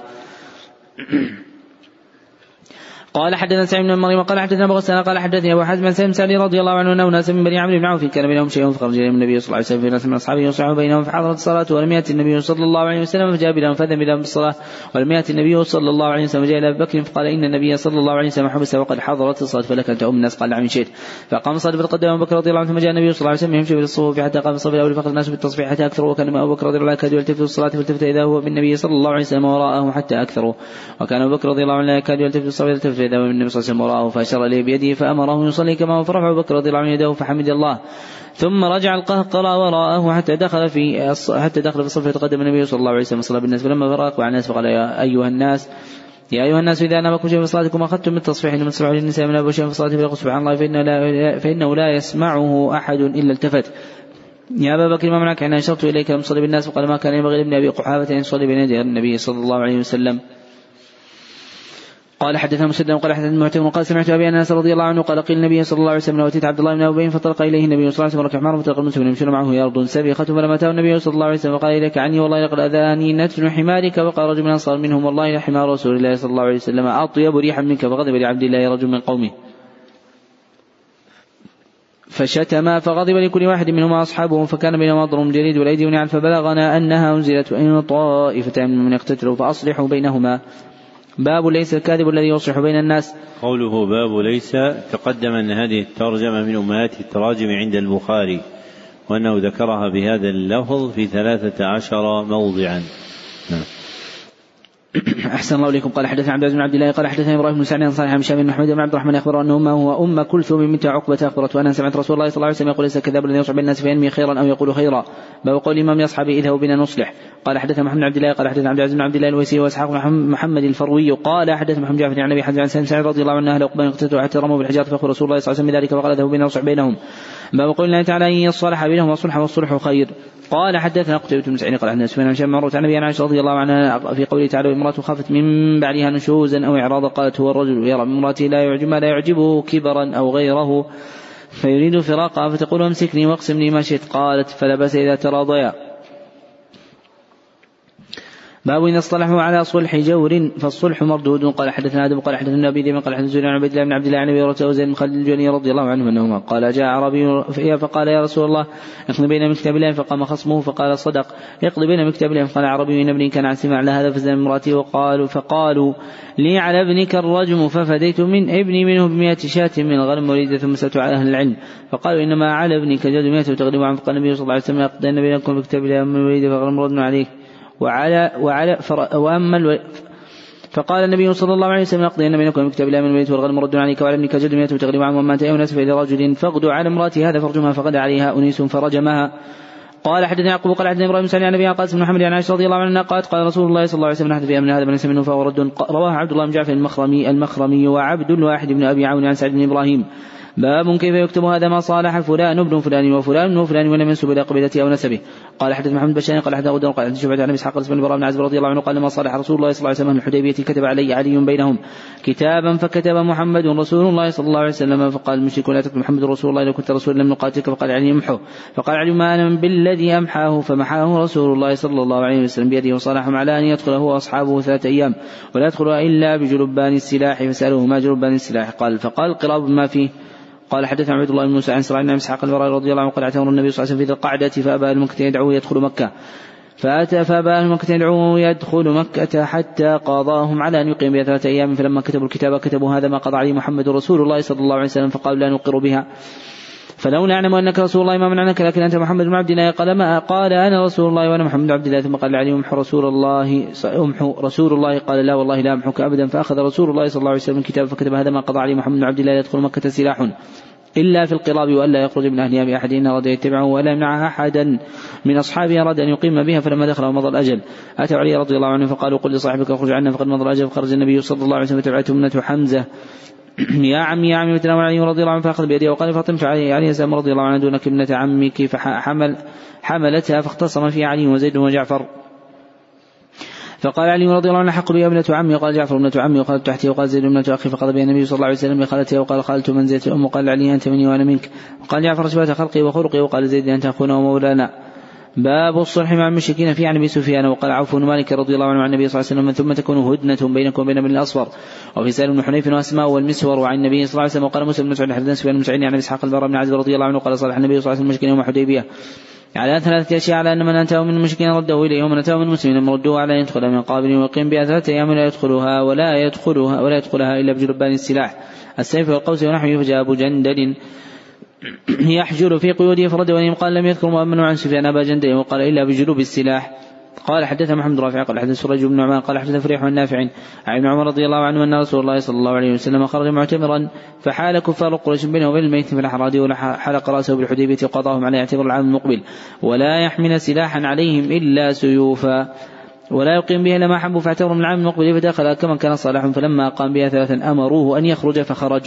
قوله حدثنا سريج بن نعمان تقدم ان هذا الاسم ياتي بالسين في رجلين من رواه السته أحدهما سريج بن النعمان البغدادي والآخر سريج بن يونس البغدادي نعم أحسن الله إليكم قال حدثنا مسلم قال حدثنا مشر قال حدثنا حنم بن مسالم عن سيدنا أبي حتى قال انطلق عبد الله بن سلم وحيص بن مسعود بن زين إلى خيبر وهي مدين صلح باب الصلح في الدية قال حدثنا محمد عبد الله الأنصاري وقال حدثنا أحمد بن الناس رضي الله عنه حدثهم عن ربيعة وهي ابنة النضر. كسرت ان جاريه فطلب العصر وطلب العفو.